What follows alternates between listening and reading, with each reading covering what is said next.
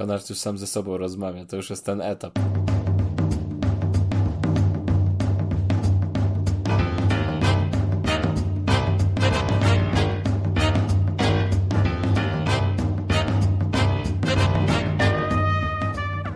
No, ja też sobie, to był pierwszy, pierwszy, pierwszy raz, jak były moje e, jakieś zdalne w ogóle, prowadziłem zajęcia. I tak całkiem inaczej sobie to wyobrażałem. Myślałem, że te dzieci to tak na poważnie, że tam słuchawki będą miały chociaż, czy, czy coś. Wyjebane tam. Mamusie jeszcze obok siedzą, podpowiadają wszystko elegancko. Kuba, zadaj sobie pytanie, czy jak ty byś był w wieku Kacpra i byś miał. e, Ale ja nie mam zdalne- takich dużych dzieci. Ja mam takie. Ale jak ty byś do- był. No wiem, ale mówię, że w wieku Kacpra. Aha, że Kacper już uczysz, ma dobra, ja myślałem, że to 17, swoich 17 lat. Ja mam takie do, do 12. mówisz. No to Ja mam no. 15, nie przesadzaj. Ka- Kacper jest taki wyrośnięty po prostu na swój wiek. Mm. Dużo mleka pił, dlatego mu się taki pił. głos zrobił radiowy. Tak, to, to wszystko dzięki mleczku. Od tatusia, co? Prosto z kranika. A to już, a to już się nagrywa. To już. Teraz to, to wiesz, Kacper, jak jest. Wszystko, wszystko, co powiesz, może być wykorzystane przeciwko tobie. To... I, ta, i tacie. E, dobrze, zrobiło się niezręcznie.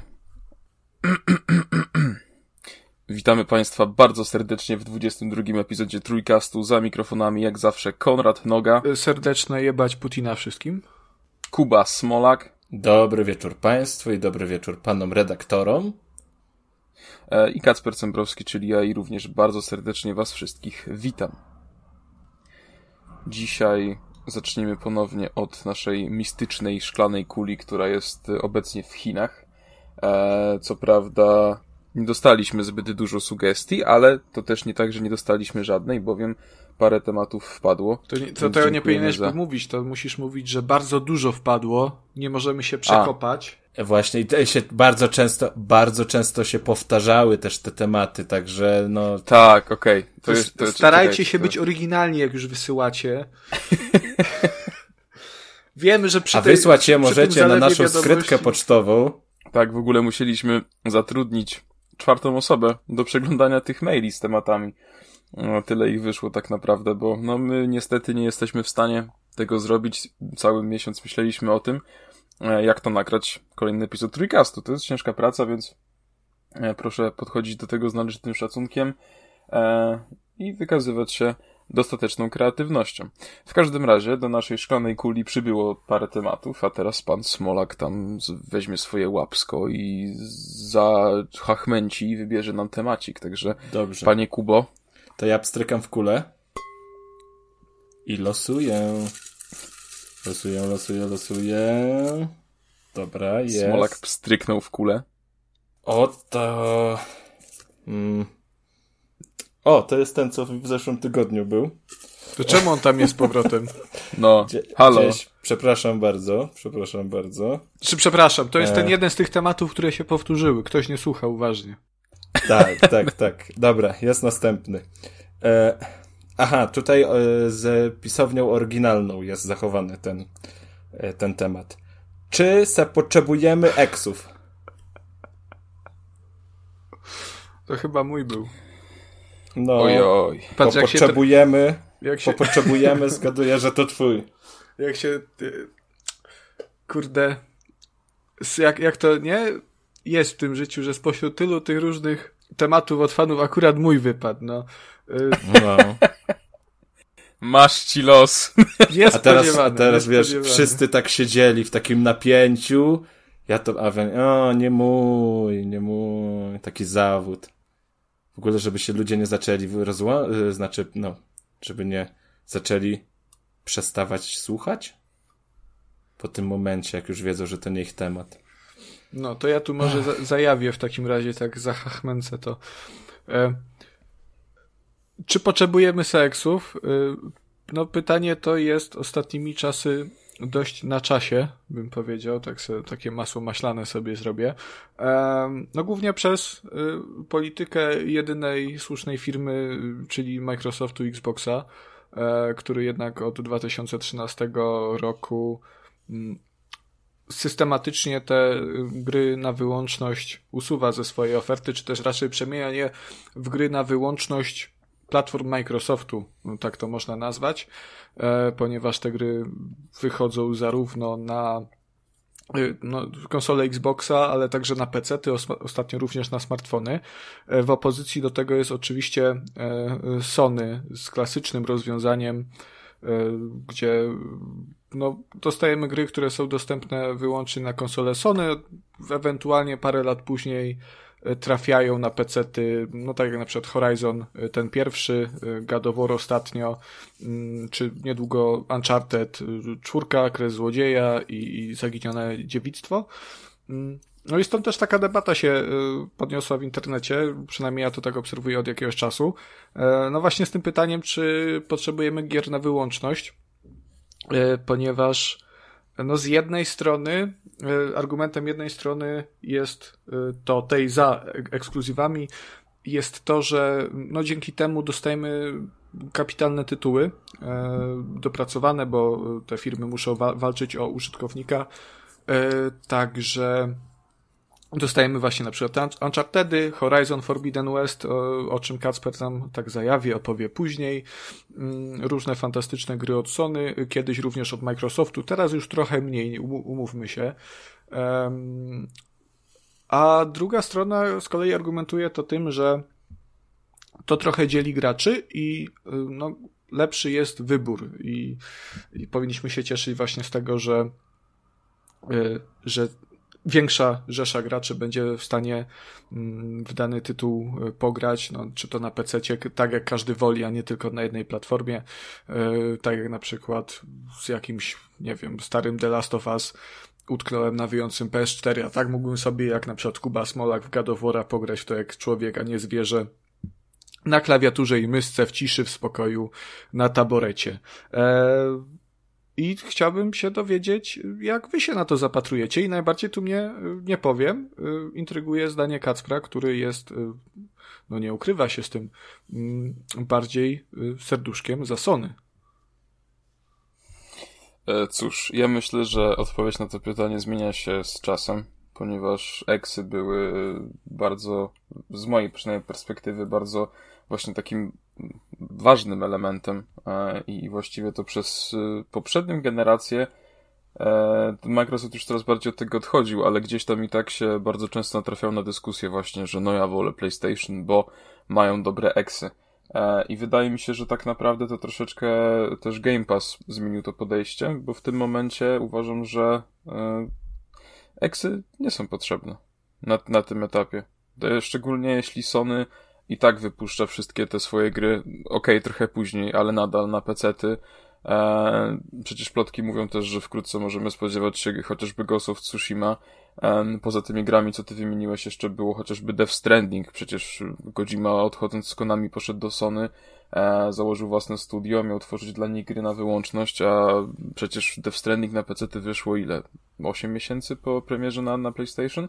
To nie było jakieś, jakiś, jakiś bardzo długi okres, więc wydaje mi się, że na tym etapie to skłaniałbym się ku stwierdzeniu, że eksy już raczej mało znaczą. Szczerze mówiąc. Tym bardziej, że co, coraz częściej też się pojawia motyw ekskluzywów tymczasowych e, i to mówią otwarcie, jak chociażby Deathloop, e, czy Ghostwire Tokyo, o którym też będziemy dzisiaj rozmawiać, które też jest na PC-tach, ale jest ekskluzywną grą na na PlayStation, ale tylko przez rok, nie? Za rok się pojawi na Xboxach i wszystko będzie super. Więc y, czy ma to jakiś sens? Uważam, że w tych czasach, w obecnych realiach raczej nie. No chyba, że jesteś Nintendo, wtedy to oczywiście ma jak największy sens, ale jeśli no właśnie, o takich markach... ja chciałem do tego nawiązać, bo mówicie o Sony, ale tak naprawdę kto by kupił Switcha, um, jeśli nie eksy Nintendo? Nie, no tak, no ale Nintendo to jest w ogóle inna, wiesz, inna para kaloszy. Oni to. Oni to jest, są we własnym świecie, nie? I, to jest takie Sony, tylko jest... bardziej. To już tak do ekstremum. Tak, Tak, i to jest trochę taki miecz obusieczny, bo z jednej strony ja z tego względu bardzo lubię Nintendo, e, jak oni potrafią mieć wszystko w dupie i zapowiadać ci Switcha OLED z lepszym ekranem, który miała PS Vita w 2012 roku, e, w ogóle nie ulepszając bebechów i ta konsola i tak się sprzedaje, nie? Mm, Ostatnio pisałem tekst o raporcie na temat sprzedaży konsol i gier w lutym e, tego roku e, i to był pierwszy miesiąc, w którym Xbox sprzedał się lepiej niż PlayStation 5, w sensie Xbox Series, głównie za sprawą seri Series S-a. Ale w E, życiu, bo- czy... Nie, czy nie, w sensie w, tym danym roku, miesiącu. czy W miesiąc- danym miesiącu. No tak, ale po raz pierwszy jakby nowa generacja, że w nowej generacji po raz pierwszy tak, sprzedaż, no, okej. Xbox Series się pierwszy raz sprzedał lepiej niż PlayStation 5 w jednym miesiącu od początku startu tej generacji, e, ale głównie za sprawą Series S. Ale co jest najśmieszniejsze, e, wszyscy się tam mówią, że wow, wielkie zwycięstwo Microsoftu, nie, że Series S to jest jednak strzał w dziesiątkę, e, że ogólnie Microsoft wygrywa. A najzabawniejsze jest to, że na pierwszym miejscu niepodważalnie dalej jest Switch. I ta konsola się sprzedaje niesamowicie cały czas. Znaczy, duża też tutaj jest y, rola ceny Switcha, bo Switch jest zajebiście tanią konsolą. Ona na premierę kosztowała 1400 zł, teraz Lite'a możesz dostać za 8 stówek. E, No i dlatego też myślę, że ten Series, Series S jednak tak bardzo dobrze przędzie, no bo oczywiście e, problem z y, tam półprzewodnikami e, przez co nie, nie mamy zbyt dobrego dostępu do konsol no, PS5 i Xbox Series X, więc, więc e, Series S jest głównie tym, co, e, co jest na rynku. E, Jakoś tak lepiej dostępne z tego, co słyszałem. To wynika to z tego, że części są bardziej do niego dostępne, e, no ale No, Series S jest dostępny cały No. czas, w ogóle nie ma kłopotu z zakupem. Series X jednak też jest out of stock bardzo często, nie mówiąc już o PS5, nie? gdzie dalej musisz polować, co jest w ogóle absurdalne, bo już minęło tyle czasu od premiery. No. I to się nie zmieni, ale wracając, Series S jest również bardzo tanią konsolą. Już nie pamiętam ile on kosztował, ale 1800 zł chyba? Series S kosztuje 1000 1400 niecałe. 1400, no to tyle ile Switch na Tak. premierę, więc to jest to jest tani koszt tego, w co można wejść w nową generację, więc dlatego wydaje mi się, że on jest tak bardzo popularny. E, no plus masz do tego Game Passa, to jest ta właśnie taka maszynka do Game Passa, ludzie też kupują drugą konsolę e, do Series Xa, którą można e, postawić w sypialni, na mniejszym telewizorze albo dziecku. Natomiast dlatego też nie do końca sądzę, że popularność Switcha to jest, wynika z popularności jego ekskluzywów, chociaż też, bo to są gry no obiektywnie bardzo dobre, one, one zyskują mm, bardzo wysokie noty. Przy Zelda to jest chyba, ta, ta Breath of the Wild jest jedną z najlepiej ocenionych gier w historii, e, z tego co e, pamiętam.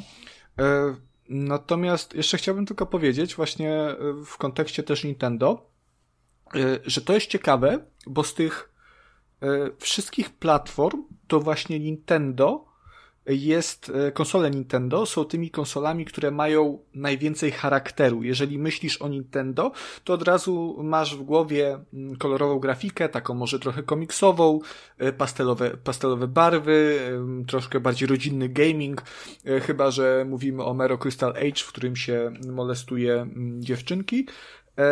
Ale tak poza tym, y, te, ta konsola właśnie przez te ekskluzywy jest mm, bardzo konkretnym sprzętem y, dla konkretnego od, od, odbiorcy. Więc to jest też ciekawe, bo y, właśnie tożsamość marki bardzo często budujemy ekskluzywami i e, zwłaszcza jeżeli się cofniemy o parę lat wstecz, e, no to to było dużo, dużo wyraźniejsze niż teraz. E, no Sony od tej siódmej generacji, czyli od PS3 jakoś tam jest taką, taką e, marką, która wydaje te e, bardziej filmowe gry. Mm, Microsoft się kojarzył przede wszystkim z Halo, e, z Analem, Wake'iem przez pewien czas, zanim na PC nie wyszedł. I to jest też, też ciekawa I na kwestia. PlayStation. A to teraz to, to wiesz. To już po ptokach. To, już te, teraz tam wiesz. Do Anala się każdy już przyzwyczaił, każdy spróbował, nie? I, i ten. Ja, ja nie próbowałem jeszcze. No to żałuj, bo bardzo, bardzo przyjemne e, doświadczenie. Mm. Ja pierdolę, nie. Podcast gimnazjalistów. Miałem, miałem się zapytać, a jak dwójka? Dwójka jeszcze nie wyszła. Jakie to jest złe. ale, ale co, coś czuję, że to będzie gruby Ja temat. E, Wracaj, Ciężki do przełknięcia. wracając do, co chciałem powiedzieć. Chodzi mi o to, że ekskluzywy e, służą właśnie do tego tworzenia tożsamości dalej platformy. E, I nie wydaje wam się, że przez to, że odchodzimy od tych ekskluzywów i jasne, to jest super, że każdy może pograć na tej, platform na tej platformie, na której chce, na którą ma. E, ja jestem jak najbardziej za tym, e, żeby każdy doświadczył gier jak woli, jak może. E, ale nie wydaje wam się, że te platformy trochę zatraciły swoje, swoje takie charaktery? Zwłaszcza w tym przypadku Microsoft, mi się wydaje.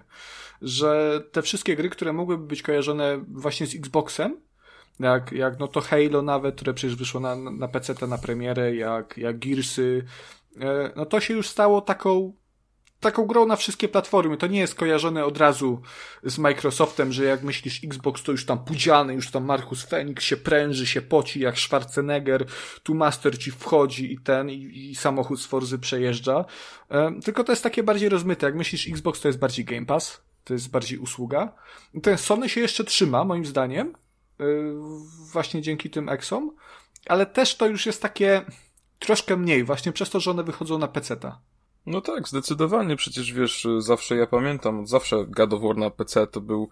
E, wydaje mi się, że ze wszystkich eksów Sony najczęściej poruszony temat. To było takie mityczne w ogóle coś. A teraz, kiedy po prostu wchodzisz na Steama, kupujesz i, i masz, to jest takie. No to co mówisz, nawet wiesz, odnosząc się do tego, e, te- tego Smasha PlayStationowego, tego PlayStation All Stars Battle Royale chyba to się nazywało, e, gdzie miałeś właśnie te, te wszystkie e, postaci z, ty, z tych ekskluzywów. Teraz to by było totalnie nieaktualne, nie? I to na pewno marki troszeczkę na tym tracą, ale wydaje mi się, że chyba jest to w obecnych czasach już y, konieczne. Z drugiej strony, gdyby, wiesz, Sony nie miało w tym żadnego interesu, to by tego nie robiło. Tym bardziej, że oni przecież byli i, i trochę są dalej bardzo toporni w kwestii dzielenia się swoimi grami. E, I Bungie w sumie było pierwszym takim krokiem, który twierdzi, znaczy no, dzięki któremu mieli postawić bardziej na multiplatformowość, ale tak ogólnie to raczej oni nigdy nie byli skorzy, żeby się dzielić swoimi dobrociami, nie? No to ja wam powiem, że jako pecetowiec to w ogóle tak nie mam, żeby coś tam mi się gdzieś jakieś marki No kojarzyły bo PC konkretnie. nigdy nie miał żadnych tożsamości. PC jest kurwa do pracy. No właśnie, no PC, PC ma tożsamość Excela, ma na przykład notatnik, y, prawda, Outlooka, Zajebiście. P- o, Painta. Painta ma. Ale powiem wam też z tej Space strony, Pinball. że że, że Pasjon. Obecnie. Saper. mamy zamknąć mordy. Obecnie obecnie mamy tyle gier, że naprawdę brak jakichś ekskluzywów na daną platformę no nie powinien być dużym problemem, bo jest tysiąc innych tytułów do ogrania. I mnie To brzmi przykład... jak typowy płacz pecetowca, który płacze, że nie może zagrać w The Last of Us i co graj w Gotika i Mnie Alexa. to, mnie to w ogóle nie, nie, nie boli, że sobie w coś nie mogę zagrać. Jak mogę, to fajnie, cieszę się, też chcę, żeby każdy sobie mógł na czym tam chce grać. Ale jak nie mogę, no to nie wiem, no, mam, mam listę tytułów na kilka lat do przodu. Żeby lat tylko. Także tak. Ale podobało mi się, jak na przykład Konrad sobie wymyślił temat, yy, omówił ten temat, podyskutował ze sobą i możemy przejść dalej. Dobrze. W takim razie y, temat ze szklanej, mitycznej kuli y, na, na odcinek 22 został zakończony. Teraz możemy standardowo przejść do newsów, których wcale nie ma jakoś dużo, bowiem w branży nie Bo działo Kacprowi się wiele. nie chciało. Nie, nie jest to prawda. Są to pomówienia. E, są to pomówienia. E, zacznijmy może od tego, że zapowiedziano dziewiątą generację Pokémon i nowe gry z tej serii, które, uwaga, Znowu będą boksy? całkowicie. E, tak, Wczoraj wyszły które będą całkowicie w stylu. Proszę nie przerywać, proszę się nie wtrącać tak brzydko. E, które będą całkowicie w stylu Pokémon Legends Arceus. E, będzie parę zmian. i Jedna bardzo niefajna zmiana to jest to, że znowu będzie koniecz, konieczne pojedynki z Pokémonami, żeby je złapać. co nie jest fajne. Właśnie w Arkeus to jest fajne, że, że tego nie trzeba robić. Mm, więc szkoda. W każdym razie cały otwarty świat y, e, wydaje mi się, że chyba wszystkich ucieszy, bo ten stary schemat Pokémonów już był mocno, mocno przejedzony. One już od wielu, wielu lat wyglądały tak samo i... Od pierwszej e, części no już... był już przejedzony od tych na Game Boya, no nie oszukujmy się. Nie no, no... te były zawaliste, odwal się od Redów, panie. Nie, no to były, tak, te, te i te. Co? Te pierwsze Pokémony Redy były... No tej, tej, chuj. Tej, no. tej, tej, te. te. No.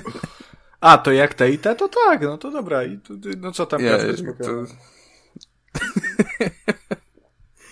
e, Także będzie Pokémon Scarlet i Pokémon Violet.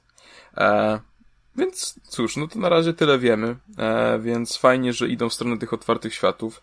Ja w Arkeusy niedługo będę miał okazję ograć, jeśli wszystko pójdzie zgodnie z planem, e, więc na pewno jeśli ogram, to powiem więcej na odcinku, bo mnie ta gra bardzo, bardzo ciekawi.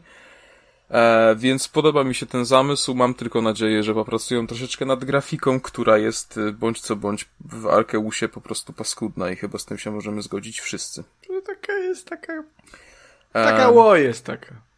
Ja już, ja już ci dzisiaj racji nie przyznam. Jednemu ani drugiemu. Już. Dobrze. Kolejną wieścią jest to, że dowiedzieliśmy się, kiedy Dead Space Remake trafi na rynek i jej stwierdza, że odświeżona wersja pierwszej części e, Dead Space pojawi się e, w e... przyszłości. Aha, właśnie, na początku 2023 roku e, i, i, tylko tyle powiedzieli, więc e, zakładam, że to będzie gdzieś w pierwszym kwartale. E, materiały z tej gry wyglądają bardzo dobrze, o tym zresztą już gadaliśmy, że to jest bardzo dobrze odświeżone i z takich nowości, które oni już ogłosili. Gadaliśmy też o tym, e, że to nie jest w ogóle potrzebne. Ale Przede wszystkim o tym gadaliśmy. No tak, o tym też coś tam wspominaliście. E, w każdym razie, co jest e, interesujące, to jest to, że remake nie do końca to kumam w sumie. To jest takie, remake to jest takie, że robią to samo, tylko jeszcze raz. Od nowa. Wiem, mm, to rozumiem. To tak jakbyś sobie zrobił, zrobił sobie naleśniki Kacper, a następnego dnia mhm. chciał je podgrzać. Tylko ze z dżemem. To wtedy to jest taki remake właśnie. Nie, to jest remaster. Czyli co? Czyli, czyli powiedzmy, że zrobiłby ciasto na naleśniki jednego dnia i by je usmażył, a drugiego dnia by to, to ciasto trzymałby w lodówce i drugiego dnia usmażyłby następnego naleśnika. Nie, to jest sequel. Remake okay. to jest wtedy, jak robisz od ja... wszystko, czyli kupujesz nową mąkę, jakąś lepszą, bo kupiłeś, nie wiem, no 450, teraz kupisz 550. Ja wiem, że to, to nie jest to, to, że 550 jest lepsze, ale, ale inną mąkę kupujesz lepszą i robisz to samo, tylko trochę wiesz inaczej, nie? Na przykład, a troszkę soli dodasz, żeby tak ten, tą czekoladę potem, jak tam sobie posmarujesz, ten naleśnik, to żeby ta czekolada bardziej wybrzmiewała w kontraście, nie? Wodę gazowaną też jest dobrze. O, na przykład, odrobinkę wody tak. gazowanej. To takie pulchniejsze to, To jest, to jest remake właśnie. Albo na no, przykład to, masz, to... masz lepsze narze narzędzia, przyrządy kuchenne masz, bo kupiłeś, to teraz też inne wyjdą, bo masz na przykład patelnię do yy, właśnie naleśników, jakąś tam fajną chochelkę, łopatkę znaczy się, żeby to tak poprzewracać, to jest właśnie, to jest remake. To już Kacper wiesz? Tak, już wiem, dziękuję Wytłumaczyliśmy ci gry od kuchni, tak można powiedzieć. Przez kuchnię do serca czy coś tam.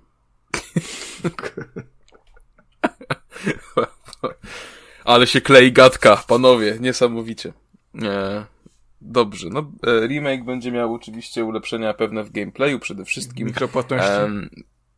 E, nie będzie właśnie mikropłatności. Będzie. Ogłoszono, że nie będzie, nie powtórzą tego błędu Dead Space'a trójki. Znaczy, one jakby nie były nachalne wtedy, ale były bardzo niepotrzebne. Co tam można było kupić? Y, mogłeś kupić wtedy y, składniki do craftingu. Mhm. No to był ten czas, kiedy mikropłatności wchodziły wszędzie i w każdej formie. Oni stwierdzili, okej, okay, czemu nie? Gra A u nas tematy do, ale do szklanej się... kuli można za darmo.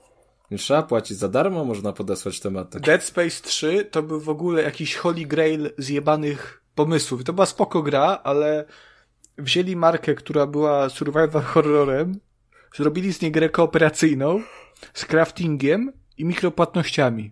Nowoczesne podejście do game devu. Kurwa.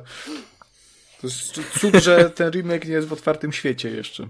No, dobra, nie ma co więcej gadać, no będzie, to wtedy sobie pogadamy, co tu na razie, same plotki. Więc pozostaje czekać, gra wygląda bardzo ładnie i pewnie po, po, poopowiadamy o niej więcej za rok. Tymczasem było No też do tego czasu to już się zwiniemy. No bez przesady, to Co- 2023 co ty gadasz? powiedziałeś. Już Kuba ja się- będę miał Chyba się wykończy z 87 tymi lat. na zdalnych. E, poza tym w marcu też było State of Play e, od Sony. E, pokazano kolejny trailer Ghostwire Tokyo, ale to już jest nieaktualne, ponieważ e, ekipa Trójkastu grała w tę grę przed premierą, prawda? I nas takie rzeczy nie ruszają. E, To, I to nie, nie mówimy o tym darmowym demie, co wyszło w pixelarcie. Tak. E, pokazano też nową grę z, e, od Capcomu o nazwie Exoprimal e, i będzie to gra o jakichś tam dinozaurach i wygląda strasznie, strasznie średnio. Zajebiście to wygląda, co ty Dobrze chcesz? wygląda, co ty się czepiasz? No nie wiem, dla mnie to nie wygląda w żaden To- to jest ta z robotami? To jest ta, co mechami. Twoja, Mm, jest, twoja no. drużyna to jesteście mechy, No. Takie w egzoszkieletach i musicie tam z, dino, z di, dizonaurami się z kosmosu tłuc. One Kasper. spadają tak z nieba jak deszcz i jest piu, piu, piu, piu, piu, piu, piu. Wielkie, kurwa, mechy wygląda- to napierdalają się z wydaje Ale nie, dinozaurami. nie, nie, nie, Co tam nie ma chcesz? wielkich mechów. Tam nie ma Małe, wielkich mechów. małe kurwa mechy napierdalają Małe się z dinozaurami. Bardzo fajnie to wygląda. No, To jest taki, taki ty lubisz- EDF, O, Kacper- tylko... Bo Kacper, bo ty lubisz taką tylko pseudointeligencką zabawę właśnie jak The Last of Us, jak jakieś Ghostwire Tokyo, jak Kojima, a tu to trzeba tak, wiesz, tak, trutu tutu na Schwarzeneggera jest fajnie. To jest zabawa, to jest chill, Znaczy, to nie- elegancko. Znaczy to nie wygląda źle, ale to też nie jest gra, na którą ja specjalnie czekam. Jak ona kiedyś trafi do PS Plusa, to powiem, o, fajne i wtedy może sprawdzę, nie? Ale do tego czasu jakoś tak, no tak, To z malcontentem no, jest. no tak średnio bym powiedział. No tak średnio bym powiedział. No ale zobaczymy, to na razie tylko krótki trailer, e, więc nie ma też tu tutaj co żadnych wyroków. E, co się robi z wyrokami? Wydawać, o. tak. Żeby, umówmy Tak. się, to jest japońska gra, E. więc pewnie wyjdzie do dupy, nie? Ale y, wygląda fajnie. Oj, teraz bardzo, bardzo brzydko teraz powiedziałeś. Ja wam mówię, że to jest taki EDF w innym settingu po prostu. Że zamiast wielkich mrówek mamy wielkie dinozaury i to będzie podobna gra No to- i będzie tak samo, tak No. samo chaotyczna i tak samo będzie strzelane do wszystkiego, co się da. I jeżeli będziesz miał fajną drużynę, to się będzie fajnie grało, a z randomami będzie tak o. O tym mówię, no Japończycy mają to do siebie i to widać w VDF-ach, e, że mają zajebiste pomysły i są super kreatywni. Natomiast no już technicznie to często jest to, tak, tak sobie. Dobrze, lecisz panie Kacper. Co tam jeszcze pan dla nas przygotowałeś? Pokazano też nowy zwiastun Forspoken, czyli tej takiej z Zeldo troszeczkę podobnej gry, którą zaprezentowali kiedyś od Square Enix. Ona, Forspoken to jest Zelda ciekawie, podobna ale- gra? tak, To nie jest to, co Ale wygląda mam- jak to jest od twórców Final Fantasy 15? nie wiem kto to tworzy, wiem, że to wydaje Square Enix po prostu. Eee, w każdym razie, nie wiem do końca co o tej grze myśleć, bo ona się zapowiada, w sensie wygląda jak bardzo duży, bardzo ambitny projekt, ale jest o niej zaskakująco cicho w sumie, bo mam wrażenie, że ona się gdzieś tam nie przebiła do takiej ogólnej e, świadomości graczy. I, I kurczę, tak właśnie teraz ten trailer jeszcze przeglądam i, i, i nie do końca wiem, co właśnie o tym myśleć, szczerze wam powiem. Jakieś czary, bardzo ładne lokacje, dużo smoków. To tak raczej coś, co Ale się ja pamiętam, spodobać że jak, że jak puścili tam y, jakiś zwiastun podczas The Game Awards ostatniego, to była taka lekka, lekka wrzawka, że fajnie, podoba się. Tylko tam zaraz wybuchło coś a propos ceny, że oni ją jakoś strasznie wycenili. E, nie wiem, ile to tam w złotówkach teraz 340 kosztuje. zł kosztuje na PlayStation. No, ale teraz nawet jak No patrzę, standardowo. patrzę na cenę mm, tutaj w Chinach, to ona jest ponad dwukrotnie większa niż na przykład za Ghostwire Tokyo trzeba zapłacić. No. E, tak, to jest, Znaczy, to jest gra tworzona przez Luminous Productions, czyli studio stworzone przez ludzi, którzy odpowiadali właśnie za Final Fantasy XV. Dlatego mnie zdziwiło, że to jest Zelda-like. Tak to można określić, bo wydawało mi się, że to będzie bardziej coś w stylu 15 czy takiego nowożytnego RPG. JRPG. Ja bym chyba tego jako JRPG nie To sklasyfikował. znaczy, wiesz, bo JRPG trochę też przeszły ewolucję i jasne, większość z nich to jest dalej to samo co 50 lat temu, czyli walka w turach na statycznej planszy i jeden po, po drugim atakujemy. E, natomiast nowożytne JRPG to jest właśnie coś takiego jak Final Fantasy XV, im bliżej jest trochę do slashera, no ale dalej tam jest statystyki, takie tam pierdu pierdu, więc bardziej o tym myślałem jako o czymś takim, ale jak to będzie Zelda-like, to bardzo spoko w sumie też. Znaczy, no, na to Forspoken akurat czekam, e, ale bardziej z taką dozą właśnie ciekawości. Dla mnie to jest trochę gra taka enigmatyczna na razie. Oni też za dużo nie mówią, a te gameplaye właśnie tak e, mówię. No sam nie wiem do końca co o tym myśleć. E, ale mówiłeś, że JRPG przeszły ewolucję, a ewolucję przeszły też Gundamy, bo będzie, uwaga, Gundam Evolution. Nice. Smooth as E, fuck. tak. I tutaj są strasznie duże mechy, więc wam się na pewno spodoba. E, i, I tam będą pojedynki między e, dwiema sześcioosobowymi drużynami. E, I będzie dużo mechów, dużo szczelania, dużo takich boom, wybuchów i wszystkiego. I ma być jeszcze w tym roku ta gra, więc powinniście zacierać rączki. Ja nie lubię mechów. Kuba lubi. Kto Zapowiedziano też w Mech Teenage Mutant przez- Ninja Turtles The Kawabunga Collection. E, Kabanga chyba. czyli to jest Kawabunga. Kałabanga. Po amerykańsku tam ten Michelangelo tam Eee. mówi kabanga. Motherfuckers. I tam robi to piu, piu, piu. Michelangelo. No. E, no i to będzie takie, znaczy no to z automatów, nie? Takie arcade'owe. No mnie to w ogóle nie grzeje, szczerze, więc... Nie wiem, ja e, z żół- żółwiami ninja to tak jakoś mam, że pamiętam, że za dzieciaka się bardzo jarałem, ale później jakoś tak, nie wiem, czy nic nie było, tych żółwie, żółwie ninja się jakoś nie pojawiały za bardzo. Ja na Ale- PSP grałem w jakąś grę mm, z tego i ona była, miała bardzo dużo quick time eventów. Ja wtedy miałem kurwa 7 lat, więc e, niewiele pamiętam. Ale czekaj. Staram się to wygooglować. To wtedy było zajebiste. God of War może. Nie. Ale pasuje. A to był chyba, no to chyba to. Aha, to się to po prostu nazywało TMNT. To, to jest o żółwiach ninja, to, to jest dokładnie to. No teraz nie wygląda to wcale tak dobrze jak kiedyś. Ale kiedyś mi się No podobało. co ty? Coś ci się bardziej podobało, jak miałeś 7 lat? Nie może być. E, cóż, dobrze. To w takim razie nieważne. Mm. E, P, p, p, p, nieważne. E, no nie było tutaj dużo dobrych rzeczy. No zapowiedziano jeszcze nowego JoJo, no, nową bijatykę z JoJo. JoJo jest super, ale te bijatyki to tak mnie też średnio, średnio jarają. W każdym razie samą, samą serię bardzo lubię.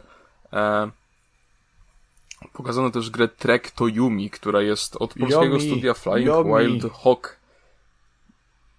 No powiedziałem Yomi. Yumi powiedziałeś. Trek to Yumi. Yumi, ty jesteś Yumi. E... to jest taki klimat trochę samurajowy, coś jak Tsushima. E, cała gra jest czarno-biała, jest taka dramatyczna, krwawa, emocjonująca, dużo czaszek wbitych na katany. E... Takie, Wygląda... takie lep, Wygląda lepsze fajnie. Ghost of Tsushima, bo polskie. To mało tego, że polskie te panie, to jest u mnie w Rzeszowie to jest tworzone. No to jak Rzeszów, to nie szanujemy. Jak, panie, co tam? Jeszcze będziesz chciał promkę. Już mnie wysyłał A- do siedziby. A była opcja, żeby przetestować, to, to żaden nie chciał. Ja bo to przetestować. To. Ja tu miałem, ja zaraz opowiem, jakie gry ja miałem do recenzji, więc wiesz, że nie mam czasu. Ja tu poważne, poważne hiciory ogrywam. Wszystkie, wa- Tak, dzisiaj te e, wszystkie z- wasze ze Gran Turismo, recenzji. Go, Ghostwire'y. You got nothing on me. My, my sobie gadaliśmy o tych największych hitach, o tych największych hitach ostatnio, ostatnich tygodni, jak Konrad tak siedział w pokoju. Co oni się tam kurwa znają tam? Nie, no ja, Tu mam, ja w Battlefielda grałem nowego. tam jakąś ciężarówką coś gdzieś jeździłeś.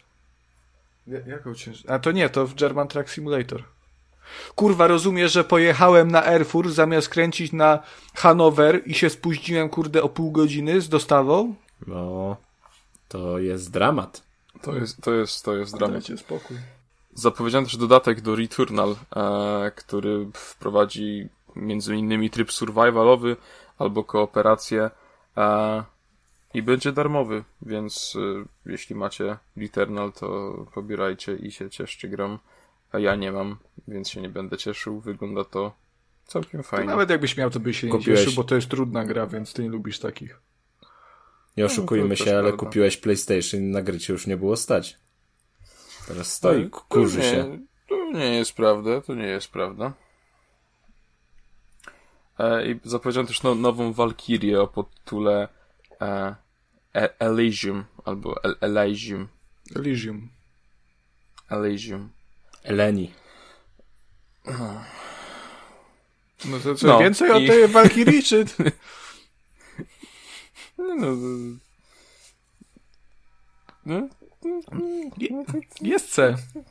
Wybrnął, wybrnął jebaniutki, co nie? No tam są te, te, Wyglo- te i te tam są, no. Wygląda, wygl- wygląda ciekawie. No te i te, no i tyle. I by było też drugie State of Play, em, które było w pełni poświęcone Hogwarts Legacy. E, tak, i tak jak mówiono wcześniej, to nie będziemy tam Harrym Potterem, tylko będziemy całkowicie nowym, młodym czarodziejem. Parym E, Potterem. No i u- udanie, u- udamy się do szkoły magii i czarodziejstwa w Chorwag- Hogwarcie. W Harvardzie, E, tak. Tam będziemy przypisani do któregoś z domów i czeka nas mnóstwo e, czarów, e, ciekawej fabuły, plot twistów, niesamowitej e, przygody. E, będziemy mieli własny pokój, e, będziemy mogli rozwijać swoją postać, będziemy mogli hodować e, jakieś tam najróżniejsze rośliny, z których też będziemy robili sobie eliksiry, eliksiry potrzebne do e, y, pojedynków, będziemy mogli się przebierać, e, czyli wszystko, co można robić w RPGach. I w domu. sprawa. E, tak, i będziemy też mieli różne właśnie zaklęcia, różne e, bronie, gadżety. No, naprawdę ma być dużo, dużo tych rzeczy, więc jest na co czekać. I jeszcze w tym roku ma się ta gra ukazać. Oczywiście na konsolach PlayStation 4 i 5, na Xboxach One, Series S, Series X i na PC-tach. I Switchu. Na Switchu, nie? Na Switchu też. nie Sprawdź. Oj, to chyba dzisiaj poszło, że na Switchu też ma być. Tak. Be- No, ale to pewnie w chmurze Nie. zakładam. No to bardzo źle o tej grze świadczy w takim razie. Znaczy, no ona będzie działać natywnie na łanie, tym oryginalnym, nie? Więc jakby to nie jest jakiś duży downgrade, ale... Umówmy się, jak Wiedźmin działał na Switchu, to wszystko może działać na Switchu.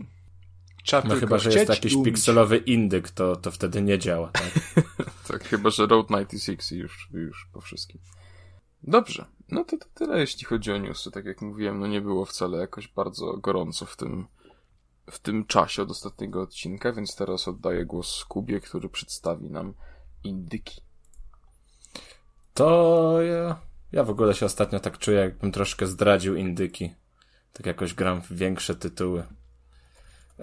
Ale dobra, to jest e, gra, która już jest dostępna, bo ona pojawiła się 16 marca na PC-tach i na Xboxach i nawet jest dostępna w Game Passie. To jest moi mili gra o nazwie Tunic. O lisku. Mm, o Lisku, tak. My ją chyba kiedyś omawialiśmy a propos, nie wiem, The Game Awards, bo na tam jakiś, jakoś trailer został pokazany. Yy, I ona jest, no nie wiem, mi się ta gra kojarzy bardzo z Devs Door.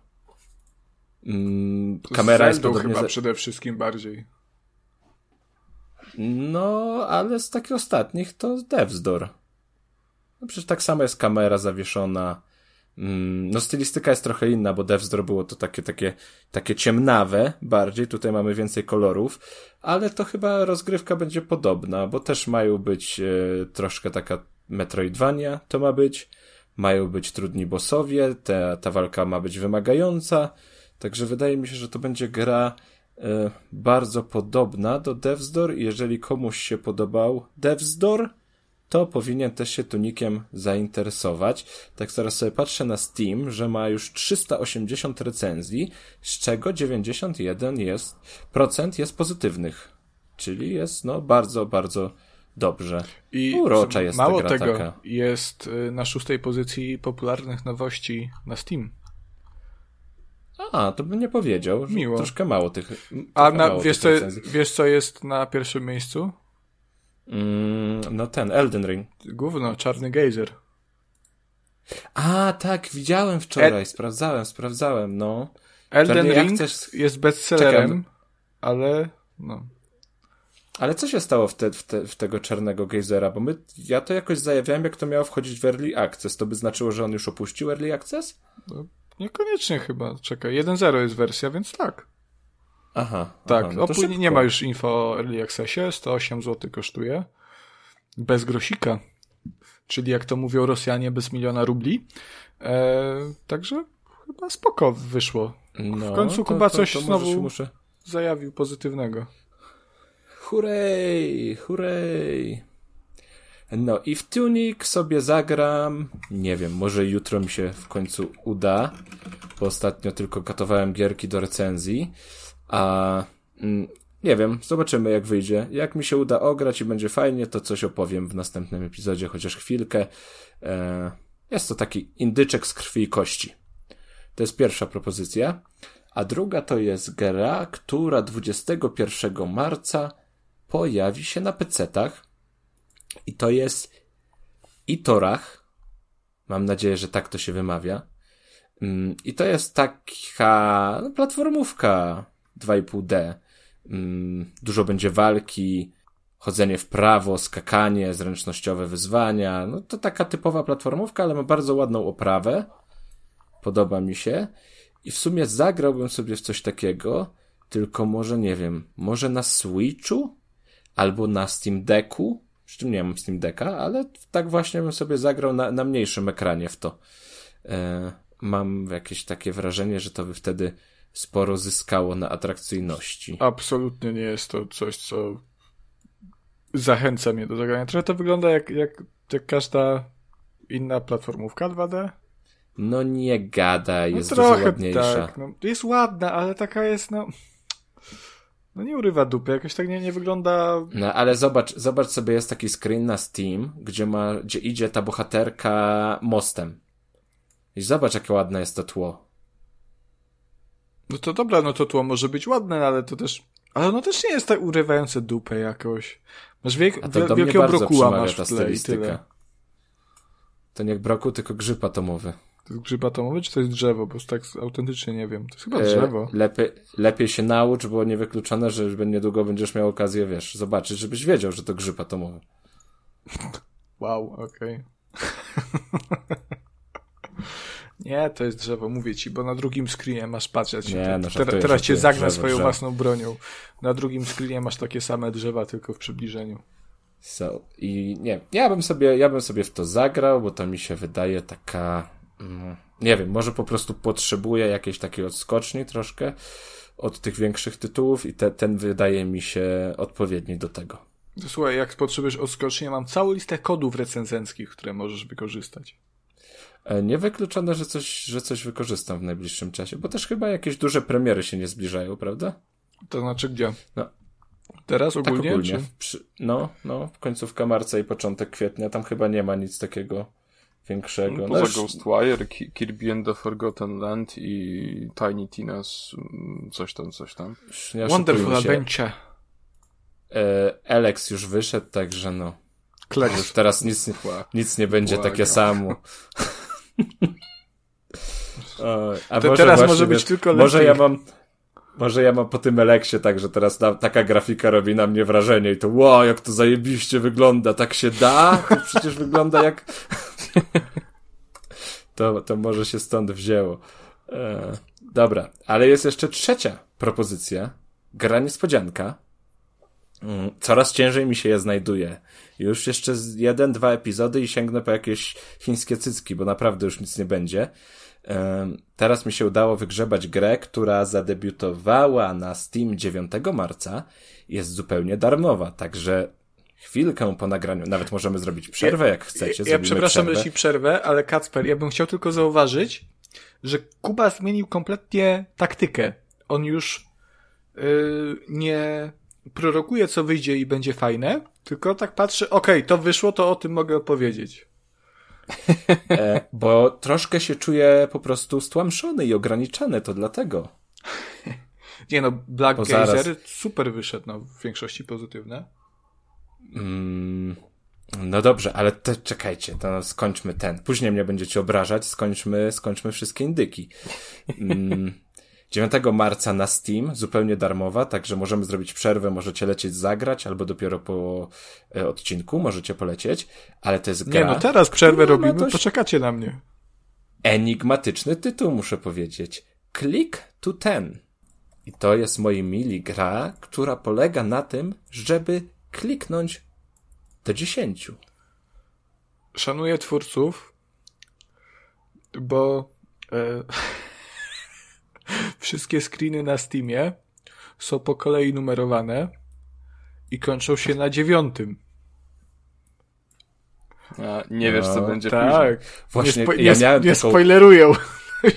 Ja miałem, miałem taką rozkminę, że wyobraźcie sobie, jaki to by był fajny myk, że coś takiego wypuszczasz i ludzie faktycznie tak, wiesz, tak od niechcenia, bo darmowe, to zajrzą. Raz, dwa, trzy, cztery, pięć, sześć, siedem, osiem, dziewięć, dziesięć i tu nagle startuje jakaś taka, no nie mówię, że super mega produkcja, ale jakaś taka całkiem fajna gra. To by, Horizon się nowy włącza po dziewiątce, tak?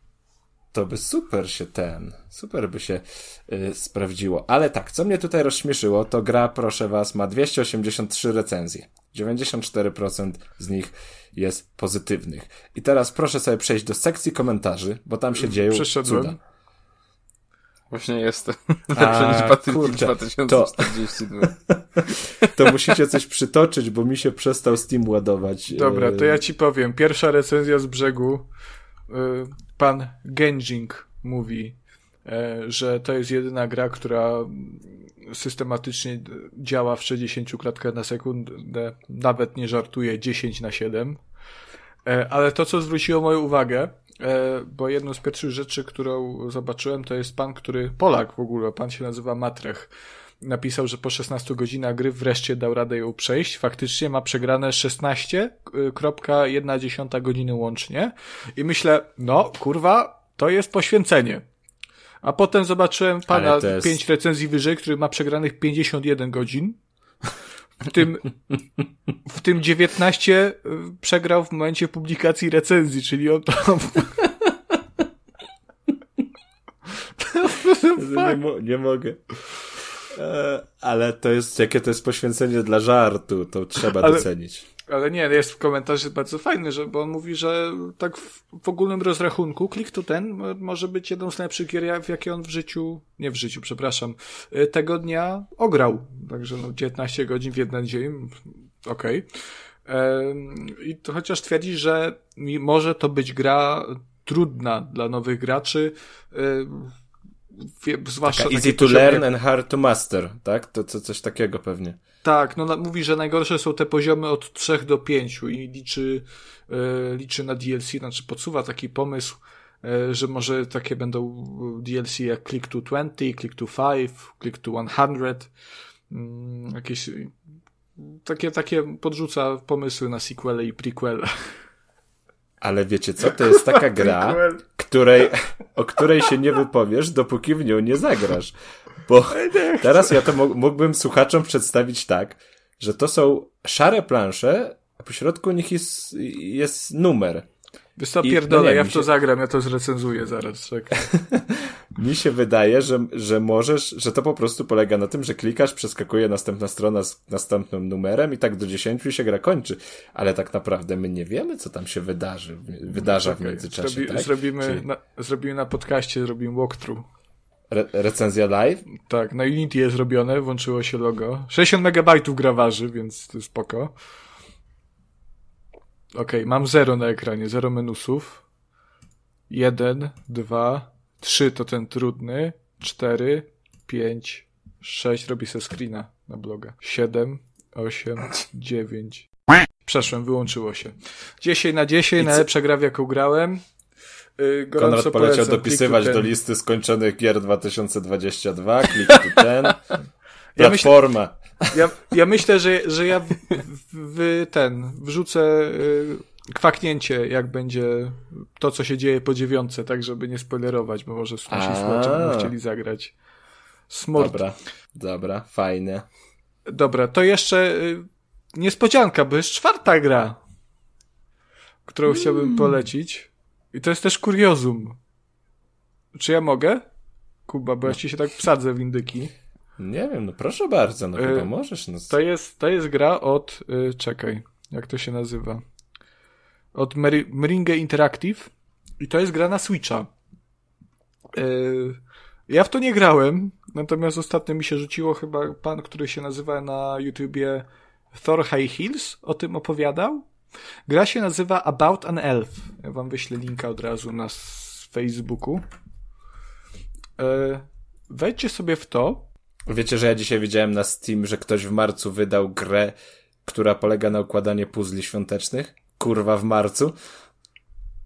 No to tutaj w About an Elf niestety Nie nie. zdążył z premierą. About an Elf niestety nie, nie układasz puzli, ale to jest Wow. tak Co to dziwna gra. To jest w sumie nie, wiem jak to, jak to określić, bo to jest trochę JRPG, trochę visual novela, ale to jest gra to o, fajnie wygląda. o pani elf, która wygląda jak wyrwana z jakiejś pornogierki, które ostatnio zalewają Steama, e, która chodzi ze swoim gigantycznym kotem po, po świecie i walczy z jakimiś dziw, takimi naprawdę dziwnymi potworami. I tak jak oglądałem gameplaye z tego, to ona jest strasznie właśnie dziwna, taka kuriozalna. No na przykład na jednym obrazku tutaj możecie zauważyć e, Dam, czyli główna bohaterka, e, ona się cieszy, że znalazła e, pięć e, żelków misiów, nie? Także e, w innym gra w ogóle w jakąś piłkę, jakimś takim kosmicznym orbem.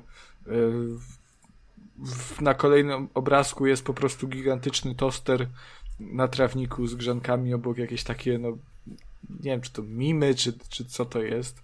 I krasnal jest w samych gaciach. Biały krasnal.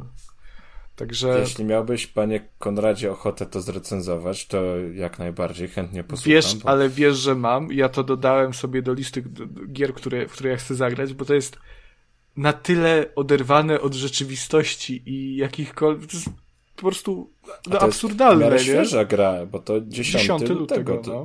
I to tylko jest na Switchu? Y, tak, chyba tak. O, to ekskluzyw.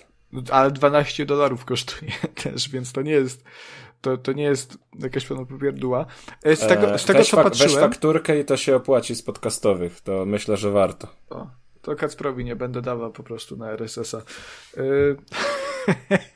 y, Ale z tego co patrzyłem, bo to, bo to wydaje się, jak patrzysz na zdjęcia, że to jest jeden z takich cash grabów typowych, czyli nawrzucali wszystkiego do tej gry i jest jakaś kompletna pierdoła, ale tak jak oglądałem gameplaye, to ta gra ma jakiś zamysł i pomysł na siebie i ona w założeniu ma być po prostu taka dziwna to nie jest to jedno z tych steamowych główien, tylko wydaje mi się, że coś naprawdę intrygującego. Także Znaczy, jak ja patrzę na te screeny tutaj, to mi się wydaje, że to jest y, stylistycznie, to jest taka spójna całość. Ten, Tak. To jest zamysł i on został konsekwentnie zrealizowany.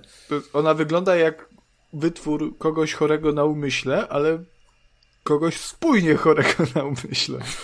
Do tego ona mi się wydaje intrygująca i dla, dlatego jednocześnie to jest, jeżeli chodzi o tą indyczą polecankę, to jest jednocześnie kuriozum, a jednocześnie faktyczne chyba polecenie tego, czym można się zainteresować. Tak, mnie zaintrygowałeś, mi się bardzo podoba ten screen, właśnie co jest ten, ta, ta róża, tylko jest tam pani twarz w niej, jest ten krasnolud z piłką, to bardzo, bardzo mnie to intryguje. Dla mnie to ma trochę vibe takiej krainy grzybów. To, no trochę tak, trochę tak. Albo jak się, jak się nazywało to, to twoje, w co ty grałeś na chyba pierwszym odcinku, to recenzowałeś. E, kurwa. Który, który ty? Art Ja School. ty, czy Kacper ty? Aha, Art School. Jakiś taki podobny vibe, jeżeli nie, chodzi a, o... Art School po prostu było chujowe, nie? To... Ale, ale starało się być takie dziwne, takie, takie yy, quirki. No, nie udało się. No. Wow. To skoro już mamy fajne gry za sobą, to możemy przejść do jakichś tam tych kasztanów, tych AAA-owych waszych. Mi się jeszcze ta gra, wiecie, z czymś kojarzy, tylko właśnie musiałem tytuł znaleźć. Mm, To jest z tego mojego, jednego z moich ulubionych e, indykowych studiów. Samorost. Nie wiem, czy graliście. Co? Jedynka i dwójka są, są e, darmowe na, na Steam. Ym, taka poziom abstrakcji jakoś wydaje mi się podobny po prostu. Aha, o, ten, o to ci chodzi. Myślałem, że styl graficzny No, nie- nie to, graficznie. to samo rozstanie w- kompletnie. Poziom, poziom jakby ab abstrakcji jest jakiś taki, nie wiem. Tak mi się Chociaż momentami ten chłop, co siedzi na trawie, to w samoroście, podeślę wam zdjęcie, no to tak troszkę też ma taki vibe, ale, ale, ale w ogóle nie wiedziałem, że jedynka i dwójka samorosta są za darmo na Steam. W ogóle ja nie wiedziałem, że jest jedynka i dwójka samorosta, bo cały czas słyszę o Samorost 3, że to jest jedna z w ogóle z najlepszych gier ever, a o jedynce i dwójce nigdy nie słyszałem i tak troszkę zakładałem, że to jest takie... Jedynka chyba jest na, na 15 czy 12, 20 minut, bardzo to, to krótkie są te obie pierwsze części. No to ciekawe, to sobie to muszę wpisać. Dobrze, to już teraz przejdźmy do, do tych mniejszych gier. Proszę nie uciekać sprzed odbiorników. E, A to dalej ja opowiadam, to jest dalej moja kolej. O kurczę, to się nie spodziewałem. No to teraz trzeba takie, wiesz, e, Konrad, tutaj będziesz musiał wstawić takie hit. Hit!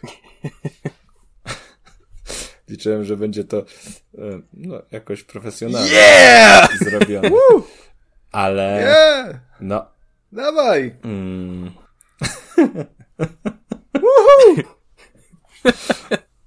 Uff, publika czeka. E, Oh, dobra, yeah. porozmawia... porozmawiamy sobie teraz o Ghostwire Tokyo. E, Dobrze zajawiam? uuu, bardzo dobrze, bardzo dobrze. Się w ogóle Jak w czuję, takim jakbym, wiesz, teraz sitcomie. na, na planie filmowym, ale tak naprawdę to będzie bardzo krótko, bo ja od razu z miejsca daję 10 na 10. Zapytacie dlaczego? Bo Otóż można dlatego, Za darmo dostał, sprzedana recenzja. Psy i koty się da głaskać i się rozmawiać da z Koty psami. też. Z kotami też. Przede wszystkim psy. Przede wszystkim koty. Psy. Koty.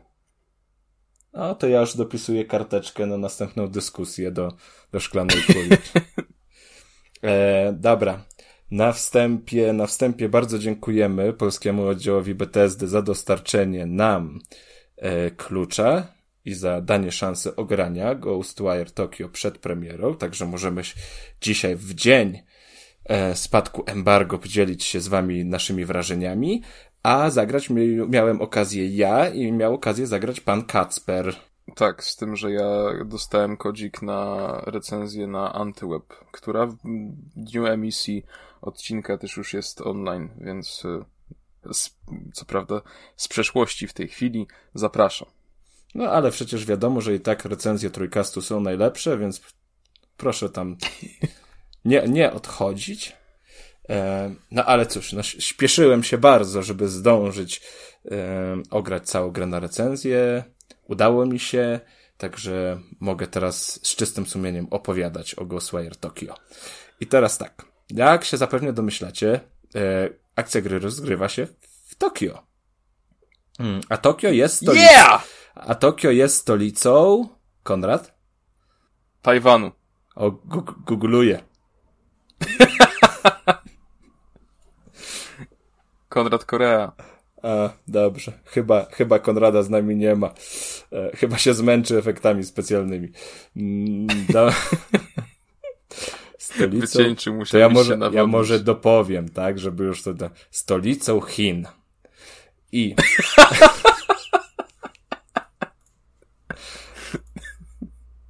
Mm, Dobra. E, I co, i co, i co? No i taka się wydarzyła rzecz w tym Tokio, że mm, pewnego razu jest, pojawia się taka mgła, Kurwa, najgorzej. która...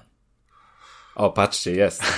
E, ale, ale to sobie, to sobie przesłucha, jak będzie składał, to będzie miał miłą niespodziankę. To jest e... moje ulubione, jak tylko odejdę na chwilę od mikrofonu i się chaos rozpętuje. E, dobra.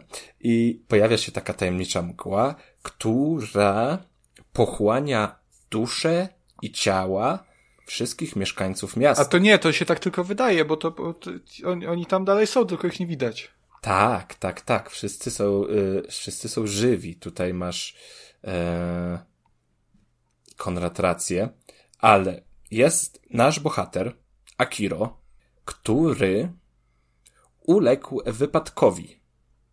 I teraz jest właśnie nieżywy. Albo ledwo żywy. I wstępuje w niego duch. Nasz bohater Święty. zostaje. Boże, to... tej ziemi. E... E... I go opętuje ten duch. I dzięki temu, że on jest opętany, to odzyskuje swoje życie. Ale jest wyraźnie zaznaczone, że jeśli ten duch wyjdzie z jego ciała, on też umrze, tak? Czyli tutaj już na wstępie wiemy, że e, bohater, ciało i, i ten drugi bohater, który opętał go, są spójnością. I tutaj właśnie ten nazwykły chłopek roztropek, dzięki temu opętaniu, zyskuje te moce, które mogliśmy podzi podziwiać na wszelakich trailerach, czyli strzelanie magią z palców i machanie rączkami, czynienie różnych zaklęć i tak dalej.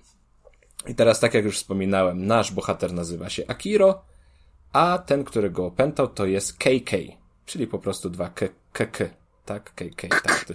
Dobrze, że dwa. K, KK. E... Nie wiem, nie wiem, czy to się po japońsku tak samo czyta, czy to może się jakoś inaczej czyta, ale, Kacper. ale tak. Kacper jest tutaj. No ja grałem z japońskim dubbingiem. Jeśli no ja też grałem z japońskim dubbingiem, ale przecież tam tak krzyczą, że nic nie usłyszysz, yy, więc bez przesady. Ja bym mówił po prostu KK. No i pan KK e, chce odwrócić te wszystkie wydarzenia i oczywiście chce powstrzymać tego złego, który dopuścił do tego wszystkiego, a nasz bohater chce uratować swoją siostrę, która w czasie tego mm, kataklizmu, który wydarzył się w Tokio, była w szpitalu. I teraz tak się okazuje taki dziwny zbieg okoliczności, że ten zły, najgorszy wróg też chce porwać tę siostrę, bo jest mu ona potrzebna do dalszych jego niecnych planów. Więc Akiro i Keikei bez problemu sprzymierzają się. Głównym celem jest pokonanie złego i uratowanie siostry. I tutaj, jeśli mam być szczery, to główna linia fabularna niekoniecznie mnie porwała. To jest takie, nie, nie wiem, takie mm, no, typowe ratowanie świata. Taka chińska bajka typowa. Taka, no, trosz, troszkę taka chińska bajka. Nie wiem, Kacper, czy ty bardziej lubisz chińskie bajki? Jak odbierasz to w tym, mm, jakby z tej perspektywy?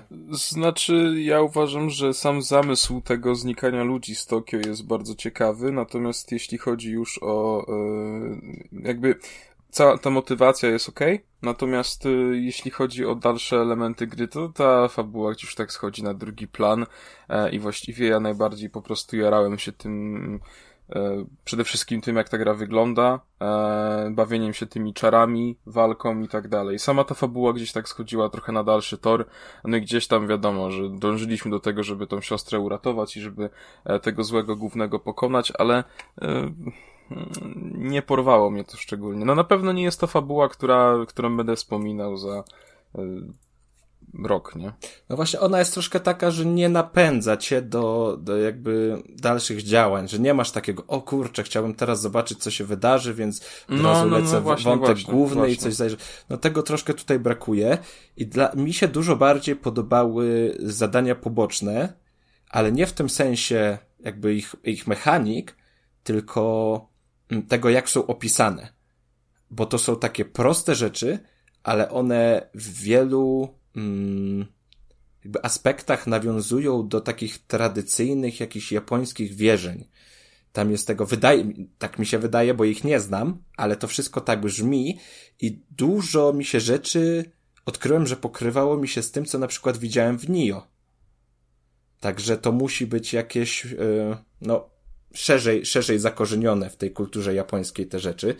Yy, I te questy poboczne mi się fajnie, fajnie wypełniały, bo one na, na ogół to są zlecane przez jakieś dusze, które utknęły w tym świecie e, i po prostu musimy je uwolnić, a żeby je uwolnić, to coś tam musimy e, dla nich wykonać. I czasem to na przykład będzie osoba, która, e, której przeszkadza um, fortepian gdzieś grający w jakimś domu i się okazuje, że to inna dusza gra na tym fortepianie i oni sobie wzajemnie przeszkadzają, a my po prostu wypełniając to zadanie uwalniamy dwie dusze. Ale też takie coś bardzo prostego, czyli jeden pan w parku narzeka, że drzwi do łazienki są ciągle zamknięte, a tu się okazuje, że w łazience jest drugi pan, któremu po prostu zbrakło papieru toaletowego i naszym zadaniem dostarczenie jest mu rolki papieru toaletowego. To typowa Japonia I okazuje, tu wychodzi. I okazuje no, się, że jedna... to jest właśnie piękne w tej grze. Że, że jedna masz... rolka papieru toaletowego nie wystarczy i musisz mu przynieść drugą rolkę no papieru toaletowego. A właśnie, i cały czas jeszcze słyszysz te odgłosy dobiegające z tego kibla, co tam się dzieje. Kurwa, to jest takie... To jest, to jest właśnie problem, który ja mam z japońskimi grami. To jest to. Jest to. I ostatnio gram w AI The Somnium Files i to jest dokładnie to, ten sam kasus. Czyli zajebisty pomysł yy, na, na świat, na intrygę, Y, na no, rozgrywkę powiedzmy, nie? Ale, ale ogólnie na nawet styl graficzny, nie? Bo jest to jak Ghostwire Tokyo wygląda, jak, jakie tam są projekty tych yy, maszkar i, i w ogóle tego miasta, to jest coś absolutnie fenomenalnego. Przynajmniej z tego, co widziałem na materiałach promocyjnych, jakichś tam gameplayach. Natomiast japońska gra nie może być po prostu poważna, czy gdzieś tam lekko śmieszkowa, bo oni jak już idą w takie bardziej śmieszkowe klimaty, to to jest właśnie sranie, to jest, to jest, to jest gość ma sraczkę w kiblu, no, trzeba nie oszukujmy się, przynieść. wyprawiają trójkast wyprawiają po prostu. Miało być poważnie, a to no, trójkast. No, no, trochę tak i jakby, wiesz, ja nie lubię konkurencji, więc mnie to wkurza, nie? No ile może być? Ale w Ghostwire te wszystkie takie wątki bardziej dziecinne są tylko w sidequestach. One są ale, jakby wiesz, główna no, ale, oś fabularna są, nie, nie rzuca ci żartami o, o kupie czy o cyckach. Tylko wiesz, e, Kacper, masz... chodzi o to, że jak masz fabułę, która jest poważna i masz ten mroczny świat, który zgłębiasz z tymi duchami i z wszystkim, a zaraz idziesz na sidequesta i gość tam straczki dostał, potrzebuje nie rolki, ale całej tej kurde wora tego srajtaśmy, no to to trochę wybija, nie? No ale z tym, czy Ghostwire się y, jakby robi na taką grę straszną i mroczną, to bym się delikatnie kłócił, bo jakby okej, okay, sam zamysł jest może trochę mroczny, natomiast prawda jest taka, że e, podczas walki e, z, z tymi postaciami z folkloru japońskiego, które są swoją drogą fenomenalne e, i, i design bohaterów mi się, znaczy przeciwników mi się mega podoba, jakby słyszysz cały czas komentarz od tego KK'a, że wow, coraz bardziej mi imponujesz. Aha, przyjąłem takiego cipka, a ty nagle zaczynasz fajnie walczyć, nie? Dobrze. Wiesz, tego typu rzeczy. Ja nie mówię, że to jest, Więc... ja nie mówię, że to jest gra niezwykle poważna, nadęta, czy, czy coś, że to jest gra Kojimy, chociaż tam też było sranie. E, więcej niż raz. E, Johnny pamiętamy. Tak on się Johnny nazywał, ten co sraczkę miał w każdej części, nie? W Metal Gearach. No mniejsza. Y, to wiesz, jakieś tam komentarze czy, czy, czy, tego typu, to jest nadal powiedzmy w ramach tej powagi, no ale jak gość dostaje sraczki, to już trochę nie jest, no Kacper. Wiesz, tam uwalniasz duszę, y, biorąc je do takiej papierowej lalki, a potem idziesz je oddać do budki telefonicznej, gdzie gadasz przez telefon z Edem, który jest introwertykiem i on z tobą nie rozmawia, tylko nagrywa rozmowy wcześniej e, i, i chwali cię, że no fajnie, że uwolniłeś tam 20 tysięcy dusz, ale to jest tylko 10%, więc nie, nie podniecaj się, tylko idź tam rób dalej. E, w sklepach sprzedają towar latające koty, które są wychillowane i proszą cię, żebyś dał im jak najwięcej siana. Więc ja bym tutaj raczej się nie doszukiwał, bo to jest w sensie Ghostwire ma, ma, ma taki trochę straszny początek, jak masz zajawienie tej mgły, jak ten bohater jest przerażony Znaczy, tym KK. on w ogóle jednak... ma straszne momenty, bo znaczy straszne, takie horrorowe. Są niektóre te wstawki fabularne, tak, gdzie tam tak, wchodzimy- No, po, po, ja, ja kilka razy podskoczyłem na krześle, nie ukrywam. tak, one tam się dzieją rzeczy takie, nie wiem, trochę ala control. Tak, że idziesz sobie korytarzami i nagle gdzieś ściany zaczynają się przesuwać, tu jakieś rzeczy dziwne wyskakują. A o tym mówisz. Tak, tak, E, tak, to też jest super. Przed, przed, to, to mi się to bardzo podobały, te, te fragmenty. I no, tam trzymało taką adrenalinkę fajną. Ale to Tak, ale mam na myśli, że jakby ta gra jest przesiąknięta taką japońską popkulturą od samego Ona jest początku. bardzo nie? japońska. Ona jest japońska Ale do. o tym, do, o tym do mówię cały czas. O tym, że to jest japońska szkoła projektowania gier i to mi tak, do końca no, odpowiada. Bo mówisz o tym w jakiś negatywny No bo to sposób, jest moim zdaniem ja uważam, negatywne, to bo jest... to wybija kurwa z gry. No, Ja uważam, że nie, że ja uważam, że w przypadku takich gier jak Ghostwire to właśnie bardzo buduje ten klimat i to pasuje do ale, całości. ale jakby oglądając zwi- zwiastuny i materiały przedpremierowe, kompletnie nie było widać tego, że tam wiesz, że będziesz chodził za gościem straj taśmą, kupował latające koty, yy, czy no tego nie było, no to mi się wydawało po zwiastunach jako coś w stylu bardziej survival horroru, czy też e, gry akcji z elementami survival horroru, która jako, która czerpie garściami z japońskiego folkloru, który jest umówmy się, dość też specyficzny i niekiedy mało poważny. Natomiast nic nie zapowiadało, no, właśnie tego typu sidequestów, nie? No, tak, tak, tak samo mi się nie podoba to, jak w, Yakuza Like a Dragon, która jako taka jest super grą, Eee, nie, nie, to jakby nie spodziewałem się na przykład, że w jednym sidequestie będę przynosił sztuczne mleko dorosłym kt- w pieluchach, którzy, członkom Jakozy w pieluchach, którzy udają bobasy w przedszkolu dla dorosłych, kurwa. No i to jest No właśnie to jest, zajebiste. Ale ale wiesz, widzisz, albo gram, to gram- gram to AI The zadanie. New Files, gram w AI New Files i jest, wiesz, zajebista intryga, morderca na tym, w ogóle pogmatwane wszystko i to jest super, a potem, kurwa, nagle w scenie akcji yy, oko głównego bohatera, no jakby japońskość, nie? Więc główny bohater ma oko, które jest sztuczną inteligencją, bo jest sztucznym okiem i jest jakby osobą, długo by tłumaczyć. Ale podpowiada próbuje wspomóc głównego bohatera, bo wykryło, że zanim ktoś celuje do niego z broni, więc mówi, ej, patrz, magazyn z pornosami pod twoimi nogami. On cycuchy, nie? I się schyla i unika tego. I to jest japo japoński, kurwa, szkoła designu, nie? No, ja lubię gry japońskie, uważam, że oni mają super pomysły i, i, i gry japońskie też często lubię, ale no, momentami, to nie wiem, no w Ghostwire wydaje mi się, że pomaganie gościowi ze sraczką by mi trochę przeszkadzało jednak. No mi się podobało. Mm. No to tylko jeszcze tak za, za, za wyraźnie zaznaczmy, że to nie jest survival horror. To mm, nie, nic, No z tych, zdecydowanie. nic z tych rzeczy. Mm, a tutaj to, no to też, to nie jest gra na, no nie wiem, powiedzmy na 5 godzin, gdzie faktycznie może być to takim liniowym horrorem, który by cię trzymał. To jednak jest taki, no, otwarty świat po części, więc e, no, potrzeba trochę takiej jakiejś odskoczni i taki kweścik, jeden czy drugi głupkowaty, no nie robi tutaj jakiegoś bardzo e, pod górkę, no bo wracasz sobie do innego questa, no już uzyskujesz tą imersję, a no nie wiem. Znaczy ja bym to w ogóle rozpatrywał jako pozytyw tej gry, jak mam być szczery. Też, też, też zapamiętałem, zaśmiałem się z żartu, kupię, no to jest okej. Ja, ja uważam, że Ghostwire Tokyo y, właśnie bardzo mocnym elementem tej gry są sidequesty. Ogólnie, no może nie tyle co sidequesty, co elementy w ogóle poboczne, e, bo te historie właśnie, dodatkowe questy są, są ciekawe i niejednokrotnie właśnie głupkowato śmieszne powiedzmy, ale same te mm, motyw tych bram, które można wyzwalać, odblokowywać e, e, dalsze części mapy, co trochę fabuła na nas wymusza siłą wyższą, ale w, dalszym, w dalszych etapach możemy sami to robić. E, takie questy jak na przykład szukanie tych lisów ukrytych pod różnymi przedmiotami, z którymi potem możemy porozmawiać i oni są wściekli, że jednak schowanie się do doniczki się nie udało i muszą wrócić do szefa, który teraz pewnie będzie wściekły. I oni, oni są rozwaleni po całym świecie.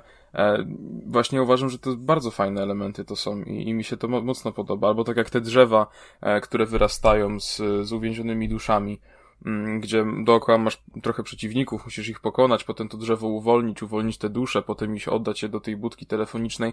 E, Ghostwire to jest gra, która ma tak mnóstwo pobocznych elementów, że właściwie ja kurczę, nie mogłem, jak ja generalnie w grach raczej stricte idę fabularnie, bawię się sidequestami dopiero po skończeniu gry, jak nadal mi się chce w nią No to grać. ciekawe podejście.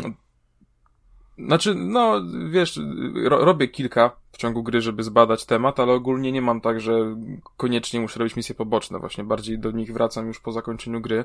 E, natomiast w Ghostwire miałem odwrotnie, że tam było tyle tych rzeczy, że no tutaj gdzieś tam podświetliła mi się dusza, tutaj usłyszałem, że pies szczeka, więc tam podbiegłem i tam była jakaś dusza do uwolnienia. E, tutaj coś, tutaj coś, tutaj kolejne drzewo widzę.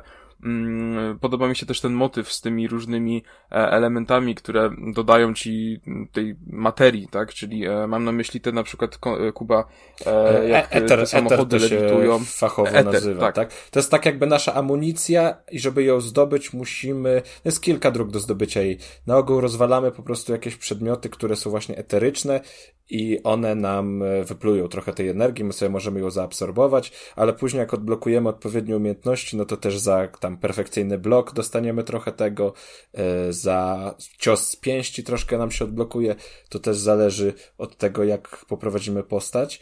E, I to jest... Mm, czasami nam braknie tej amunicji. To, to nie zawsze jest tak, że mamy je pod Zdecydowanie. dostatkiem. Ja bym nawet powiedział, że rzadko kiedy jest jej pod dostatkiem. Bo już w drugim rozdziale miałem kłopoty z amunicją bardzo często i musiałem wyciągać łuk z kieszeni albo ratować się po prostu biciem z mele, żeby gdzieś tam biegać, szukając automatu lewitującego, nie? E, w każdym razie, co jeszcze chciałem powiedzieć, jeśli chodzi o tą popkulturę, to podoba mi się to, że ten eter, który nam daje pieniądze, tą e, walutę e, ghostwire'ową, e, to bardzo często są manekineko złote, które latają i machają rączką. To jest strasznie fajne, ja kocham takie smaczki po prostu. Albo tak jak masz te, mm, po mapie są też rozwiane te kapliczki e, z tymi ludzikami, przy których jak się pomodlisz, one się zaczynają patrzeć w twoją stronę i jakby zwiększają ci limit amunicji e, danego, danej umiejętności, tak? Bo tam w Ghostwire jakby mamy kilka żywiołów, którymi możemy, możemy walczyć. No nie wiem, Dobra, czy, to zaraz sobie przejdziemy, przejdziemy do tego i wyjaśnimy to sobie mniej więcej, jak to działa w praktyce. No jeszcze tak okay. chciałbym zaznaczyć, że po prostu jak odpalicie mapę, to ilość rzeczy, które możecie zrobić, was zaleje, bo tych znaczników tam się wyświetla od groma, Plus jeszcze są rzeczy, które się nie wyświetlają, tak jak te psy. Psy się chyba nie wyświetlają na mapie, które możesz e, nakarmić i dzięki temu one ci pokażą coś ciekawego. E, nie pokazują się te dusze, które też musisz uwalniać, w zamian dostajesz punkty doświadczenia i kasę i, i oczywiście osobistą satysfakcję. No i tego jest naprawdę, naprawdę dużo. E, no i to, to się na początku starasz się trochę to robić. Ja wiem o co ci Kacper chodziło, że mówiłeś, że skupiłeś się na głównym wątku, bo u mnie to podobnie wyglądało, że starasz się to robić, ale tego się robi z każdym, z każdym odblokowanym rejonem. Robi się tego i więcej, no, i więcej, mnóstwo, i więcej, mnóstwo. i więcej. I już po prostu w pewnym momencie okej, okay, może później do tego wrócę, może jak skończę, to, to zajrzę tam w te pozostałe aktywności. Um, a też gra nie jest jakaś szczególnie wymagająca do tego stopnia, żebyś musiał gdzieś tam grindować i, i robić wszystko, żeby sobie podblokowywać, podblokowywać dodatkowe umiejętności i tam wyższy poziom zdobyć. Także, no, wszystko sobie można w swoim, w swoim tempie, wydaje mi się, yy, tam, tam robić. A teraz jeszcze omówmy sobie ten system walki, bo to chyba najciekawsza sprawa, mm, która jakby naj, naj, najwięcej osób może do tej gry przyciągnąć po trailerach, e, bo to bardzo wygląda efektownie. Ja sam się zacząłem tą grą jarać dopiero jak zobaczyłem te, te trailery, gdzie tam zaczęły latać te, te właśnie żywioły. I to wygląda tak, że mamy trzy żywioły. E, wiatru, wody i ognia. I każdy atak, każdym żywiołem jest odrobinę inny. I dodatkowo możemy ich użyć na dwa sposoby, czyli podstawowy i taki naładowany atak, co po prostu polega na dłuższym przytrzymaniu przycisku. E, I teraz, tak jak już wspominaliśmy wcześniej, żeby móc z nich korzystać, potrzeba nam tego eteru, który zdobywamy tam na różne sposoby. I teraz dla mnie ten system walki, ty już Kasper wspominałeś, że, że ci się podobał. Ja trochę się zawiodłem, bo spodziewałem się więcej, bo on dla mnie był troszkę takim zwyczajnym po prostu klikaczem, Szczególnie ta, ta, ta moc wiatru, której używamy najwięcej, bo największy mamy jakby arsenał e, tej umiejętności. I, I mi tam jakiejś konkretnej taktyki, to jakieś takie. Mm, no, też jak cię trafią, to cię trafią, niby tam się możesz zablokować, ale niekoniecznie jest ku temu jakaś potrzeba. E, nie ma takich typowych uników. Nie ma tam, nie wiem, jakiegoś takiego e, dasza po prostu, że, że um, odbiegasz coś, coś mi, czegoś mi brakowało. Znaczy, mi brakowało troszeczkę takiej widowiskowości, e, trochę może takich daszów, coś w stylu powiedzmy. Bo ona jest bardzo wiem. wolna, ta walka. Tak, w ogóle tak. ja, kłopot, który miałem z Ghostwire, to pierwszy raz w ogóle grzebałem w ustawieniach, musiałem sobie zwiększyć, zwiększyć czułość. Ja grałem na PlayStation 5 na padzie e, i, I teraz na przykład jak widzisz, jak widzisz małe, małe gdzieś szczeniaczki, to jesteś bardziej czuły? Wow. Zdecydowanie tak. E, w każdym razie musiałem, to, jakby feeling na początku, jaki miałem, to było tak jak granie w Minecrafta na konsoli. E, niby, niby się da, ale gdzieś miałem wrażenie, że to nie było to. Co mnie dziwi, bo przecież twórcy przed premierą się chwalili, że no DualSense wniesie w ogóle doznania na jeszcze wyższy level. I fakt, no te wibracje, triggery to jest coś, nad, nad, czym ja się cały czas spuszczam, bo to jest fenomenalna technologia. E, natomiast w Ghostwire strasznie było to wolne. Ja musiałem zwiększyć sobie znacznie czułość e, obrotu kamery, żeby jakby, żeby grać normalnie i, i czuć jakąkolwiek radość z tej, z tej rozgrywki, ale zabrakło mi właśnie, jak jest ten motyw tych e, duchów, do których możesz się przyciągać w powietrzu, ale one są jakby statyczne, to jest tylko w lokacjach, gdzie mm, ewidentnie no po prostu ich potrzebujesz, ewentualnie gdzieś tam są to jest taka kotwiczka dodatkowego. i to jest bardzo słabo ale zrobiona właśnie, kotwiczka. Ale wiesz, czego mi brakowało? Jak masz te takie zwykłe demony, które po prostu latają i do ciebie strzelają, one są na trzy hity chyba, ale brakowało mi właśnie możliwości, żeby do nich też móc się e, przyczepić, żeby móc zrobić jakieś dasze, żeby były może jakieś ataki z góry właśnie, że wiesz, możesz to taktycznie wykorzystać, że jeśli mm, jesteś na jakimś dużym terenie, na dole masz dużo demonów, do się do tego na górze, załatwisz jego i pięścią, wiesz, przywalisz po prostu w podłogę, whatever, żeby to było takie bardziej po prostu efektowne. A tu jest Bo takie bardziej walka... dreb, dreb, dreb w lewo, strzelę, dreb, dreb, dreb no. do tyłu, strzelę i tak, no na pewno lepiej jest, y, jest ciekawiej trochę, jak rozwiniesz trochę umiejętności z tymi rdzeniami. Jak możesz je na przykład, y, wiesz, y, chwyta, chwycić ręcznie, jak jesteś blisko wroga, e, to wtedy jest dużo szybsze, dużo bardziej dynamiczne. Ale nie wiem, też właśnie miałem wrażenie, że w tej walce zabrakło trochę takiego wypierdu.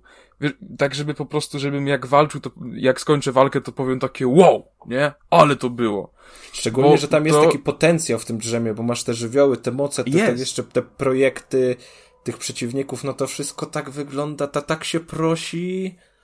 No, to prawda. Nawet jak masz y, y, ten żywioł wody, który strzela takim jakby e, szerokim atakiem, no to kurczę, ja nie wiem dlaczego oni nie pomyśleli, żeby zrobić coś takiego, że masz jakiś w ogóle na przykład zrobić jakiś ult, powiedzmy, e, specjalny atak na każdym żywiole i żeby móc zrobić po prostu, że woda będzie przez chwilę dookoła ciebie krążyć i wybijać przeciwników dookoła, wiesz, cokolwiek, coś właśnie żeby pójść w też stronę właśnie taką, takiej po prostu japońskiej gry, żeby to było takie efektowne, żeby dużo się działo, nie?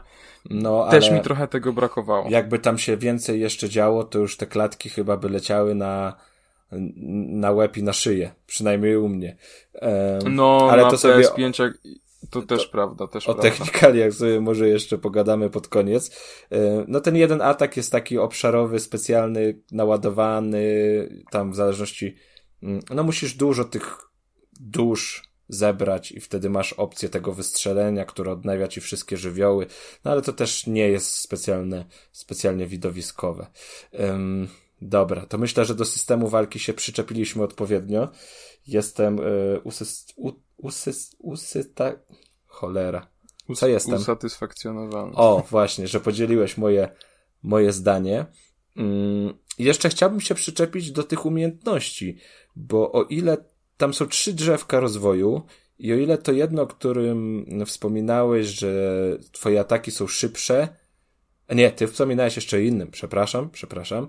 Jest tam e, drzewko odpowiedzialne za te właśnie ataki tymi, tymi żywiołami, tymi eterami.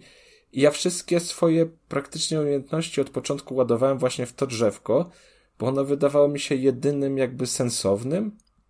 Yy Dopiero jak tam wszystko to, co chciałem, zdobyłem, to się przerzuciłem na te inne drzewka. To drzewko, jakby, które odpowiada za rozbudowę naszego ekwipunku, to tak naprawdę tam mało rzeczy mnie interesowało, bo, bo ani ten łuk specjalnie mnie nie jarał, ani te talizmany dodatkowe, które, które mają fajne moce i bardzo pomocne w walce, ale jednak ta walka nie jest na tyle wymagająca, żeby musieć z tego korzystać. E, więc ten system umiejętności dla mnie był troszeczkę za mało rozbudowany. Tak po prostu po zdobyciu kolejnego poziomu doświadczenia i podłożeniu tam iluś punktów, żeby odblokować kolejną umiejętność, ja nie czułem się jakby zadowolony, że okej, okay, to teraz coś fajnego odblokowałem, teraz już takiego kombosa huknę, że to super będzie. No tak. Tak, e, I tak, tego mi brakowało, żeby to były takie, takie konkretne umiejętności z krwi kości, że od teraz okej, okay, umiem coś nowego, będę z tego korzystał, będzie super, czuję, że jestem silniejszy. No to tutaj mi tego też, Mnie też, też zabrakło. w ogóle właśnie w, w, tym drzewku przerażała ilość y, jakby cyferek, które tam były, bo większo większość rzeczy to jest, no tu masz atak, który pozwoli ci jakby, jeśli to wykupisz, to półtora razy więcej obrażeń będziesz zadawał, jak y, przeciwnik będzie obalony, albo będziesz strzelał wiatrem o 30% szybciej i tak dalej, nie? Właśnie brakowało mi czegoś takiego, żeby może to co, to, co powiedziałeś na początku, są dwa typy ataków, zwykłe i naładowane. No a gdzie jest coś pomiędzy, nie? Jakby, no brakuje, brakuje, to prawda, że kurczę, no to jest jedyny taki spory mankament, uważam, Ghostwire, bo ta walka faktycznie gdzieś tam nudzi i to wyrywanie rdzeni jest jedyną taką właściwie odskocznią, która sprawia, że to wygląda trochę lepiej.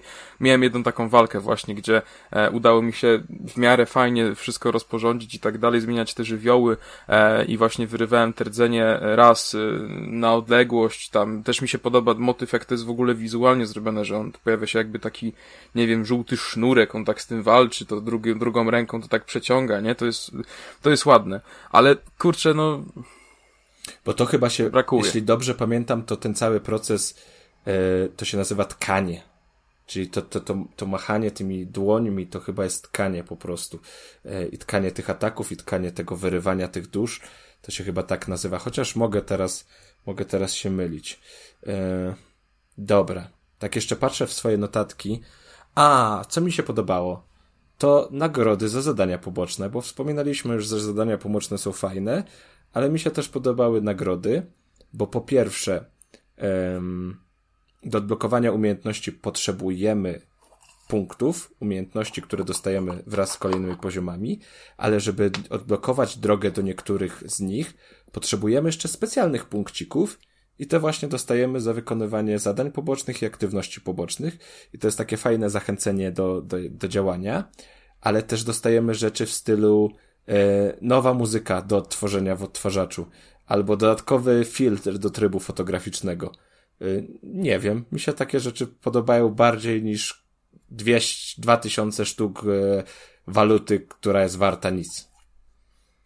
No, jeśli chodzi o tryb fotograficzny, tutaj bym się delikatnie kłócił. Ja uważam, że e, i mówię to po ograniu Horizona, o czym jeszcze powiem, powiem dokładnie zaraz, że akurat uważam, że tryb fotograficzny powinien być naładowany od samego początku, żeby te screeny były jeszcze piękniejsze, szczególnie w takich grze jak Ghostwire.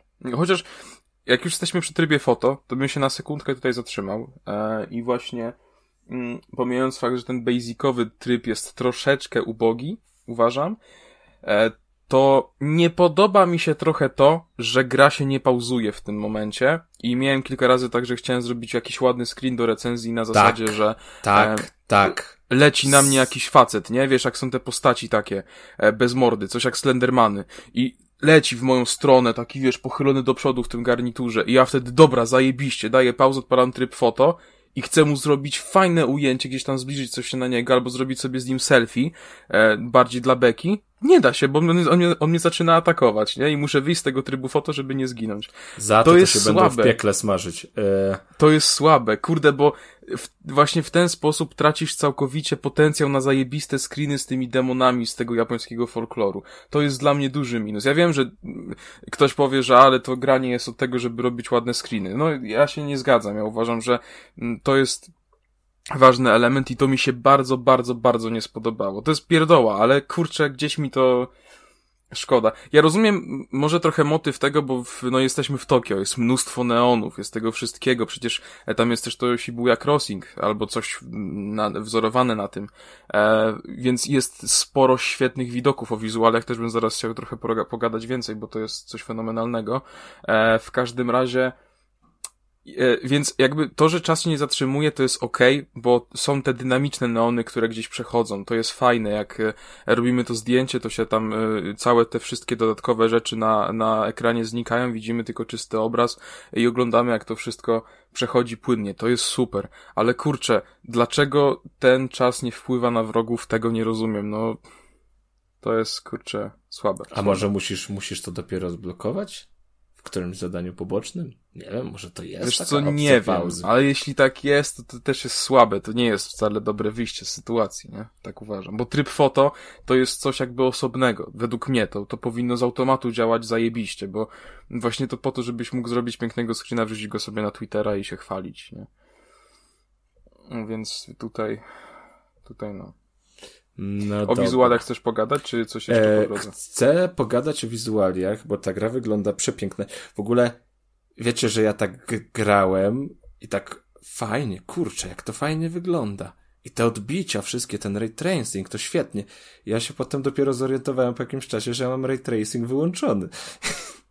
I ta Ale gra, właśnie te odbicia ta gra tak dobrze świetne. wyglądała bez, a później jak odpaliłem Wygląda to, świetnie.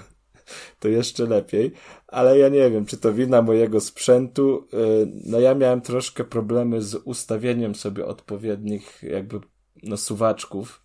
Kręciłem tymi suwaczkami w tę i we w tę i nie mogłem mm, jakby doprowadzić do stabilnego działania, niezależnie od sytuacji. Gdzieś mi zawsze te klatki skakały. E, I miałem wrażenie, że czasem nawet na wyższych ustawieniach graficznych ona chodziła lepiej niż na gorszych. Naprawdę, teoretycznie gorszych. Nie wiem, nie wiem co tam się działo, ale z tego, co dostałem, e, jeszcze dostałem informację, że w dniu premiery ma się pojawić jeszcze patch, który ma tam troszeczkę naprawiać.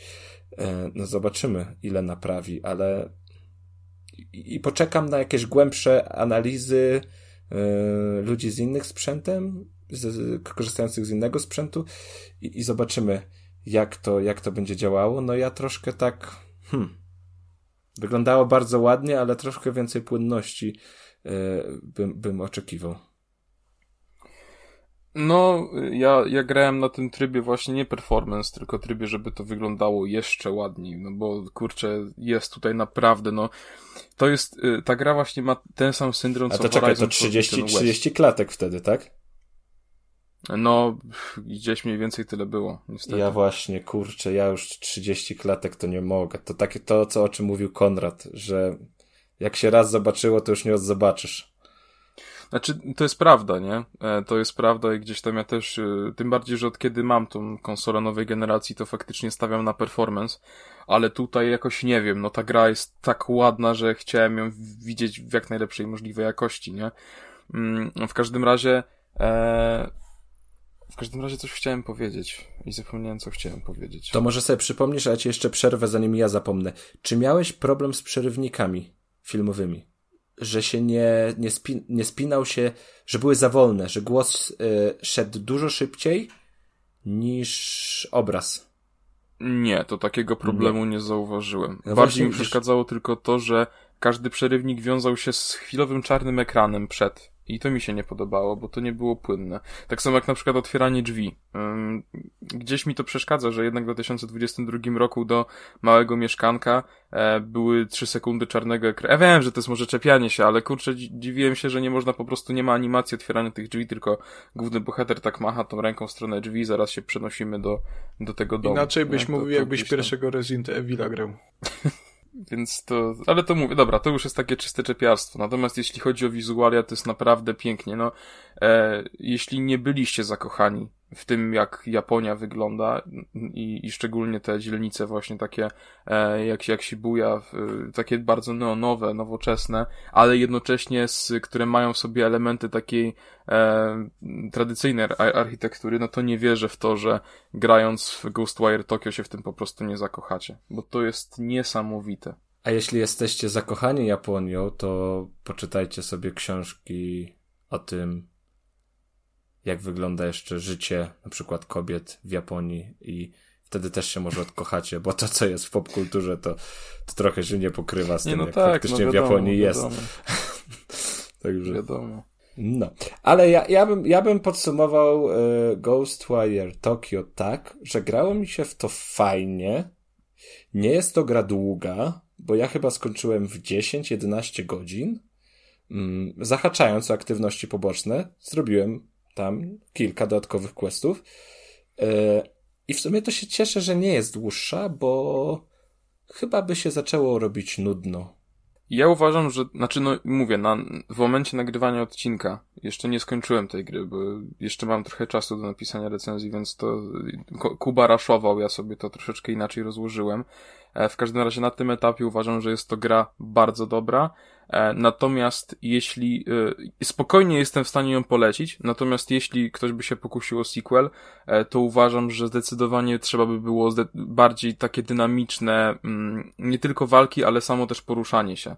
Brakowało mi możliwości takiego gdzieś delikatnego parkuru, bo nawet jak są elementy takiej delikatnej wspinaczki, powiedzmy, w tym jak jesteś w tych zaświatach bardziej abstrakcyjnych, jak w Control, tak jak powiedziałeś, E, to to skakanie było takie trochę upośledzone.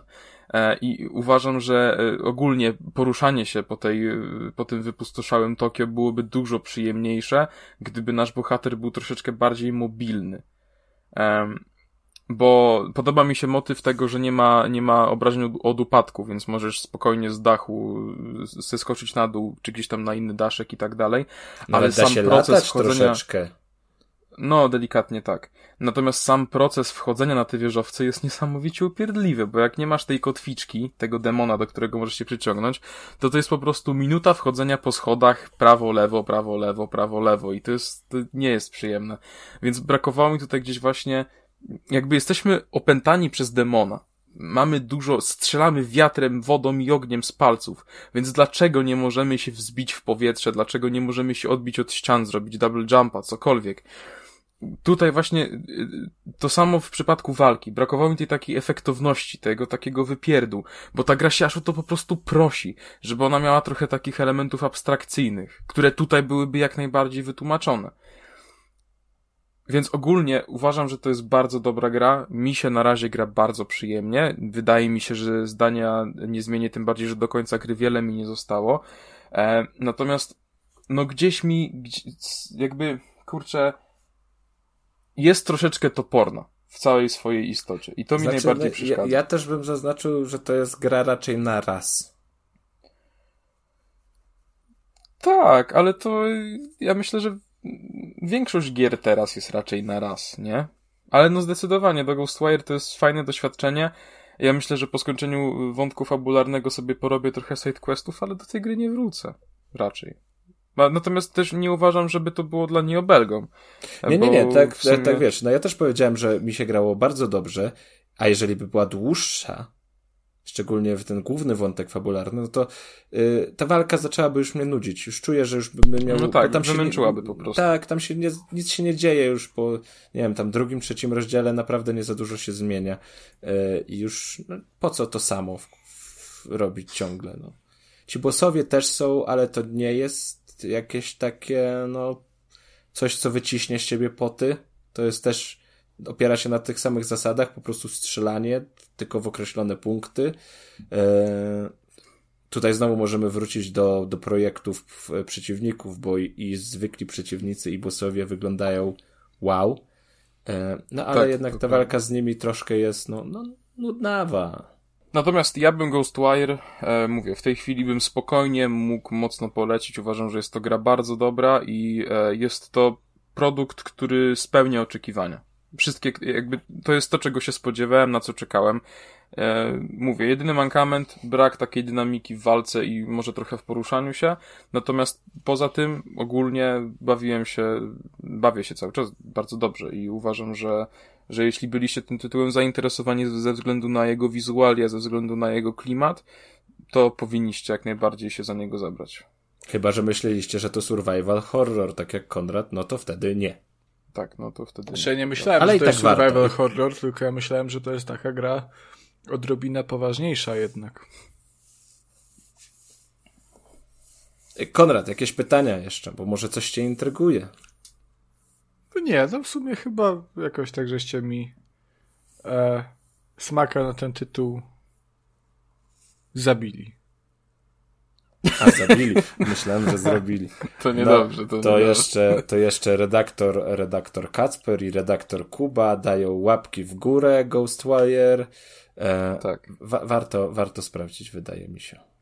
Trójka Choć, chociażby dla, dla tego klimatu właśnie, bo, bo, bo samo to obcowanie z tym klimatem jest, jest wow. Jest wow, to prawda. Dobrze, także to byłoby tyle na temat Ghostwire Tokyo. E, I teraz przechodzimy do innej też bardzo dużej gry, nawet większej, jeśli chodzi o ilość godzin i o świat gry, bowiem porozmawiamy sobie o Horizon Forbidden West i tak jak zajawiałem w poprzednim epizodzie, bardzo dziękujemy PlayStation Polska za dostarczenie nam kodu na tę produkcję. I cóż, to jest gra, na którą bardzo czekałem, e, ale której się też trochę obawiałem, bo jak Zero Dawn mi się podobało, to uważałem mimo wszystko, że to była gra dobra, e, to była gra po prostu... Mm, 6 na 10. Brakuje mi, brakuje mi słowa. Ona była po prostu ok. I jednak po Forbidden West miałem oczekiwania dużo większe. Liczyłem, że e, będzie tutaj jeszcze więcej, jeszcze lepiej, że, że gdzieś mnie te wyrwie z kapci i ta historia Aloy mnie jeszcze bardziej zainteresuje. No i cóż, muszę przyznać, że moje e, oczekiwania zostały jak najbardziej spełnione, bo Forbidden West e, uważam, że nie tylko jest świetną kontynuacją, co jest dużo lepszą grą e, niż, niż Zero Dawn. E, jeśli chodzi o fabułę, warto zajawić, e, okazuje się, że pokonanie e, przez nas Hadesa, e, aha, prze, sorry, to powinien sobie wtrącić. Oczywiście mogą się pojawić spoilery z pierwszej części, co wydaje mi się, że jest zrozumiałe, bo w końcu mówimy tutaj o sequelu, więc no, początek Forbidden West y, musi się bezpośrednio wiązać z końcem Zero Dawn. Więc jeśli nie graliście w Zero Dawn, no to mm, zatkajcie uszy, albo mm, przeskoczcie o 5 minut do przodu. E, okazuje się, że pokonanie Hadesa, który było głównym celem w pierwszej części, nie do końca e, okazało się rozwiązaniem problemu. Właściwie tak naprawdę to problemy dopiero nadejdą. E, Silence, który był naszym wiernym towarzyszem w pierwszej części, ale jednak się gdzieś skrywał i kontaktował się głównie przez Fokusa, okazało się, że nie do końca jest z nami szczery i ponownie się ukrył. Do tego zasiał dosyć mocną intrygę. Co oczywiście e, się Aloy nie spodobało. E, Aloy więc musi wyruszyć na, e, na misję, żeby zniwelować zagrożenie już nie tylko dla e, południka, e, południka? Dlatego jej regionu, chyba południka, nie pamiętam już jak to się nazywało, ale mm, całego świata. Więc wyrusza na dziki zachód. E, dzi Zakazany bardziej. Na zachód. No, właśnie, dziki to jest takie, e, po prostu ludzie, z, którzy byli z regionu Aloy, nie mieli, na to, nie mieli e, wstępu w ogóle na zachód, my tam teraz wyruszamy, więc czeka nas całkowicie nowa mapa, która jest ogrom miasta. Naprawdę jest wielka, e, ale jest bardzo dobrze zagospodarowana, co jest oczywiście... Wybacz, no. ci przerwę, ale ty pamiętasz, dlaczego nie mieli wstępu? Ten zachód, tam nie było coś jak w Falloutie z promieniowaniem, czy z czymś? Czy to po prostu nie można było? E, nie można było, no, tam były jakieś potyczki polityczne. Na początku gry jakby toczą się rozmowy właśnie, żeby mogli nawzajem sobie wchodzić na te tereny, żeby Aloy uzyskał, musi, Aloy musi uzyskać pozwolenie, żeby w ogóle tam wejść, żeby przekroczyć barierę, która prowadzi na ten, na ten zachód e, i tam zaczyna się nasza misja. E, Kurczę, nie chcę do końca więcej mówić, co się działo e, właśnie podczas uzyskania tego, bo to już jest jednak parę godzin, e, uzyskania tego pozwolenia, bo to już jest jednak parę godzin w grze. E, no w każdym razie mm, chyba mogę powiedzieć, że odbudowujemy Gaję i musimy zdobyć e, e, potrzebne, po, potrzebne jakby podsystemy to nazwijmy, czyli Poseidona, Eter, e, Demeter, i to wszystko ma nam pozwolić okiełznać Hefajstosa, e, który, przypominam, e, jest podsystemem, który jest zdolny tworzyć maszyny. No i podczas zdobywania tych wszystkich podsystemów napotkamy się na e, mnóstwo lokacji. To jest to, co wszyscy widzieli i wszyscy się zachwycali na trailerach. I to tak samo zachwycająco wygląda w samej grze.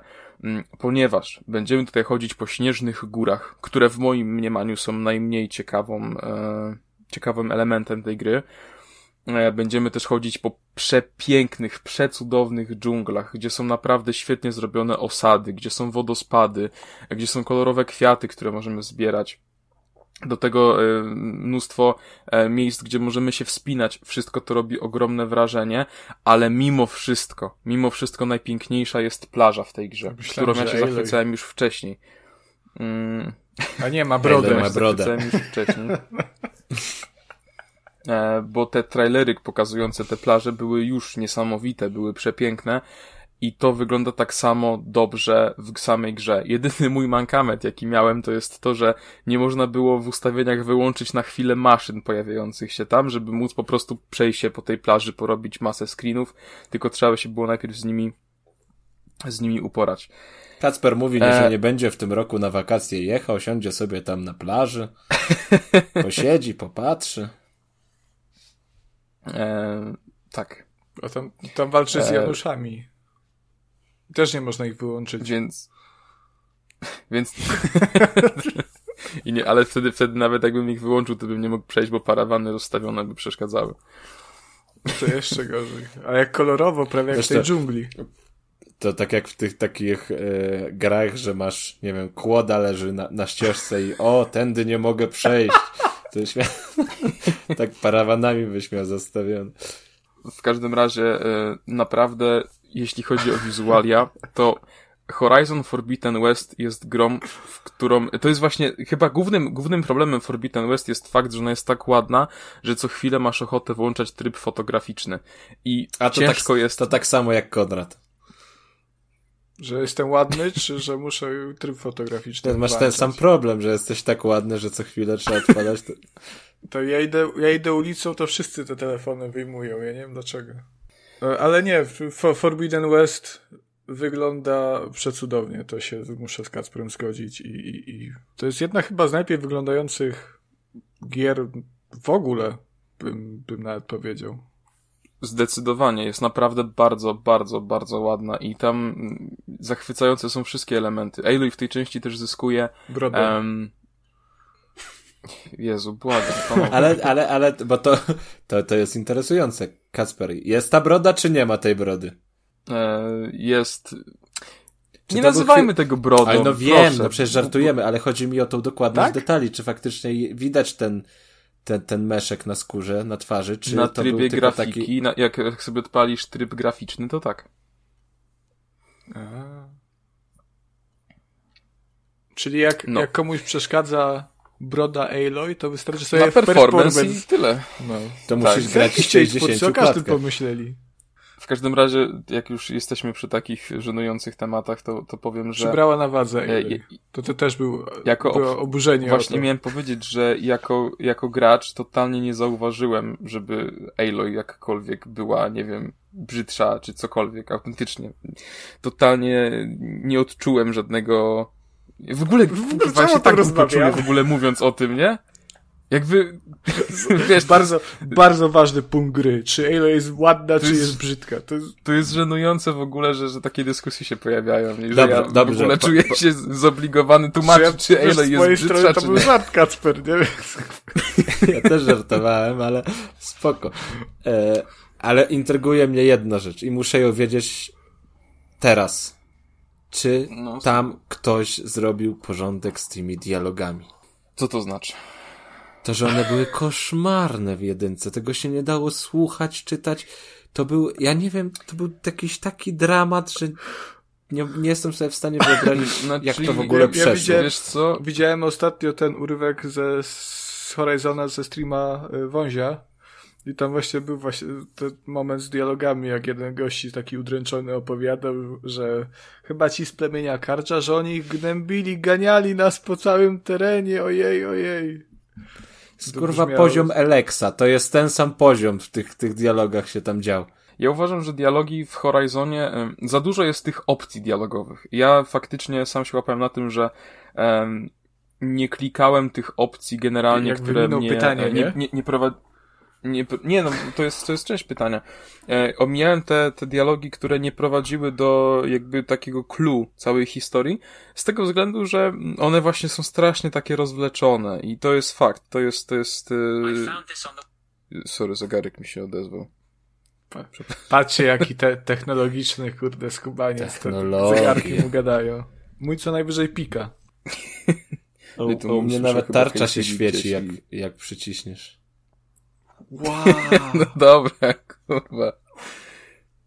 Ostatnio Boże, właśnie ale mnie wybijacie z rytmu. To taka anegdotkę, tu się Kacper zastanów. Miałem okazję, znajomy sobie kupił e, Tesla. I, I miałem okazję się To przyjechać. masz znajomych, kurwa. I miałem okazję się przyjechać i tak patrzę, kurczę, ile tam jest technologii w to wsadzone. Tak patrzę na siebie, właśnie, a w moim zegarku, jak przyciśniesz, to się zaświeca tarcza. To jest, to jest cała technologia, którą dysponuję obecnie. No i co, i lepiej na tym wychodzisz. No pewnie tak. Dobrze, wracając. No to ładna Taylor czy Nie. nieładna? Wracając. Aloy w Czyli tej nikt części się- nikt zyskuje... się- e, Nie nauczył robić tych dialogów, bo nie odpowiedziałeś mi w końcu. Jest dalej, A jest dialogi? dalej. Okej. E, Znaczy dialogi główne są ok. Dialogi faktycznie te poboczne są... mm, No ja je pomijałem. A- Muszę przyznać, że są bardzo rozwleczone i są niezbyt, niezbyt ja przepraszam, ciekawe, więc... Kuba, ty grałeś z polskim dublingiem, czy z takim... Tak, pra- e, nie z dubbingiem, z napis... Nie, z dubbingiem, przepraszam, z dubbingiem grałem, no. No to gracie z polskim dubbingiem, zagraniczne gry i się dziwicie, że jest chujowo. No to... No, jest Ale odcinek przecież da jest się, da ten się zrobić dobry dubbing. No, No to, to nie No jest... da to się, nie ale to jest e, rzadkość. No to, ale to też my, myślisz, że taka duża różnica była pomiędzy bazą a polskim tłumaczeniem? Myślę, że może być. W sensie tych, czy, no, wiadomo, że tam po angielsku to, to ładniej brzmi. Ale czy ja wiem? Ja, ja tu, nie, tutaj, tutaj muszę, muszę sprostować. Ja uważam, że jeśli chodzi o Forbidden West, to dialog, e, ku- kurwa, przepraszam, dubbing polski stoi na naprawdę, naprawdę wysokim poziomie. Uważam, że aktorka głosowa Aloy jest świetna w tej drugiej Ale części. W trzeba, pierwszej już trzeba była niezła. rozróżnić dubbing od tłumaczenia, Kacper, bo my, wydaje mi się, że teraz gadamy o tłumaczeniu bardziej po prostu.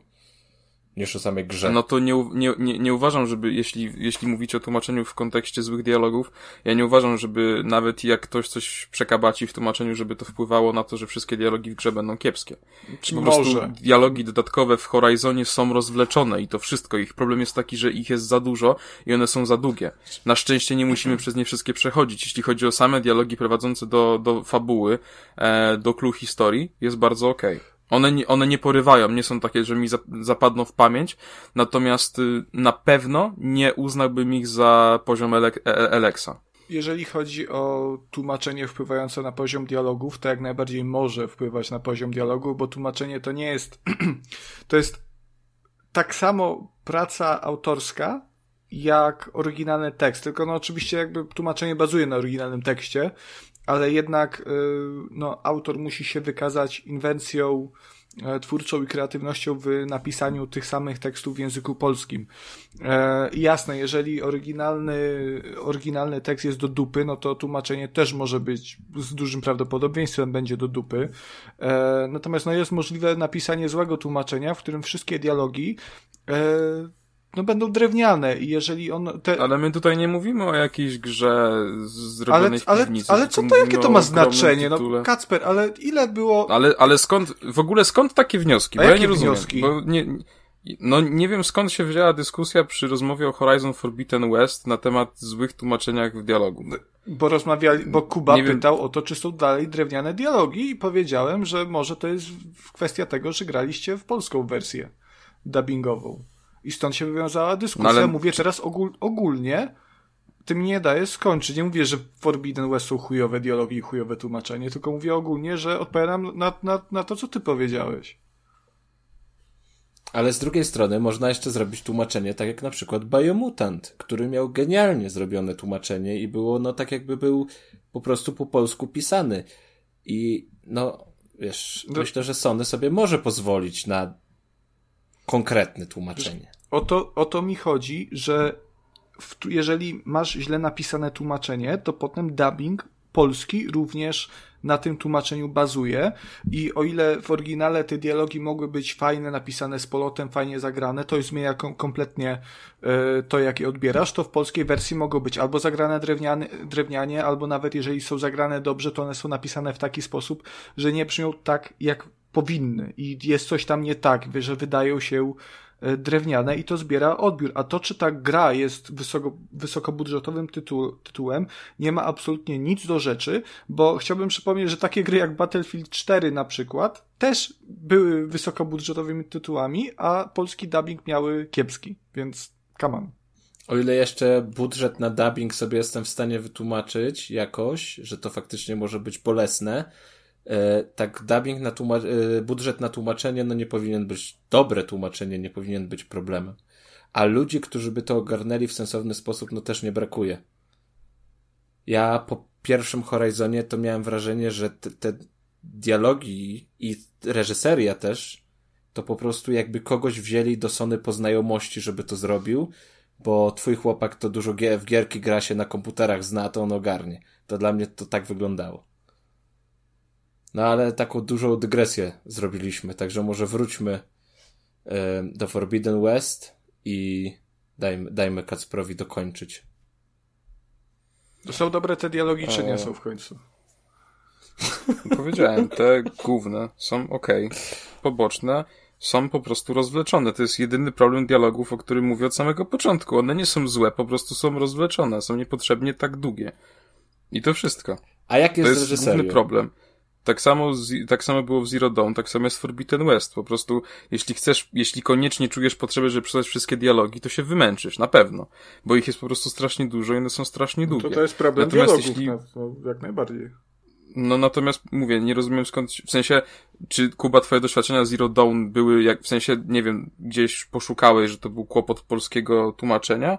Nie, nie, nie. Czy nie, ja rzuciłem no bo nara- zro- hasło. Zrobiliśmy taką narrację, jakby to był główny problem. Ja tego nie rozumiem, bo ja nie. Nie, nie Konrad powiedział, że to mógłby być problem. Ja rzuciłem Konrad myśl, powiedział... zapytałem się was, no potem to rozwinęliśmy. Tylko dygresję bym zostawił na poza recenzją, bo w tym momencie poświęciliśmy 15 minut na dyskusję. Przy Rainbow Sixie ci to nie przeszkadzało, a tam dygresje były dużo większe niż tutaj. To jest dalej w obrębie nie, gry. Nie mówiłem, że mi to nie przeszkadzało. Samo powiedziałeś, że Roka poznałeś, kurwa, Kacper. No bo A w ogóle to była to, ciekawa to historia. Kacper przysłał nam zdjęcie. Mamy zdjęcie. Jeśli pod tym e, odcinkiem zbierzemy dwa lajki, to opublikujemy to zdjęcie. Możemy się tak umówić. Możemy się tak umówić. Dobrze, to teraz proszę powiedzieć, jak jest z reżyserią. Czy to dalej jest są bardzo okej. Okay. Okej. Okay. Jest tam więcej sensu, Nie. to wszystko logicznie jest jakoś tak poukładane, bo ja miałem bardzo mieszane uczucia po, e, po jedynce. Nie, w, w jedynce się zgadzam, że, że gdzieś ten jakby sam proces, y, tam nie do końca, generalnie no bo Horizon to od początku jest post-apo, ale w przyszłości, tak? Więc tutaj jest, mamy elementy takie... Post-apo to zazwyczaj e, w przyszłości. Chyba mamy, mamy takich trochę dzikusów, nie? Mamy te różne plemienia i tak dalej, ale mimo wszystko to jest dużo, dużo dalej osadzone w historii e, i 2022 to jest dla nich po prostu tylko tam wspomnieniem sprzed y, setek, setek lat. Mm, ale tam nie do końca było to wszystko wytłumaczone, tak samo był, ja też miałem kłopot do końca z ogarnięcia tego, że, że Aloy to jest Elizabeth Sobek, nie? To dla mnie było takie trochę zamieszane wszystko w jedynce. W dwójce, tak jak mówiłem, tutaj uważam, że Guerrilla Studios zrobiło duży skok jakościowy pod każdym względem e, i po prostu to jest gra lepsza ogólnie. Co prawda, jeśli chodzi o samą fabułę, to mi się nie do końca podobała końcówka. E, samo zakończenie było trochę dziwne z mojej perspektywy, ale tutaj no, no, no z wiadomych powodów nie będziemy o tym mówić na podcaście. Okej, okay, a czy mógłbyś chociaż zdradzić, czy to jest zakończenie otwarte, sugerujące, że e, będzie... tak, na, na pewno będzie trzecia Super. część, albo będzie jakieś ogromne DLC, ale raczej bym się skłaniał tutaj ku trzeciej części, bo e, no to nie jest koniec przygody, przygód najlepsze, Aloy, najlepsze zakończenia to są otwarte zakończenia, to jest...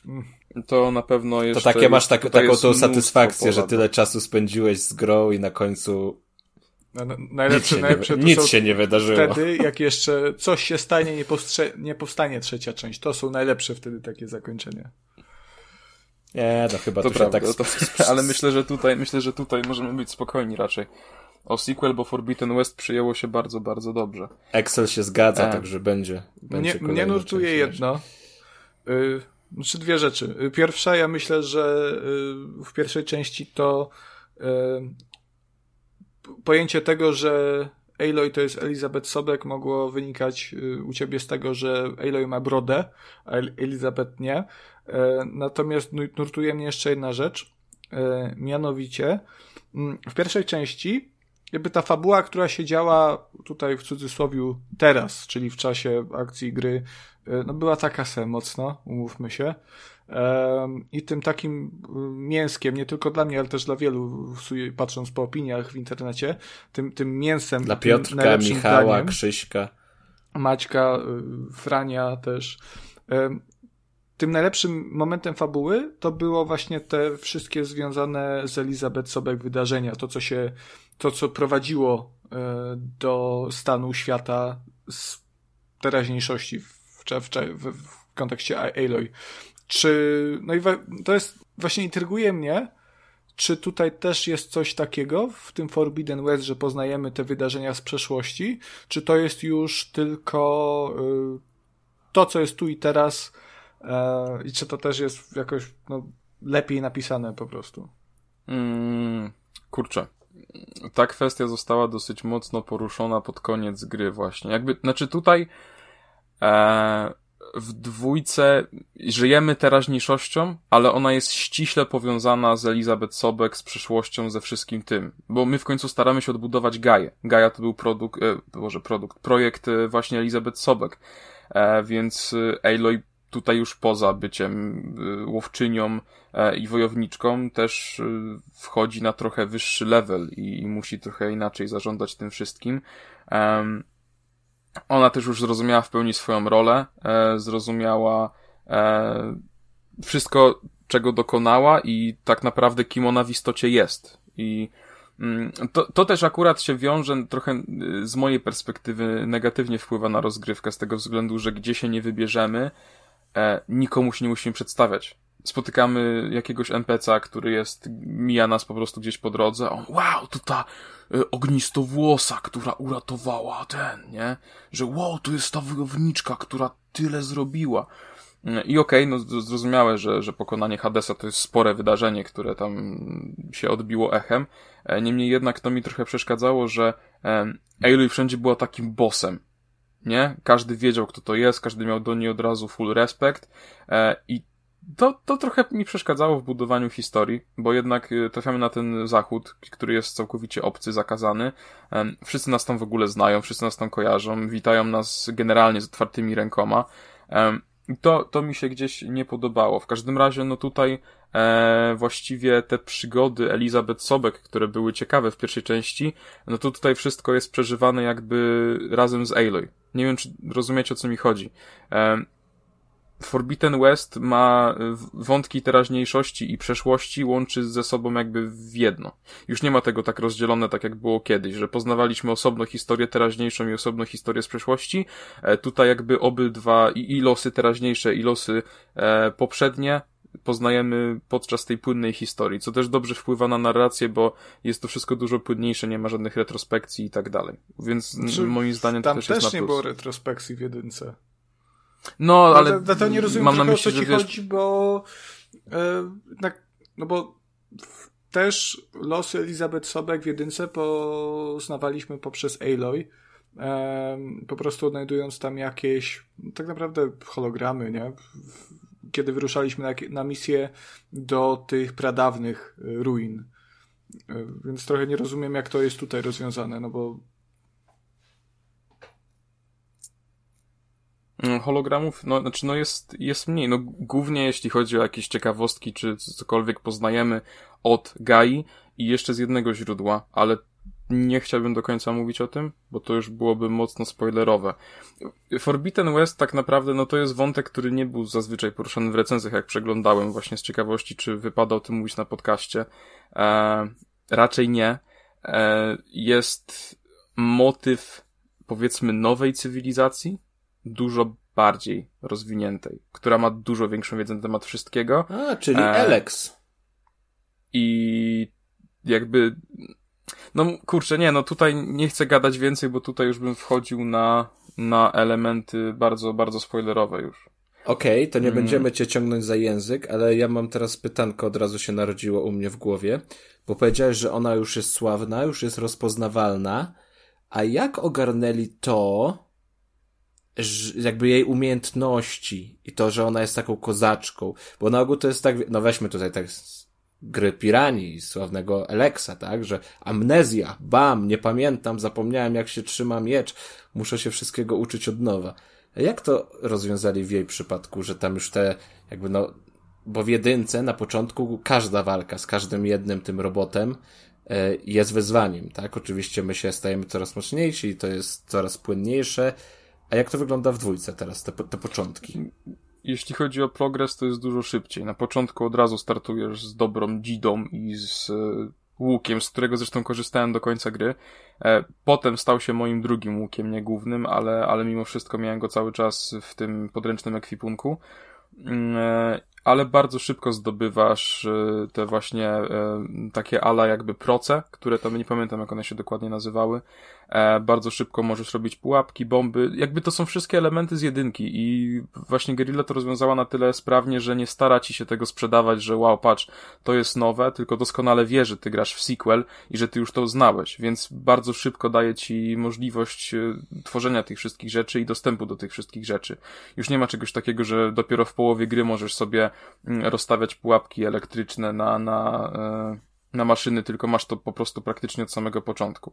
Więc tutaj właściwie, y, jeśli zależy Ci na, na szybkim zbudowaniu arsenału, wiadomo, są rzeczy, które odblokowujesz razem z postępem fabularnym, ale są to rzeczy, które musisz po prostu, na które musisz zarobić, które zdobywasz w sidequestach i więc jeśli poświęcisz odpowiednią ilość czasu, e, to możesz mieć naprawdę dobry secik w dość szybkim czasie.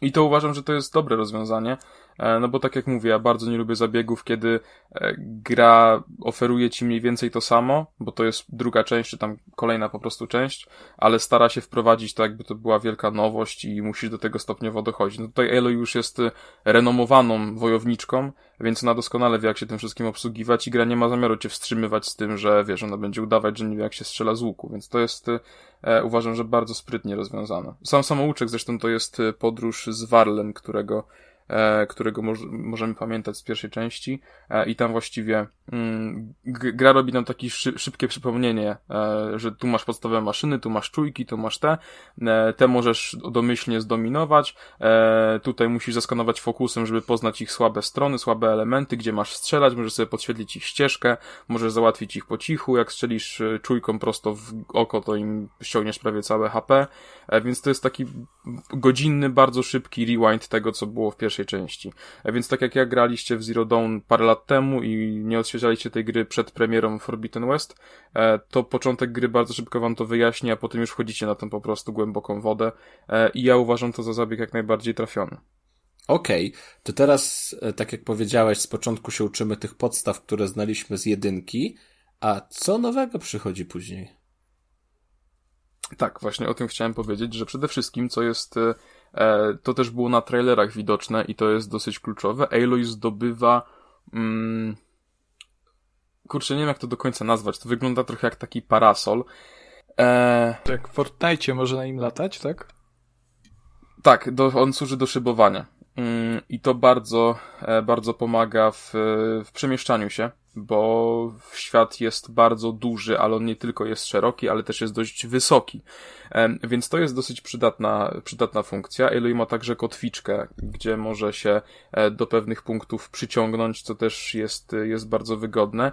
System wspinaczki też został bardzo, bardzo poprawiony i on jest dużo wygodniejszy. Ten parkour jest naprawdę przyjemny i sekwencja wspinania się na jakieś wysokie budowle jest naprawdę zaskakująco fajny, muszę przyznać. Mm, chociaż miałem kłopot ze sterowaniem, bo już przywykłem do tego, że wciskając kółko e, spada się w dół, nie? Puszcza się krawędzi. Tak jest to przyjęte na padzie Xboxowym, to jest B. Mm, tutaj jak się wspinacie, A na klawiaturze? To... Na klawiaturze, nie wiem, nie gram. Na Pro w dół. Pewnie by było escape. C. Albo Ctrl. E, w każdym razie e, w każdym razie. Znowu mnie wybijacie. Aha, Robimy wszystko, co w naszej mocy. Klikając kółko po prostu e, Aloy odskakuje w drugą stronę. Kółko jakby służy do tego, żeby się odbić od ściany e, i, i z tym miałem kłopot, bo tutaj jak chcemy się po prostu puścić krawędzi, to wciskamy kwadrat. E, no ale to jest moje gapiarstwo, a, a nie jakiś duży, duży minus. Więc to wszystko zostało naprawdę dobrze dobrze wykonane. Tak samo dużo więcej spotkamy maszyn w Forbidden West, co jest bardzo potrzebnym elementem, uważam. E, tych maszyn było sporo już w jedynce. Uważam, że na różnorodność tych maszyn nie, mogło, nie można było narzekać, bo mm, one były najróżniejsze i tutaj ponownie powracają te e, ukochane czujki właśnie, czy, czy burzoptaki. E, Ale to są modele wyjęte jeden do jednego z jedynki, tak? E, te, co znamy, to tak. Są to też trochę, trochę słabo warto... by było, jakby nie dodali nowych, tak? Bo skorzystali no tak, po prostu tak, na tak, gotowych ale rzeczach. Zaraz przejdę do tych nowych, które są, które robią, robią dużą robotę. Ale co jeszcze chciałem powiedzieć, z tych starych są też, wracają żyrafy, które są super. Żyrafy to, mm, i jest taki element, jak w Assassin's Creed zawsze były te wysokie punkty, gdzie Wierzę. się schodziło, można było odkryć kawałek mapy um, i zeskoczyć potem do pudełka z, z sianem. E, tutaj są te żyrafy, na które jednak nie jest tak łatwo się wdrapać. Żyrafów nie jest wiele na tej mapie, bo ich jest bodajże sześć, e, ale generalnie mm, każdy, każde wdrapanie się na żyrafa jest związane z jakimś sidequestem. E, na przykład, jeden żyraf znajduje się w dżungli, e, gdzie musimy się wspiąć po takim jakby obozie rozstawionym na drzewach, po, po drodze pokonując sporo, e, sporo maszyn i dopiero potem możemy się, możemy wskoczyć na tego żyrafa. E, innym razem musimy obciążyć tego żyrafa, jak jest na środku pustyni, żeby on upadł i dopiero wtedy możemy go, no. Dosiąść? Padło mi, zdominować. O, możemy go dopiero potem zdominować, kiedy ma głowę na, na naszej wysokości.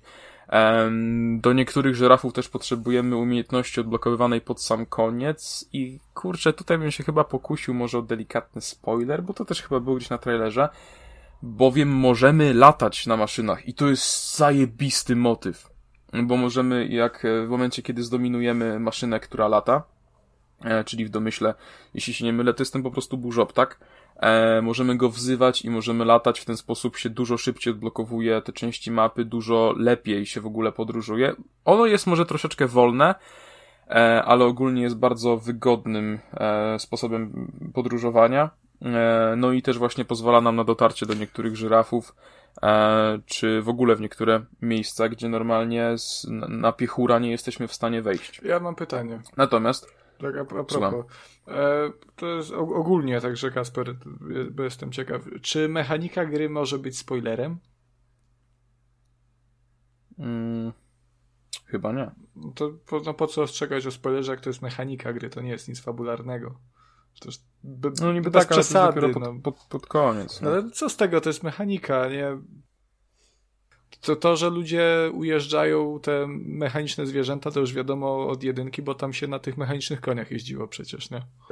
No tak, tutaj też oczywiście można, można ujeżdżać. No więc to nie jest jakieś tam coś nowego, że fabularnie tam nagle wielki przełom i, i teraz umiał, umiał ujeżdżać te zwierzątka, także myślę, że A nie później w, komen- w komentarzach będzie a spoiler. No to jak to jest dla kogoś spoiler, to proszę zluzować pośladki i tyle. O. No, w każdym razie to jest bardzo, bardzo fajny element, e, ale są też dużo, jest też dużo nowych maszyn, które są bardziej rozbudowane i robią naprawdę duże wrażenie. E, pierwszym, wydaje mi się, że pierwszą nową maszyną, którą poznajemy jest tak zwany ślizgawiec, który jest e, po prostu wielkim wężem, takim grzechotnikiem. On ma normalnie tam na, na z tyłu, ma ten, co grzechotniki mają, nie? Grzechotkę. Grzechotkę. I to jest, Marakasy. Grzechotkę. Marakasy, tak. Tamburyno. E, I on też, i on ma też takie wielkie kły, pluje e, kwasem w naszą stronę, e, który ma imitować jad. Jest to bardzo dobrze zrobione, bardzo ładnie. Też przede wszystkim właśnie walki z tymi nowymi e, maszynami są bardzo efektowne, bo to są takie mini-bossy, bym chyba, chyba powiedział. E, są też, e, podobała mi się też maszyna, to musiałem sobie te nazwy zapisać, bo nie spamiętałbym tego. Mamukieł, on się nazywa. E, i to jest ogromna, po prostu prze, przewielka maszyna, która służy też e, do transportowania żołnierzy normalnych, bo to jest maszyna, która jest opanowana przez e, cywilizację, bo na zachodzie już oni e, przez e, pewną osobę e, umią też, e, są w stanie e, dominować te e, te maszyny. Tak samo na przykład na plaży możemy spotkać muszlokłapa, który jest e, wielkim żółwiem e, i dość ciężko jest go pokonać. I są też ogromne solar ptaki, które też zazwyczaj są na tych cieplejszych rejonach. Jest tego mnóstwo, są też w drapulce, które się wspinają po ścianach, więc naprawdę I ukraińskie, jest... ukraińskie ciągniki, które sieją pogrom.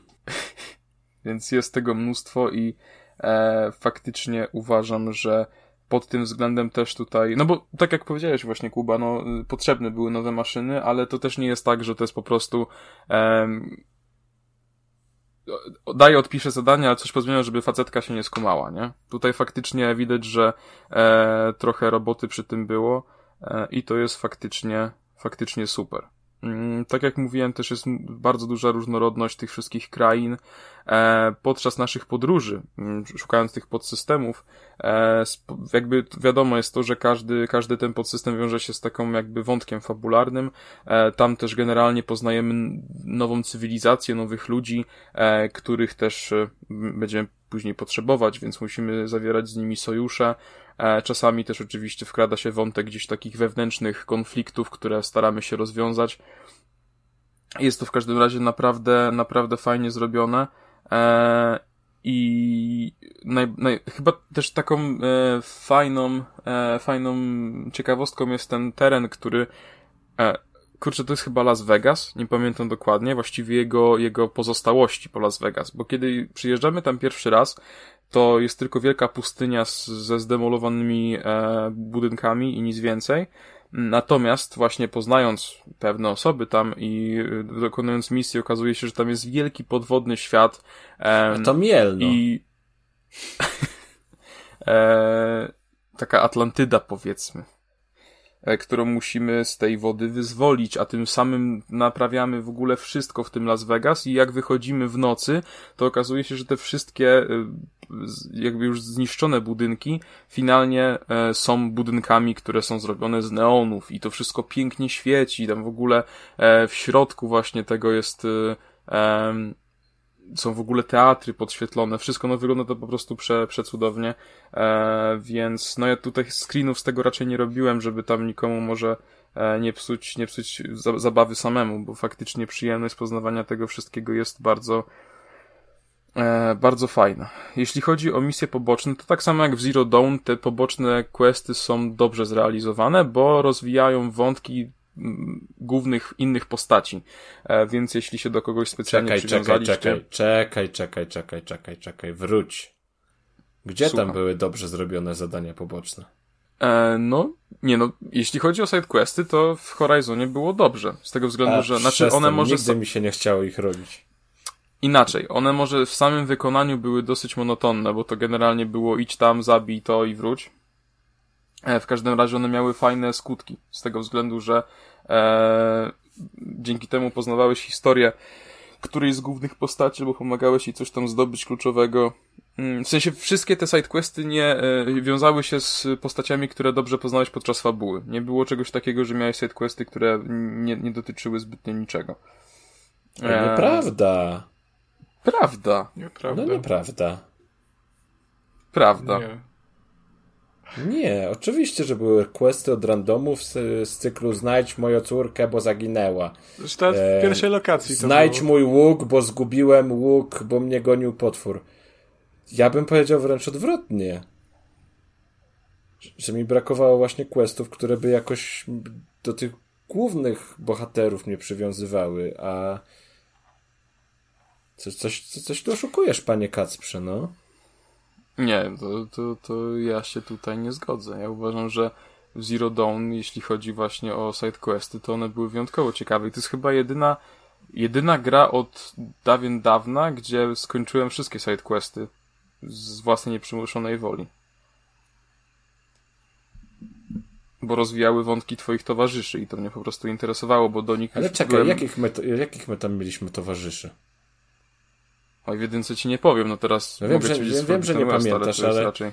ja tak no naprawdę to tylko bym wymienił tam, nie wiem, ze dwie osoby. No na pewno był Warley, był Edmund, tak?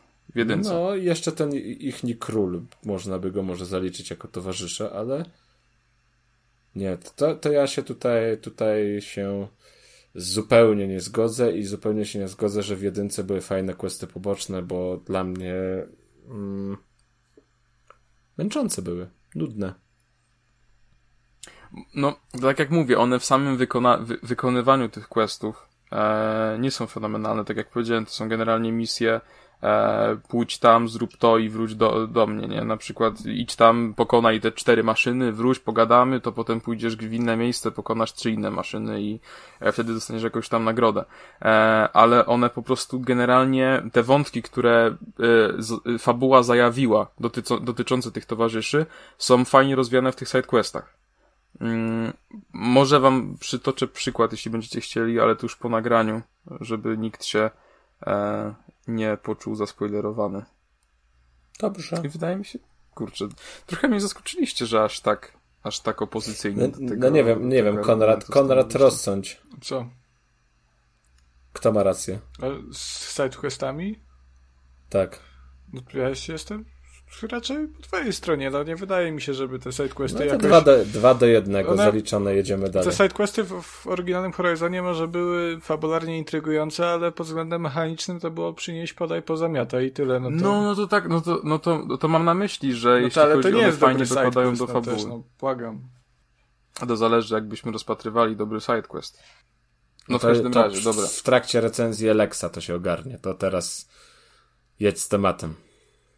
Mm, są też dodatkowe takie e, elementy jak napad maszyn, który jest mm, taką planszówką powiedzmy, coś jak gwint był w Wiedźminie. Natomiast ja za głupi byłem, żeby to ogarnąć, więc tam się tylko pograłem chwilę, dostałem w dupę dwa razy i stwierdziłem, że to nie dla mnie. Trochę lepiej sobie radziłem w wyścigach, bo są wyścigi na maszynach w tej właśnie na zachodzie, to jest akurat fajnym elementem. I na pewno na pewno jest y, przyjemną odskocznią od tego wszystkiego. Generalnie w ogóle cały ten, e, cały ten świat żyje e, i na przykład właśnie mm, w naszej głównej bazie możemy się podszkolić z naszymi sojusznikami w tej e, wo wojnie, bitwie maszyn, wojnie maszyn napadzie maszyn, Boże, napadzie maszyn. Mm, z tego względu, że na przykład jeśli nie mamy wystarczającego doświadczenia, to w innych lokacjach ktoś stwierdzi, że no nie będzie się bił z żółtodziebem, bo szkoda mu na to czasu. E, więc jeśli, e, jeśli chcecie, no to z pewnością możecie też temu poświęcić sporo czasu. E, w kwestii samej walki, tutaj e, tak naprawdę jest e, dużo elementów bliźniaczych z Zero Dawn, natomiast nie uważam też, żeby to było jakimś szczególnie, szczególnie złą rzeczą, z tego względu, że akurat walka w Zero Dawn była bardzo dobrze zrealizowana. I tutaj tak samo, nie ma powodów zdecydowanie do narzekań. Jest multum rodzajów broni, jest ich tak dużo, że szczerze ja przestałem to ogarniać i generalnie e, ja w jedynce też byłem takim prostakiem, który głównie korzystał z łuku i z dzidy, e, a te wszystkie bomby dodatkowe na zakładanie pułapek, czy mm, korzystanie z tych innych e, proc i tak dalej, to gdzieś tam tylko gościnie. Tutaj miałem tak samo, bo gdzieś mówię, po prostu się w tym wszystkim gubiłem, natomiast mamy mnóstwo rodzajów amunicji, ponownie możemy zakładać parę strzał na, na cięciwe, jeśli odblokujemy taką umiejętność. Jeśli o to chodzi, jest mnóstwo naprawdę możliwości. To też jest fajnie wykorzystane przy e, maszynach, bo maszyny z różnego regionu, maszyny różnego typu są bardziej e, odporne lub narażone na pewne, na pewne ataki, więc na przykład e, jeśli idziemy na dany teren, musimy zaopatrzyć się w surowce, żeby być w stanie wykonywać strzały z kwasem, gdzie indziej bardziej nam się przydadzą strzały ogniste, e, więc jest tego naprawdę mnóstwo i jeśli chcecie być skuteczni, e, to też troszeczkę jest tym główkowania.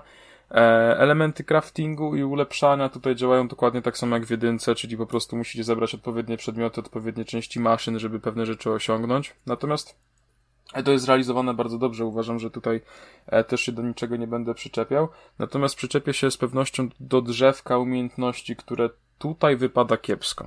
Z tego względu, że drzewko umiejętności mamy podzielone na chyba sześć segmentów. E, każde tam dzieli się na, na inne rzeczy. Mamy to one się nazywają tam wojowniczka, traperka, łowczyni maszyn, coś takiego, nie? To takie dumne nazwy. E, w każdym razie to jest kłopot, którego się nie spodziewałem, ale w Forbidden West, bardzo często mając mnóstwo punktów e, do wydania, ja po prostu nie widziałem żadnego sensownego, sensownej umiejętności, żeby, żeby po prostu ją wykupić. I bywało tak, że po prostu biegałem sobie, e, mając 12 punktów e, umiejętności, e, i po prostu one tak sobie wisiały, bo ja autentycznie nie miałem zbytnio co kupić. W momencie, kiedy rozwinąłem swoje e, umiejętności w zakresie łuku i zwiększenia maksymalnego zdrowia, e, to po prostu nie czułem raczej większej potrzeby. Tutaj też jest motyw przypływu adrenaliny, który też właśnie jakby e, te boosty wynikające z tej adrenaliny e, możemy sobie wykupywać w tym drzewku umiejętności. To jest na zasadzie takiej, że na przykład mamy precyzyjny strzał, nie? Więc jeśli e, Aloy tam wtedy jest taka animacja, że ona się bazgra po twarzy, jakieś tam super wzory sobie maluje wojenne, no to wtedy faktycznie jeśli dobrze wycelujemy strzałę, to nas zada tam mnóstwo obrażeń i tak dalej, nie? Wiele tego, tych elementów, ale szczerze powiem, że podczas walki właściwie zapominałem o tej adrenalinie i w większości z niej nie korzystałem, mm, więc to też pokazuje, jak ona jest potrzebna, jakim jest game changerem. Także e, jest tego za dużo, jest y, po prostu, mówię, no, tych punktów generalnie nie ma na co wydać tak naprawdę i to jest problem, którego się zdecydowanie zdecydowanie nie spodziewałem, e, ale to, ale to po prostu jest. Mm. Dobrze, tak się zastanawiam, co mógłbym jeszcze powiedzieć o tej grze. Właściwie jeśli chodzi o pytania, to na początku mnie zaatakowaliście. Chyba, że jeszcze coś, coś e, zostało dla was niedopowiedziane, to bardzo proszę. Nie, ja się chyba y, chyba się wywiedziałem tego, co chciałem się wywiedzieć, ale mm, jakoś tak nie odczułem z twojej opinii, żeby ten skok dialogów i jakości był na tyle. Ten o tych dialogach duży, dalej. E, bo mi to strasznie przeszkadzało w jedynce, bo ta gra by była dużo lepsze wrażenie by na mnie zrobiła, gdyby nie ten element właśnie e, reżyserski i scenariuszowy. E, nie wiem, no jak wyjdzie na pecety, pewnie wyjdzie, mam nadzieję, że wyjdzie, to poczekam, aż będzie fajna promocja i, i, wtedy, i wtedy zagram. E, no uważam, że się nie rozczarujesz, że naprawdę warto, że w kwestii e, w kwestii, na pewno jest to lepsza produkcja od Zero Dawn. E, a mówię, Zero Dawn nie było grą w żadnym wypadku złą. E, tutaj mówię, no ja uważam, że Forbidden West przynosi dużo więcej frajdy, zarówno jeśli chodzi o fabułę, jeśli chodzi o rozgrywkę, jeśli chodzi o świat, o maszyny. E, to jest po prostu bardziej kompletna gra i, i uważam, że no jest to duży skok jakościowy. Różnorodność też wszystkich, wszystkich tych krain pozytywnie wpływa. Jeśli chodzi o jakiekolwiek wpadki, to tutaj w sumie nie, nie, było, nie było ich wiele. Pojawiały się tam jakieś pomniejsze bugi, e, ale to były raczej takie typowe rzeczy dla open worldów. Natomiast jedna rzecz, która mnie dosyć irytowała, to jest to, że mm, w tych nieszczęsnych dialogach e, miałem kłopot taki, że to wydaje mi się, że to był błąd, chyba że to był celowy zabieg, że jeśli Aloy była po walce, kiedy się tam ssapała, to cały czas, jak ktoś z nią rozmawiał, to ona podczas tego dialogu cały czas robiła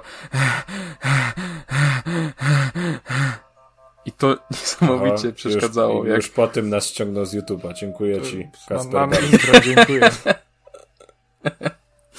e, I to wybija strasznie z rytmu, bo kiedy mieliście ciężką walkę... jakby nam powiedział, że Aloy chrap, e, sapała, to my byśmy nie zrozumieli tego, że ona sapała, prawda? On musiał nam pokazać, jak ona sapała. Tak, no chciałem zaprezentować, żeby wszyscy wiedzieli, wiedzieli o co chodzi.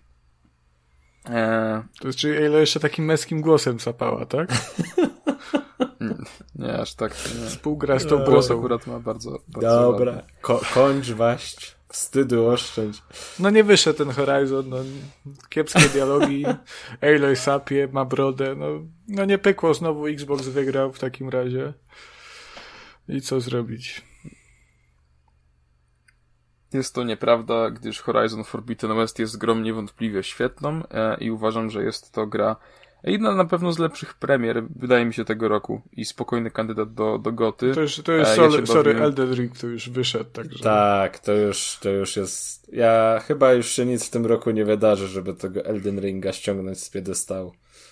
To jest trochę smutne, bo jest dopiero marzec, ale kurczę, jak tak patrzę, co się dzieje w sieci na temat tej gry, to jest wow. Horizon miał dosłownie tydzień jakiejkolwiek uwagi, nie? I wyszedł Elden Ring i nagle od premiery Twitter jest cały w Elden Ringu po prostu.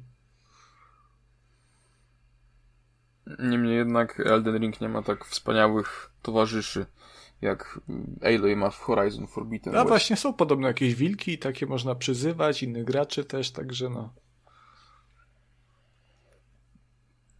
O. Jest to gra świetna i jeśli macie PlayStation 5 lub 4, e, to polecam zagrać na czwórce. Mm, ponoć działa całkiem nieźle. Ja sam co prawda nie sprawdzałem, natomiast ludzie mówili, że jest całkiem ok. Wiadomo, że no co next gen to next gen, więc jeśli macie możliwość, to zagracie sobie na piątce, e, ale uważam, że warto, mm, bo mówię, jest to na pewno gra lepsza niż Zero Dawn, e, bardziej kompletna. Ja się bawiłem świetnie i szczerze powiem, że tutaj tak trochę została narzucona taka trochę negatywna e, narracja w kwestii e, dialogów i sidequestów przez chłopaków. E, nie mówię, że nie mają w ogóle racji. Ale to mówiliśmy w kontekście e... części pierwszej, nie? No... Niemniej jednak tutaj ja nie odczułem żadnego dyskomfortu podczas grania i mówię, uważam, że e, zrobiono duży krok w przód, jeśli chodzi o wszystkie elementy. E, I chociaż te dialogi ok, nie są perfekcyjne faktycznie, e, chociaż te sidequesty, tak jak mówiłem, mają fajny skutek fabularny, samo ich wykonywanie nie jest ultra przyjemne. Mimo wszystko jest to gra z pewnością udana, bardzo udana, którą będę bardzo miło wspominał i, i serdecznie polecam, bo uważam, że to jest no po prostu kompletny produkt i właściwie nie ma tutaj elementu, do którego, którego mi brakuje w tym Horizonie. Naprawdę historia postaci, wszystko jest naprawdę super, więc ja osobiście serdecznie polecam, więc redaktor Kacper daje łapkę w górę. Coś mi się wydaje, że to jest wasza zemsta za ostatni epizod, bo jeśli ktoś słuchał, to wie, że przetrzymałem was do późnej nocy, ale teraz jest już u mnie godzina pierwsza, piętnaście, a my jeszcze nie jesteśmy w połowie gier, które mamy przygotowane do recenzji. Ludzie, ja wstaję rano do pracy. Ale sam się, sam się na Ghostwire'ze rozgadałeś, także... Y, nie, no Ghostwire był krótszy niż ten y, Horizon. No to, no, słuchaj. E, Dobra, Dobra. Jedzie, jedziesz pan ze swoim Zacząłeś o tych dialogach marudzić, to teraz masz. To naważyłeś se piwa, to teraz pij. Piję. Dobrze, to ja może, skoro już było o Horizonie, to ja opowiem. E, ja pozostanę tak, tak w kontekście gier z włochatymi postaciami, e, bo opowiem o grze, która się nazywa Fix Fox. I tutaj bohaterowie nie, tyl, nie tyle mają brody, co są wręcz no, takimi pełnoprawnymi fury jeżeli nie wiecie, co to jest, no to to furasy to są ludzie, którzy się przebierają w humanoidalne zwierzęta, mają te całe kostiumy e, i tworzą dla nich alterego i potem to odgrywają. Także w Fixfoxie każdy, każdy z was może się takim furasem stać. Ponieważ... Trójkast uczy i bawi. A, widzisz. E, na szczęście tutaj to jest, nie jest w seksualnym tonie, bo, bo furasy to tak, tak czy, czy Właśnie miałem, miałem się pytać o to. E... Dlatego tak zachwalał cały czas na, na, na naszej grupie, tak. że o, to 10 na 10, to taki indyk jest, wow. No, no właśnie nie, po te, po te furiasy musiałem się udać na Reddita i Forchana. E, tutaj no takich e, akcji, akcji nie było. E, Fixfox a szkoda. A szkoda. Ale mimo, mimo to, mimo tego Fixfox jest zaskakująco dobrą grą e, i kompletnie się tego nie spodziewałem, bo wzią, wziąłem to, bo dali nam klucz, więc stwierdzę, a, sprawdzę. E, jak za darmo, czy kurwa, czemu no nie? No pewnie, no za darmo to i docet jest słodki jak mandarynka.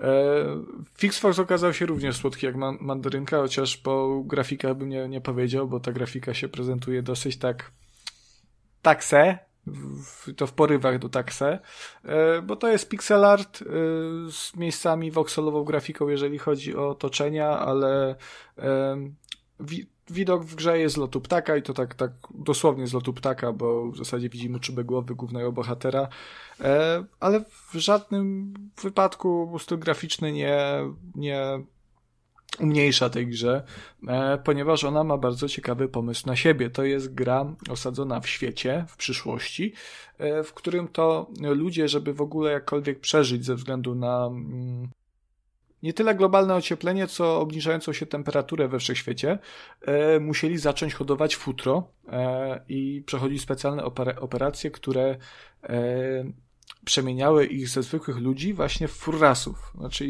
no, główny bohater jest na przykład liskiem. Mm, stąd humanoidalnym, stąd Fix Fox. Ale e... czekaj, czekaj, on, wy, on, on, jest, on jest liskiem, czy on jest człowiekiem, który wygląda jak lisek? E... No, no właśnie, Kurde, trochę, trochę i to, i to, bo y, on był człowiekiem, ale przeszedł operację, żeby stać się liskiem. Czy też jego przodkowie chyba w sumie przeszli operację i teraz. I, teraz I ta wszyscy... operacja działa na geny, tak?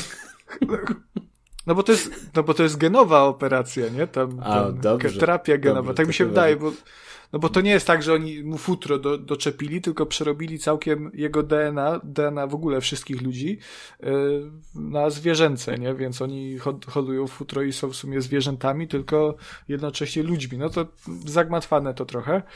E, I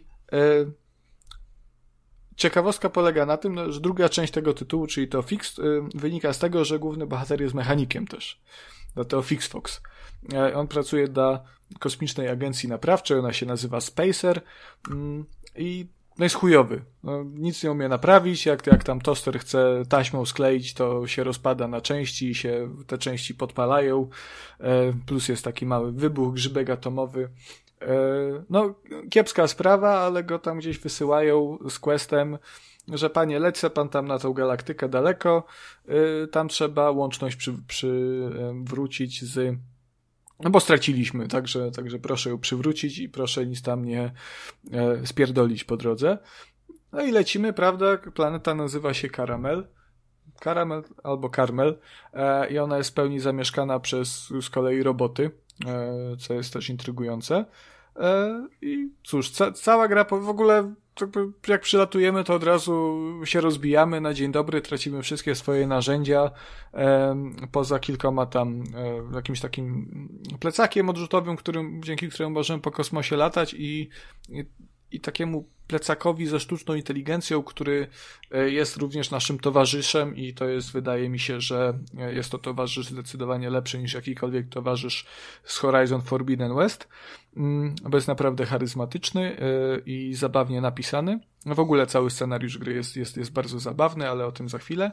E, no i ca cała gra polega w zasadzie na tym, że chodzimy po świecie i naprawiamy różne przedmioty. Naprawa to jest w formie dość prostych minigierek, tylko jakby to jest wszystko bardzo takie leciutkie. To nie jest tak, że e, to jest Half Sleeper czy jakiś Car Mechanic Simulator, że tutaj, żeby e, naprawić e, radio, to musimy wziąć kombinerki, te śrubokręt, młotek, mm, coś tam jeszcze, jakąś spawarkę.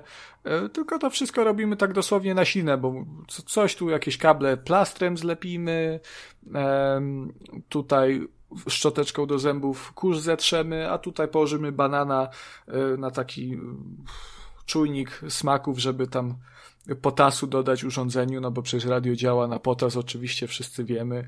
Gdzieś tam trzeba jakiś e, poprawić sztuczną inteligencję odpowiadającą o odpowiadającą za rozróżnianie słodkiego smaku. Jaki, jaki to ma związek z odkurzaczem, nie wiem, ale jest. Jest to wszystko proste, miłe, takie dosyć y, miejscami zabawne w swojej abstrakcyjności, e, ale jednocześnie to jest wszystko bardzo intuicyjne, no bo to nie jest nic skomplikowanego. Widzisz kurz, myślisz, dobra, muszę jakąś szczoteczkę, czy tam e, taką piórkową, e, no, nie wiem w sumie jak to nazywa, też taką szczotkę, jak, jak to się nazywa, takie do kurzów. Walec. Walec do, walec do kurzów, taki z piórek właśnie. No i poza tym mamy otwarty świat, mamy, mm, mamy questy ma, poboczne, mamy. W sumie chyba te są akurat gorsze niż w Forbidden Westie. E, mamy dużo rozmów z bohaterami, niektóre przy jakiejś misce jedzenia. E, to się wtedy też trzeba minigierką zjeść, ta, też taką bardzo prostą. E, I w zasadzie tak ta cała gra upływa. Ona na jej ukończenie potrzeba nie wiem, około 10-13 godzin, więc ona troszkę trwa, ale może być słychać teraz mojego kota, ponieważ ktoś tu stwierdził, że jest pora na harcowanie. No ale mam nadzieję, że się uspokoi za chwilę. E, także przepraszam za to, usłyszał o furrasach, to musiał się pokazać. E, dobra. E, na czym skończyłem? Mówiłeś, że sidequesty w Forbidden West są bardzo dobre i miałem 13 godzin potrzeba na ukończenie tego i te 13 godzin od, od, upływa od tak, e, bo to jest naprawdę... To dużo trochę. Wiesz co, wydaje się, ale, ale ten czas naprawdę upływa przy tej grze, bo ona jest strasznie chillowa. Przemierzasz te, przemierzasz te pustkowia, bo tam jest, są różne terytoria, masz y, śnieżne krainy, pustynne krainy, leśne krainy, czyli dokładnie to samo co w Horizonie. E, w tle przygrywa ci taka gitarowa muzyczka, jedziesz na tym swoim skuterku, tu naprawisz odkurzacz, e, tam zrobisz coś tam i cały czas podążasz do, e, próbujesz naprawić ten, ten, ten łącznik, nie łącznik, no nadajnik, przepraszam E, ten nadajnik, także jest bardzo przyjemnie. E, graficzka też momentami ma swoje momenty. E, cały czas dostajemy nowe mechaniki. Te naprawy z każdą kolejną planszą stają się coraz bardziej skomplikowane. Trzeba szukać tych narzędzi w świecie, bo to nie jest tak, że możemy po prostu narzędzia kupić. Trzeba je znaleźć w dziurach, ponieważ w których ukrywają je narzędziowi piraci, E, którzy z kolei walczą z jakimś kultem, który zbiera wszystkie narzędzia, także to jest kompletnie cały kolejny wątek osobny.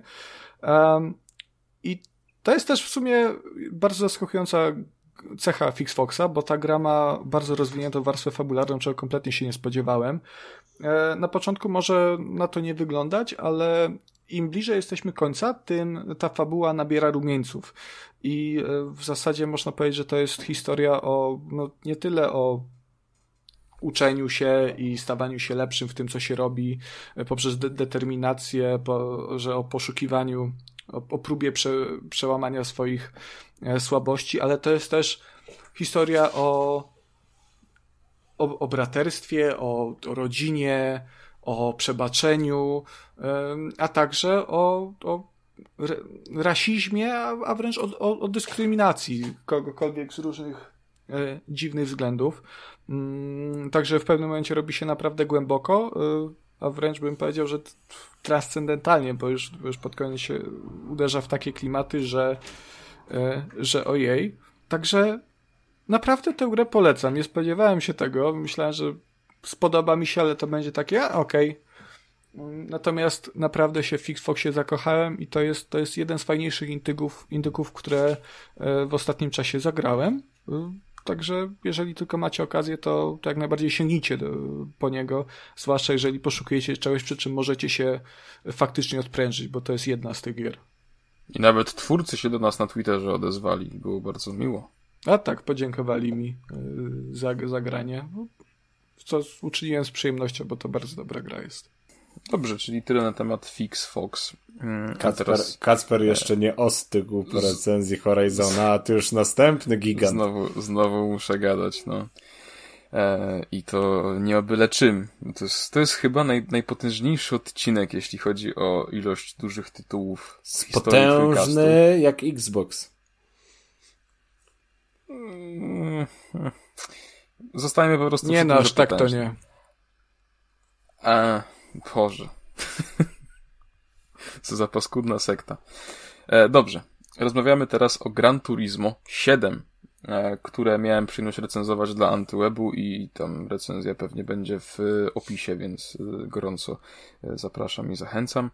Mm, natomiast no, Gran Turismo 7 to jest niewątpliwie jedna z najbardziej wyczekiwanych gier dla fanów gier motoryzacyjnych, od dłuższego czasu, bo tak naprawdę od szóstki przyszło nam czekać prawie pełną dekadę, bo aż y, 9 lat. Jeszcze sport był. Mm, oczywiście, no, chciałem powiedzieć, że mieliśmy po drodze sport, ale mm, to było takie, e, no taki spin-off można powiedzieć. Tutaj to jest e, kolejna e, odsłona z numerkiem w nazwie, więc potężna, e, potężna część.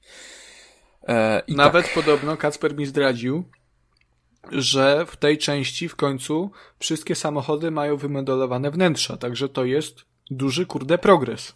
No to jest prawda e, i muszę przyznać, że te wnętrza... I 9 lat nie poszło na marne. I w ogóle wszystkie szczegóły e, w Gran Turismo, jeśli chodzi o samochody, są fenomenalne. E, jeśli o to chodzi, to siódemka stoi na jak najwyższym poziomie. Samochodów jest mnóstwo.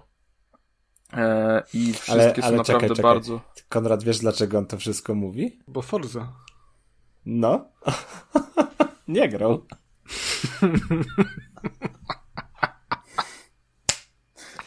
Okej, okay, Jesteście bezczelni, Jesteście bezczelni, naprawdę. No, dużo samochodów, dużo samochodów, tam ze 20 może nawet. W Gran, w Gran Turismo 7 jest w dniu premiery było ponad 420 licencjonowanych samochodów, z czego ponad 90 torów. No to downgrade. Więc naprawdę jest mnóstwo. Pierwsze chyba było 900 albo w którejś Forzie Motorsport. rozmawiamy teraz o Gran Turismo, więc proszę się powstrzymać z tym swoim sekciarstwem i, i słuchać o tej przepięknej grze. E, więc tego jest naprawdę dużo. E, na brak kontentu na o, pewno Gran Turismo się... to ja zostanę przy... Teraz sprawdziłem, sorry, że ci przerwę. E, w Gran Turismo 5 było 1088 samochodów, także no downgrade. Ale nie miały wnętrza tutaj. nie, nie, niektóre e, nie. miały. Nie, ale tak bez żartów, te wnętrza tutaj są naprawdę dobrze odwzorowane e, i pod tym względem jest naprawdę, naprawdę super. E, więc wydaje mi się, że dla każdego, kto zwraca na to uwagę, a dużo osób na to zwraca uwagę, jest to bardzo ważny element. I na przykład e, ja w ogóle od zawsze muszę przyznać, że wolałem bardziej te takie arcade'owe, arcade'owe serie wyścigowe w stylu Need for Speed, czy tam Asphalt, gdzie po prostu mogłem się ścigać z policją, robić efektowne drifty i, i tak dalej. Mm, z tego względu, co prawda na Gran Turismo 6 wychodziło, no to ja miałem wtedy e, 12 lat. Wow, wow, okej. Okay. E, no wiesz, jaka, jaka gra by ci się spodobała w takim razie? Jak? Forza Horizon. E, dobrze, nie słyszałem tego. No, nie, ale, więc, ale by e, mu siadło. Nie, nie oderwałby się. Więc y, gdzieś tam do tych starszych odsłon Gran Turismo, co prawda miałem przyjemność grać właśnie w piątkę, w szóstkę, ale gdzieś tam do nich nie przysiadałem na długo, bo e, byłem gówniakiem, który wolał gdzieś po prostu efektowne, fajne, szybkie jeżdżenie i nie interesowały go tam elementy żadne realizmu. E, no od tamtej pory trochę czasu się, trochę, trochę rzeczy się zmieniło, trochę czasu minęło, e, chociażby zdobyłem prawo jazdy, E, więc e, inaczej też na to wszystko patrzę i na przykład nie spodziewałem się, że Gran Turismo 7 stanie się dla mnie zastępnikiem dla FIFA, e, czyli będzie taką grą, którą sobie odpalam jak mam po prostu wolną godzinkę i nie chcę odpalać nic fabularnego, mocno fabularnego, bo oczywiście w Gran Turismo 7 jest kampania, do czego przejdę zaraz.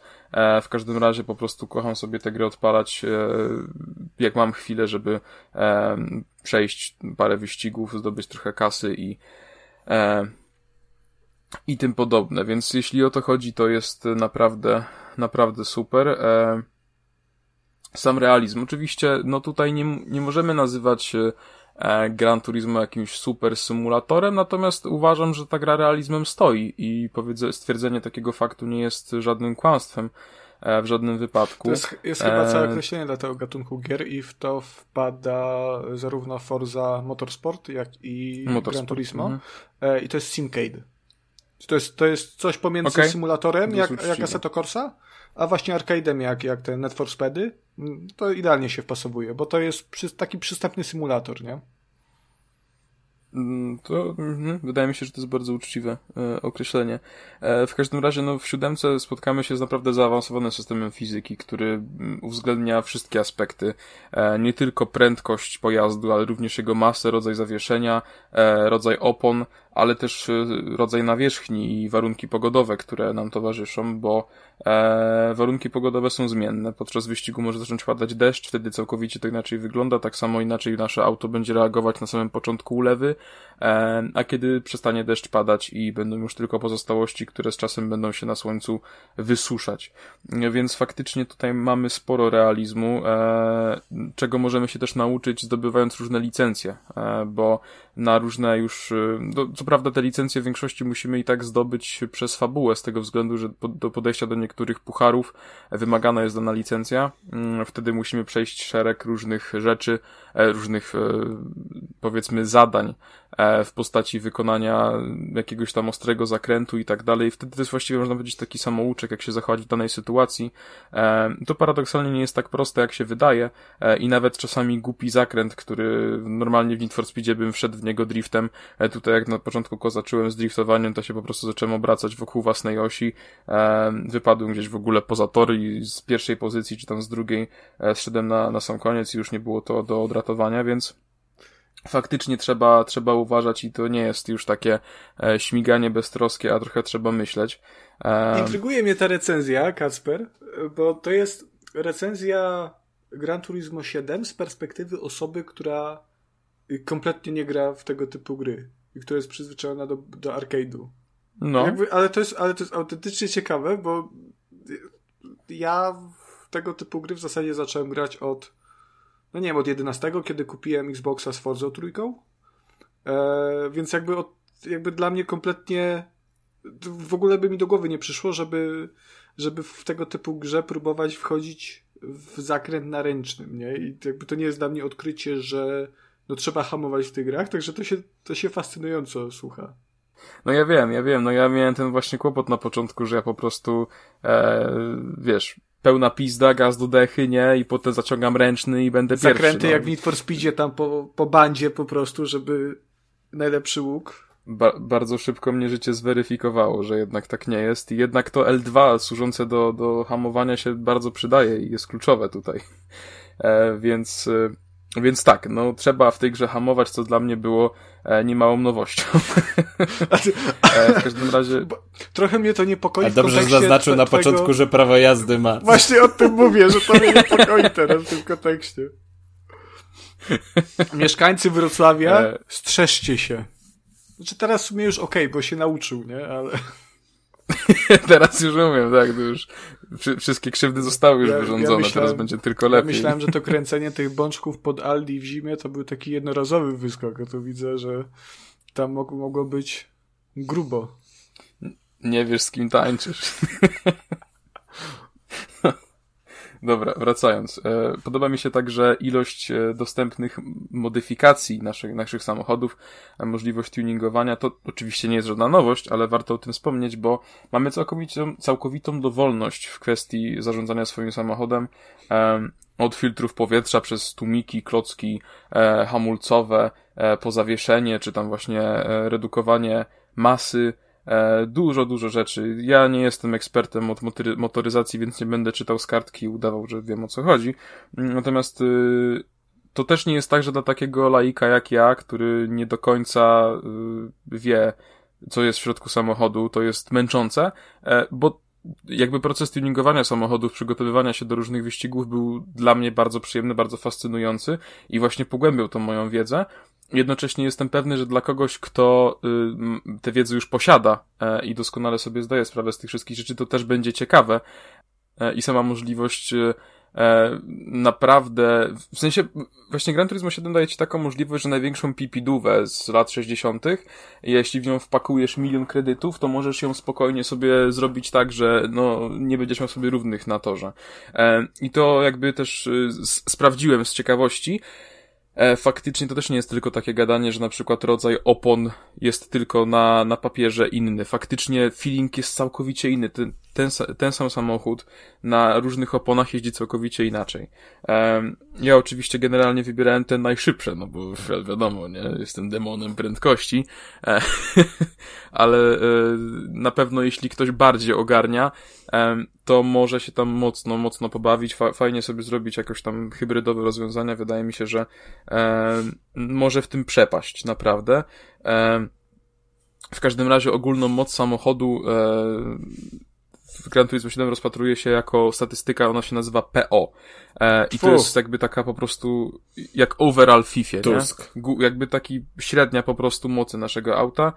E, więc tutaj ja generalnie dążyłem do tego, żeby mieć to PO największe, e, co no nie zawsze jest e, świetnym, świetnym rozwiązaniem, muszę przyznać, ale mimo wszystko. Zwłaszcza nie w Polsce. Mimo wszystko było. Jezus Maria, błagam. Dobra, ale przejdźmy teraz do kampanii, bo kampania w Gran Turismo 7 jest i jest naprawdę, kurczę, fajna. E, misje nasze wszystkie, e, które odbieramy w Gran Turismo Cafe. E, kawiarnia jest bardzo klimatyczna, bardzo ładna, jest schowana w e, środku lasu e, i tam zadania nam daje Luka. E, Luka to jest taki bardzo sympatyczny facet, który ma, przygotowuje dla nas różne menu. Menu polegają na tym, że musimy właśnie zdobyć trzy samochody e, z różnego, e, nie wiem, powiedzmy hatchbacki japońskie, tak? E, albo hybrydowe auta z, z Ameryki, cokolwiek. E, żeby zdobyć te samochody, e, musimy generalnie wykonać różne, e, no po prostu wyścigi, tak? I musimy zająć miejsce na podium, czyli od jednego do, do trzech, jakby ktoś miał wątpliwości. Natomiast to są też różne misje, na przykład w ten sposób też dzięki tym menu poznajemy takie smaczki, jak możliwość właśnie bawienia się trybem fotograficznym, który jest aż tak rozbudowany tutaj, że ja nie jestem w stanie go ogarnąć w pełni, to muszę przyznać, że tutaj to jest po prostu dla ekspertów i jedno, jednego screena możecie przygotowywać godzinę, bez kitu, mówię całkowicie poważnie w tym momencie. E, w każdym razie bardzo fajnym rozwiązaniem jest, jest kwestia tych, tych menusów, które dostajemy od, od Luki, e, z tego względu, że E, dzięki niemu będziemy brać udział w wyścigach e, na takich kontynentach jak Ameryka Północna, Południowa, Europa, Azja, Oceania. E, i generalnie faktycznie widać różnice po torach w tych krajach. I spotkamy się oczywiście z jakimiś tam wido, wido, wido, wido, wi, kur... Widowiskowymi. Wi... Tak, dokładnie. dokładnie tak z bardzo ładnymi e, trasami, które mają liczne zakręty, gdzie tutaj dookoła na przykład mamy jakąś bujną e, zieleń, tak, i w innym wypadku jedziemy off-roadem po jakimś takim bardziej wysuszonym terenie. Jeśli znajdziemy się na pucharze w Japonii, który jest chyba drugim pucharem, więc na pewno do niego dotrwacie, e, to spotkamy się z e, przejeżdżaniem przez bardzo wąskie tunele, z ostrymi zakrętami, z wieloma światłami. To wszystko bardzo, bardzo fajnie wygląda. I faktycznie czuć tą różnicę. E, e, więc to nie jest tylko tak, że to się nazywa, że tutaj lecimy do Japonii, tutaj jeździmy we Francji, tu we Włoszech, tylko faktycznie to wszystko czuć. E, I to jest bardzo, bardzo fajne, muszę przyznać. Za wyścigi, e, oczywiście poza wykonywaniem tych misji dostajemy również kredyty, które możemy wydawać na tuningowanie naszych samochodów lub kupowanie tych samochodów, ewentualnie mycie aut, bo tutaj też dochodzą takie elementy. Co też mi się podobało, to jest takie rozwiązanie, że jeśli kupujecie auto z salonu, to jest cycuś glancuś, ale jeśli kupujecie samochód z komisu używany, to musicie wymienić na starcie rozrząd, musicie to auto umyć, żeby ono w ogóle wyglądało i sensownie działało. Ale to jest trzeba co mm, wyścigów Licznik wymieniać? jest cofnięty. Proszę? Olej też trzeba co kilka wyścigów wymieniać? E, nie wiem, bo często zmieniają samochody. Bo tak dbasz, byłem... tak dbasz. No, co mam ci powiedzieć. E, ale, co jest też bardzo ważne, e, to jest właśnie też kluczowy element tej, tej kampanii, nazwijmy to. Tutaj mamy do czynienia nie tylko, to nie jest tak, że Luka mówi, dobra, to słuchaj, masz teraz, y, jedź tutaj do Japonii na wyścig, tu do Francji, tutaj e, do Australii pojeździ se i jest gicior. E, bo poza tym, że jeździmy i tak dalej, zdobywamy te samochody, to Luka nam naprawdę dokładnie i w przyjemny sposób e, opowiada historię tych samochodów. Opowiada historię danych marek, danych modeli, e, jakieś tam ciekawostki, e, tłumaczy na czym one polegają i tak dalej. I to jest bardzo fajne, szczególnie z perspektywy osoby takiej jak ja, która ma podstawową wiedzę o samochodach, e, nie żadną ekspercką. Natomiast e, mówię, natomiast zawarte tyle wiedzy, że wydaje mi się, że nawet osoby, które się znają na temacie i się interesują motoryzacją, też mogą mogą dowiedzieć się czegoś nowego, mm, co jest uważam bardzo, e, bardzo fajne. Jeśli natomiast chcecie odskocznie od tych takich czystych wyścigów, e, no to deweloperzy Polyphony Digital przygotowali też coś takiego, co się nazywa rajdami, rajdy muzyczne. E, I to jest całkowicie osobny tryb, do którego możemy przejść z głównego menu i generalnie polega on na tym, że dostajemy jakiś samochód odgórnie narzucony i śmigamy przed siebie musimy, na mapie są rozstawione checkpointy i musimy dojechać do tego checkpointu przed upływem czasu. Jeśli czas osiągnie 0, licznik zejdzie do zera, to wtedy po prostu przegrywamy, e, ale naszą misją jest to, żeby do tego nie doprowadzić. Oczywiście, no w końcu się to i tak stanie, bo muzyka przyspiesza i tak dalej, tego czasu siłą wyższą jest coraz mniej, ale, ale jest to faktycznie bardzo fajna odskocznia i bardzo miło się jeździ e, przy akompaniamencie muzyki klasycznej, bardzo takiej e, żywej. Więc to jest z pewnością, ale to jest tylko taka ciekawostka, raczej e, nie myślę, że was to szczególnie nie porwie. E, co jeszcze? Tryb multiplayer, który tutaj jest. E, natomiast tutaj nie wiem, czy jest się zbyt nad czym rozwodzić. No, jest i jest spoko, jest naprawdę ok. Jeśli lubicie y, potyczki online, to na pewno wam się to spodoba. E, no ja jestem jeszcze za słaby, żeby, żeby się mierzyć z ludźmi po sieci, więc wolę na łatwym poziomie trudności robić te, te mm, normalne wyścigi i, i czuć się zwycięzcą a nie kończyć ostatni na każdej trasie. Natomiast jeśli lubicie takie wyzwania, to z pewnością, z pewnością jest to dobre rozwiązanie. Mm. Więc dobrze, jeszcze tak. Z, ze świetnych rzeczy, o których muszę wspomnieć, to jest DualSense. Jezus, który, będzie o gadał o tym DualSense znowu, Boże. O Matko Boska, jaki ten... Po, nie no, powiem wam tak. Gran Turismo 7 E, właśnie, bo o tym nie powiedziałem przy Horizonie Forbidden West, bo mnie wybiliście z rytmu, ale tam DualSense był odczuwalny w bardzo pozytywny sposób. Ale przy Gran Turismo 7, o mój Boże, to jest po prostu gra, która reprezentuje możliwości tego kontrolera, który jest bez dwóch zdań najlepszym padem dostępnym na rynku i najlepszym padem w ogóle, jaki powstał w historii. To, co ten pad robi, to uczucie, które się ma, kurde, trzymając to w rękach, to jest po prostu niesamowite. To jest taki miód, że o mój Boże. That's what she said. No ca całe, całe, całe auto czuć po prostu. No wszystko czuć w każdym palcu. To jest niesamowite. Nies Naprawdę, kurczę. Y wow. Byłem pod wielkim wrażeniem. To jest niesamowite w ogóle, że, że udało się im coś takiego osiągnąć. I ten pad to jest po prostu czyste złoto. Z tym też wiąże się kwestia tego, czy warto w Gran Turismo 7 grać na PS4, bo też jest na PS4. Na potrzeby recenzenckie sprawdziłem. I wiadomo, wygląda gorzej, działa troszeczkę gorzej, no siło, siła wyższa. W każdym razie gra działa. E, chodzi spoko, jeśli jesteście fanami e, Gran Turismo, jeśli kochacie tego typu gry, a nie, nie, nie, dorwaliście jeszcze piątki, to wydaje mi się, że, e, że spokojnie możecie zagrać.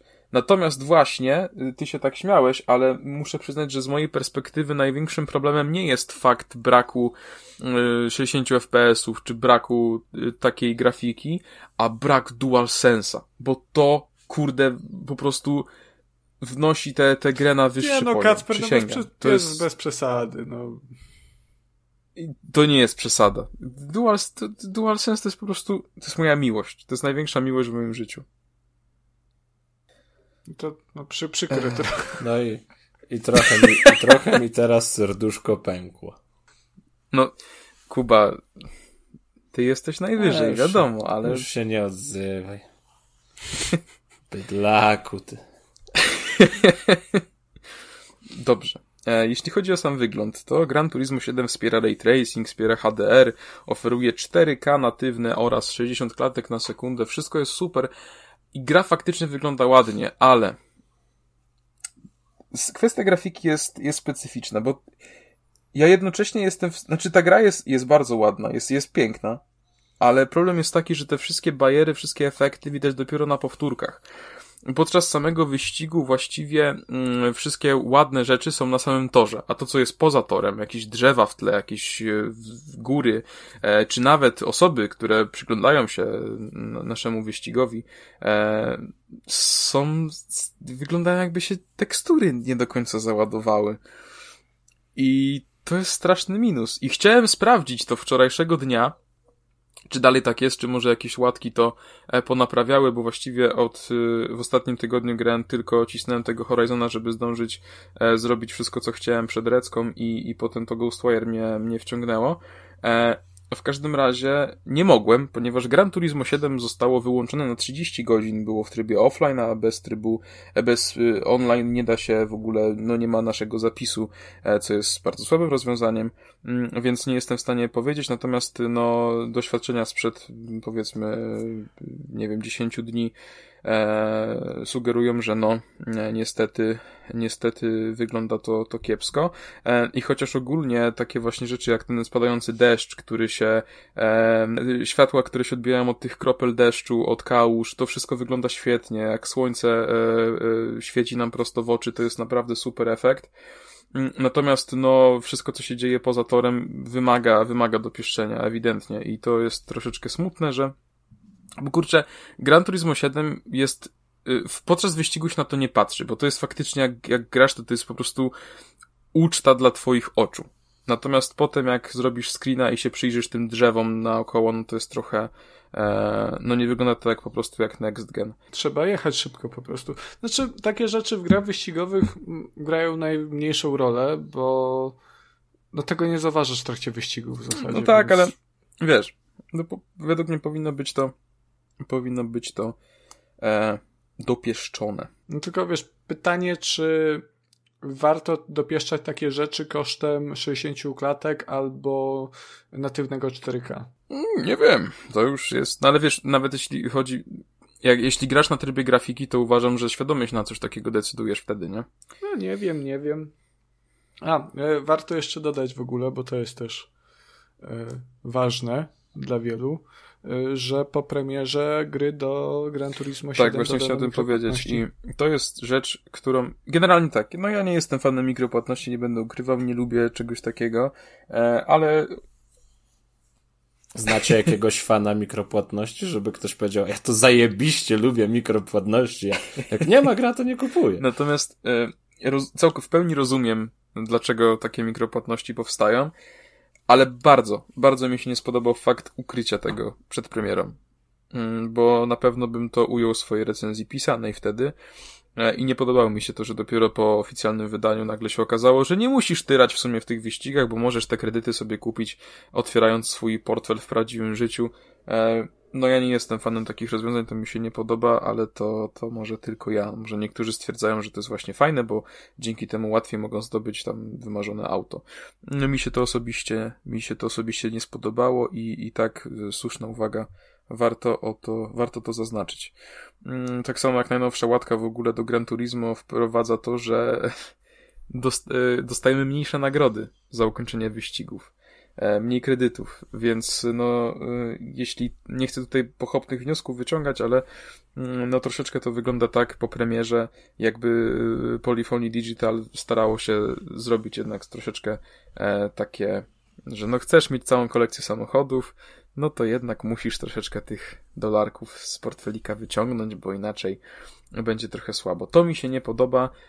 Uważam, że Uważam, że to jest bardzo kiepskie rozwiązanie. Niemniej jednak samo Gran Turismo 7 jest grą świetną. Eee, ja serdecznie polecam, bawię się przy niej bardzo dobrze. No nie mam napinki, żeby zebrać całej kolekcji samochodów, więc może dlatego też trochę mnie to mniej grzeje. Po prostu y, gameplay jest bardzo przyjemny. E, uwielbiam robić te wyścigi, e, uwielbiam zdobywać kolejne licencje, wszystko jest naprawdę super, więc serdecznie polecam. Wydaje mi się, że nawet jeśli, nawet jeśli nie jesteście fanami tego typu gier, to tutaj będziecie zadowoleni, bo ja jestem bardzo zadowolony. No, a tak jak Konrad mnie wypunktował na początku, no ekspertem, jeśli chodzi o tego typu gry nie jestem, e, co dowodzi moja znaczy nie, nie, nie, nie, że nie wypunktował, po prostu no, wydaje mi się, że takie recenzje też są ciekawe i, i potrzebne, nie? No bo nie każdy e, zjadł zęby na simcade'ach czy symulatorach. E, więc, więc jak najbardziej mówię, autentycznie mówiłem, że to jest bardzo ciekawe tego słuchać swojej perspektywy.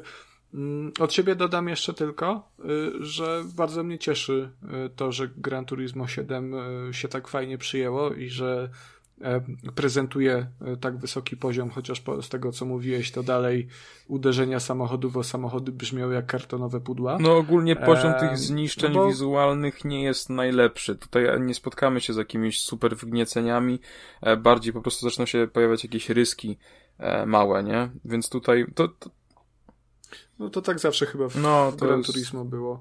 E, no, ale, ale cieszy mnie to, bo to jest jedna z tych gier, które jakby celebrują e, cały ten motorsport. E, to nie jest tak jak Forza Horizon czy ym, jakieś te Net for Speedy, że to, to jest, no jasne, fajnie się jeździ i to są fajne ścigałki, ale, ale przede wszystkim jest, jest nastawienie na, na tę ciągłą akcję i, i pęd. E, No właśnie w grach takich jak Gran Turismo, jak, jak Forza Motorsport, mm, o nich wspominam, e, bo one są największe. Czy Oczywiście są No, też jakieś takie Project bezpośrednie Carsy. chyba też w konkurencji, nie? Mi się wydaje. E, Tak, tak, no w, no w, tym, w wypadku też, ale te są najbardziej popularne. E, to jest fajne, bo one, one, no mówię, celebrują to i czuć taką miłość twórców do tych, y, do, do motoryzacji, nie? I to jest, to jest mega. Mm, Gran Turismo od zawsze y, miało w sobie to coś, mm, że tam czuć było to zamiłowanie, że, że ma, obcuje się z czymś mm, wzni- takim wzniosłym, bym powiedział.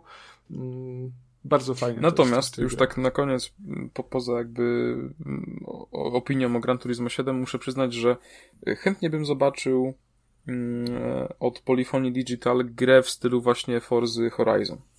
Coś takiego jednak bardziej arcade'owego, coś bardziej nastawionego na efektowność. Bo myślę, że, że mogłoby to wyjść całkiem ciekawie. Więc y, nie wiem, czy taki kierunek obiorą, szczerze wątpię, ale jest to z pewnością coś, co bym bardzo chętnie sprawdził. Znaczy, ja nie wiem, czy, czy Polyphony Digital to jest najlepsza firma y, do wyprodukowania tego typu gry. E, nie wiem, Gran Turismo zawsze nigdy mi się nie kojarzyły z jakąś efektownością. no tak nie ma naprawdę zawsze mi się wydawały takie dosyć, dosyć stonowane, nawet w kontekście Forzy Motorsport, która jednak była, e, mam wrażenie, troszkę bardziej widowiskowa niż Gran Turismo. Y, Na przykład piątka, bo w sumie tylko w piątkę grałem tak naprawdę i tam pierwsze części kiedyś na PlayStation. E, one mi się zawsze wydawały takie. No, Znaczy, one są takie sztywne. przyziemne, nie? Tutaj nie, jak masz żadnych elementów wow. No po prostu je, jeździsz, nie? I, I to jest poprawne, bo to E, nie jest tak, no. wada czy coś takiego, no bo to wiesz na co się piszesz, nie? Ale Nie, no oczy- oczywiście, że nie. Tylko chodzi mi o to, że w kontekście gry w stylu Forza Horizon No to tak, jest no to zupełnie inna prawda. filozofia tworzenia y, wyścigów. I nawet Forza Horizon robiło też inne No tak, studio tak, niż tak, motorsporty, nie? No bo motorsporty to jest turn ten, a, a w Horizon to jest. no dobra, po prostu bym zagrał Forza Horizon, muszę się przyznać. No widzisz. Jakby ci zrobili taki Horizon Turismo czy coś. Ci goście od tego, od, od Ridge Racera na przykład. No, dobrze, także tyle, tyle o Gran Turismo 7, a teraz znowu Kuba będzie gadał, będzie gadał o grze Shadow Warrior 3. Właśnie mówiłeś, że w Forza byś zagrał, to chciałem zapytać, czy Powiem Shadow ci, żebym Warriora zagrał. byś zagrał. Zagrałbym, ale ta premiera przyszła tak cichutko, że szczerze nawet zapomniałem, że ta gra w ogóle wychodzi. Jestem zawiedziony finalnym marketingiem tego. No, taki cięż... ciężki sobie też okres y, chyba wybrali na Ja bym powiedział, że wręcz beznadziejny. Warrior... I Tak, na początku E. tylko taką dygresją rzu- rzucę, że y, ta cisza w, ogólnie w mediach na temat Shadow Warriora 3 wynika z tego, że y, według mnie tutaj się troszeczkę sami uwalili, tak jak było w przypadku Titanfalla 2. E, bo mimo wszystko to nie jest, chociaż marka już gdzieś tam jakieś piętno na, na, na tym w branży odcisnęła, to nie jest to żaden gigant, nie jest to żaden jakiś tam, wiecie, że, że wszyscy gracze z całego świata czekają z wypiekami na twarzy na Shadow Warriora e, i rzucanie się z premierą tej gry w okres, który jest tak gorący, e, no dla mnie jest trochę takim harakiri, nie? To lepiej Codemaster zrobiło, nie? Z Grid Legends, które wyszło praktycznie w tym samym momencie, co Gran Turismo 7, no to też nie? Było, Także, to też był świetny pomysł, no. kurde, przypał, nie? Więc tutaj wydaje mi się, że no jeśli, jeśli się mógł tego celujesz między. Horizon Forbidden West i Gran Turismo 7, a e, nie wiem, e, Ghostwire, Kirby and the Forgotten Land, no to, no to jakby Ja, no Elden- tak, Elden, Elden Ring. Ring no. Dying Light Elden 2, Ring. no nie, no Dying Light 2 to trochę daleko. No niemniej jednak, ostatni przecież okres był niesamowicie gorący w tej branży. E, no i ten Shadow Warrior 3 się raczej średnio miał szansę przebić, a szczególnie, że e, no ja na ten tytuł mocno czekałem i jak na niego czekałem, to tylko co chwilę słyszałem, że jest przekładany e, i przysięgam, że mi ta jakby finalna premiera całkowicie w ogóle umknęła. Naprawdę. Słaby fan z ciebie. No jeszcze chciałem was podpytać, zanim zaczniemy gadać o trójce, jaki macie stosunek do poprzednich serii, po, poprzednich odsłon serii, bo ja grałem w jedynkę, Którą? to pamiętam, że yy, czy w tą odświeżoną ci chodzi? Tak. Yy, kurczę, nie wiem. Nie, chyba nie, bo grałem pewnie w jakąś, co dawali za darmo, albo była do kupienia za grosze. W sensie, bo, Bo chodzi pamiętam- mi o to, że są dwie jedynki, nie? Jest ten oryginalny Shadow Warrior na Build Engine. To w tego oryginalnego najprawdopodobniej. Bo.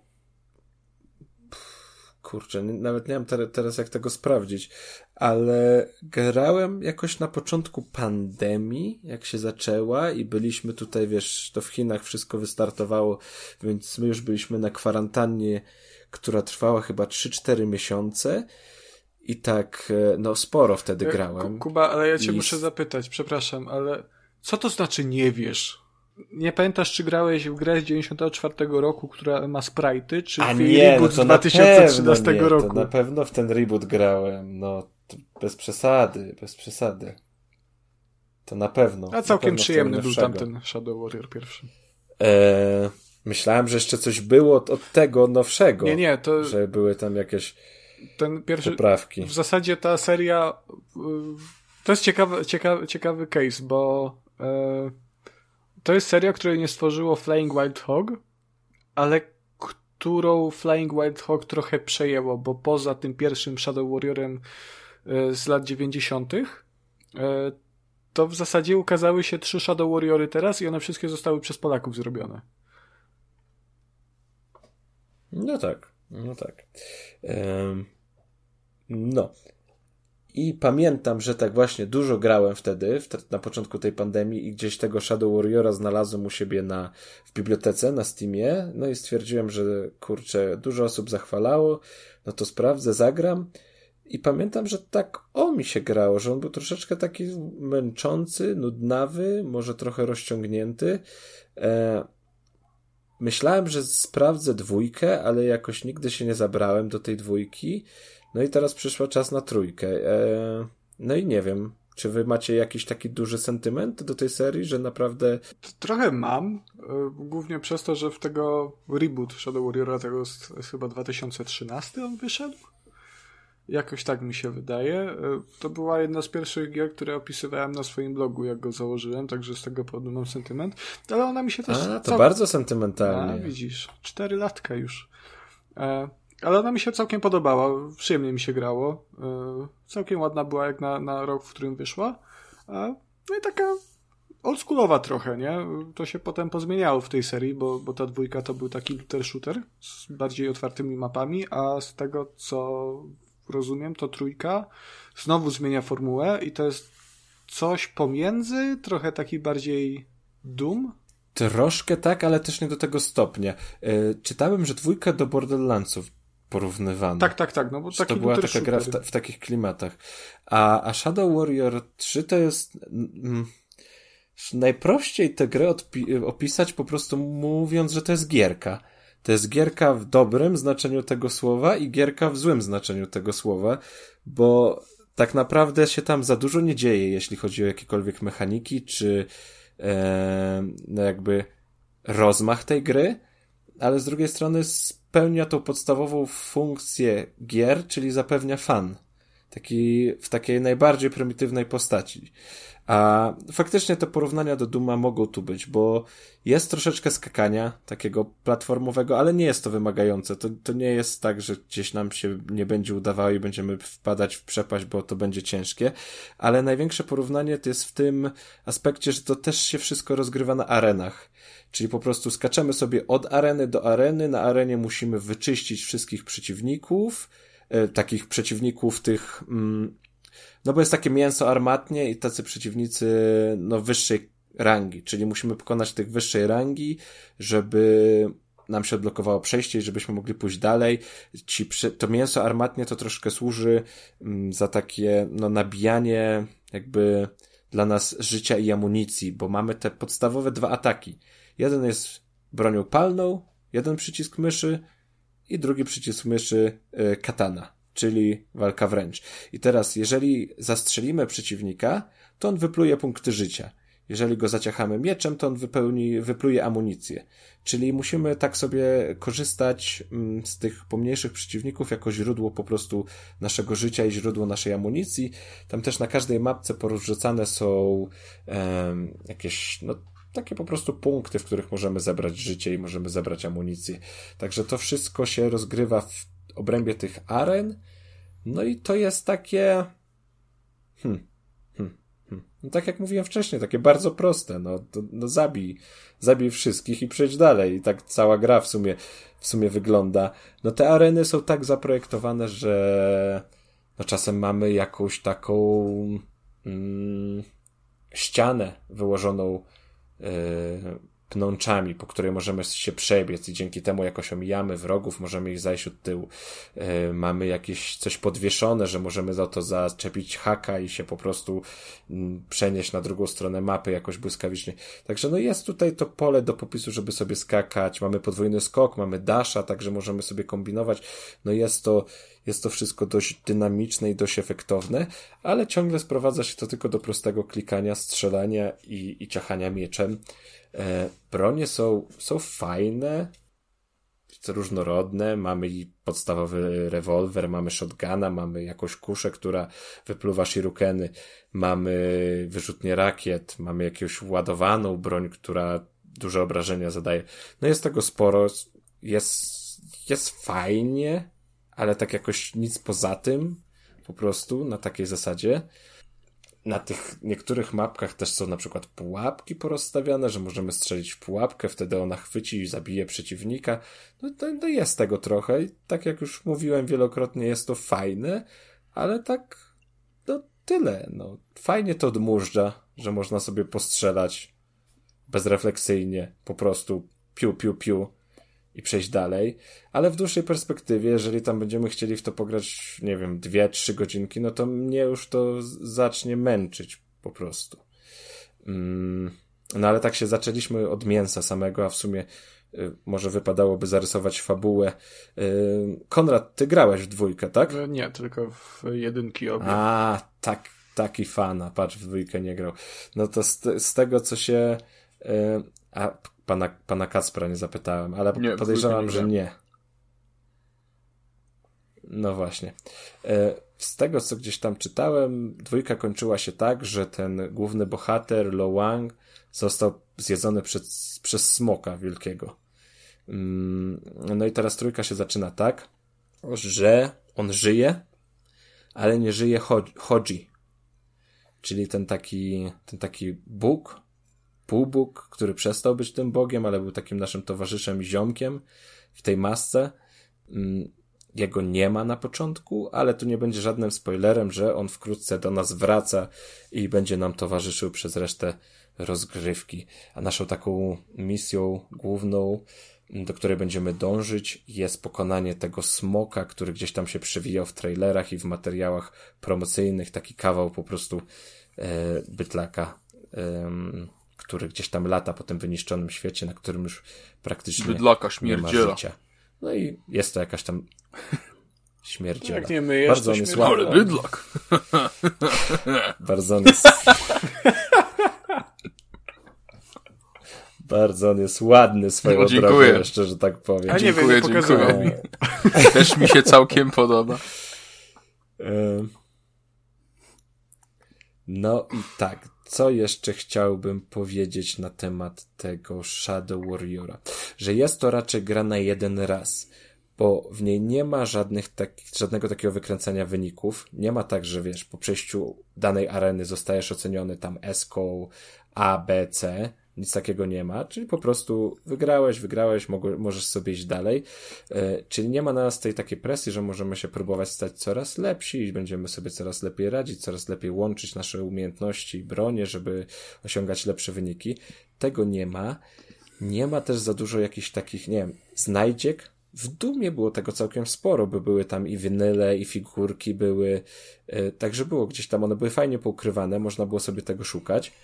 Tutaj jedyną taką znajdźką, którą mm, nawet nie wiem, czy można znaleźć, na, nazwać to znajdźką, to po prostu jest, trzeba odbić trochę z głównego, yy, z głównego, yy, kurczę, patrz, szlaku, o, znalazłem chyba to brakujące słowo. I zdobędziemy po prostu sobie jakiś jeden punkt umiejętności, który możemy wykorzystać na ulepszenie broni albo ulepszenie umiejętności bohatera. I one też są spoko, to jest poprawnie zrobione, no nie wiem, będziemy mieli większy magazynek, będziemy zadawać dodatkowe obrażenia, nasz miecz stanie się um, jakiś zyska moc zadawania obrażeń żywiołów, no i tego typu rzeczy, no to są takie no, podstawowe rzeczy, które rozwiną naszą postać i zrobią ją mocniejszą, ale dalej dochodzimy do tego, że jest to zrobione poprawnie i jest to zrobione dobrze. E, tutaj jeszcze taka rekomendacja dla każdego, kto by zaczynał, że chyba warto sobie od razu rozpocząć tę grę na hardzie, bo ja sobie wrzuciłem na średni poziom trudności i w sumie to tak chyba, chyba jest za prosto, chyba nie ma tej takiej satysfakcji, przy czym no ja nie jestem wyjadaczem, znaczy mnie, że ja w, w FPS-y to za dużo nie gram, więc chyba jak najbardziej można sobie, sobie zacząć e, od tego wysokiego poziomu trudności i tam nawet na początku się trochę przemęczyć, ale jakąś tam większą satysfakcję czerpać z tej rozgrywki. No i nie wiem, czy, czy, czy macie jakieś pytania? Shadow Warrior 3 to jest w sumie z tego, co opisujesz, dokładnie to, czym sobie wyobrażałem, że jest. Czyli no taką w sumie mało skomplikowaną, mało, no może nie, nie tyle wymagającą, co ale mało ambitną, wyszukaną, może tak, strzelanką. E, no taki po prostu, wiesz, no taki sprawiający frajdę, prosty shooter, gdzie robisz no i piu, piu, piu do demonów chyba... wszelakiej maści. O, tutaj mogę powiedzieć, że te że te potwory są bardzo fajnie zaprojektowane, to jest, to jest fajny element, bo one też są z tej japońskiej kultury, jak łatwo się domyśleć. Mm, I one są ciekawe. Jest tam jeden jakiś taki wzorowany na, na harmonikę i on tak chodzi takim ruchem jak harmonika, czyli się rozwija, zwija, rozwija. Są jakieś, które pod ziemią grzebią, wyskakują. Są takie klasyczne, duże berserki, jakieś, które napierniczają maczugami. No jest ich sporo i one są fajnie zrobione i tutaj z nimi jest powiązany taki, mm, taka fajna mechanika, że ładuje nam się pasek y, specjalny, który tam zdobywamy za zabójstwa bodajże. Jeżeli on się nam naładuje do pełna, to możemy wykonać taki atak specjalny i wtedy przeciwnikowi zabieramy broń jego. I te bronie dodatkowe, one też fajnie działają, bo nie możemy zyskać wielką maczugę, która tam gdzieś ma obszerowe obrażenia. Możemy zyskać miecz, który pozwala nam w, w mgnieniu oka skakać od jednego przeciwnika do drugiego i, i, i chciachać po prostu przez jakąś tam. To trwa określoną chwilę, ale to się sprawdza naprawdę, naprawdę fajnie i to jest widowiskowe. Może trochę nie chciał, mm, chciałbym, znaczy się. Kacper napisał, że nie chciałby mnie pośpieszać, ale ja bym chciał zaznaczyć, żeby było więcej tych animacji, tych super ciosów, bo tak to nam przypada po prostu jedna na, na, na, na każdego potwora.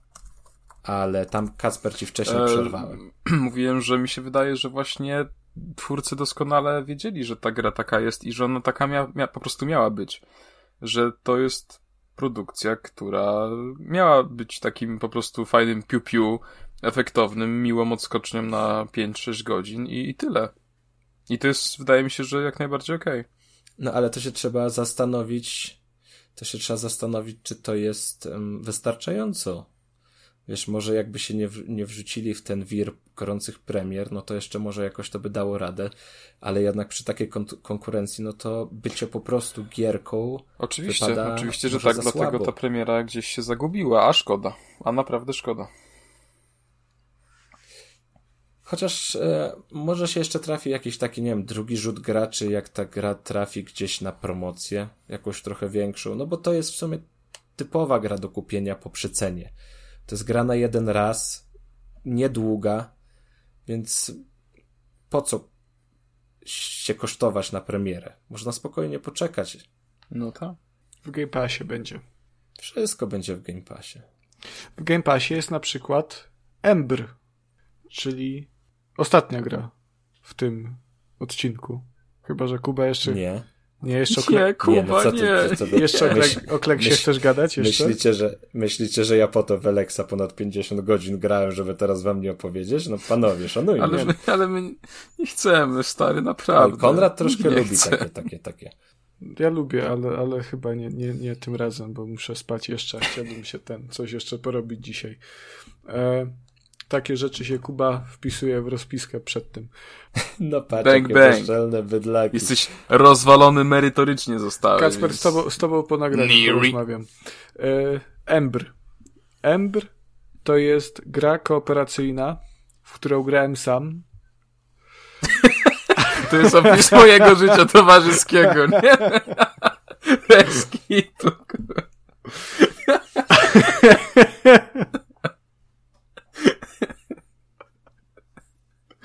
E,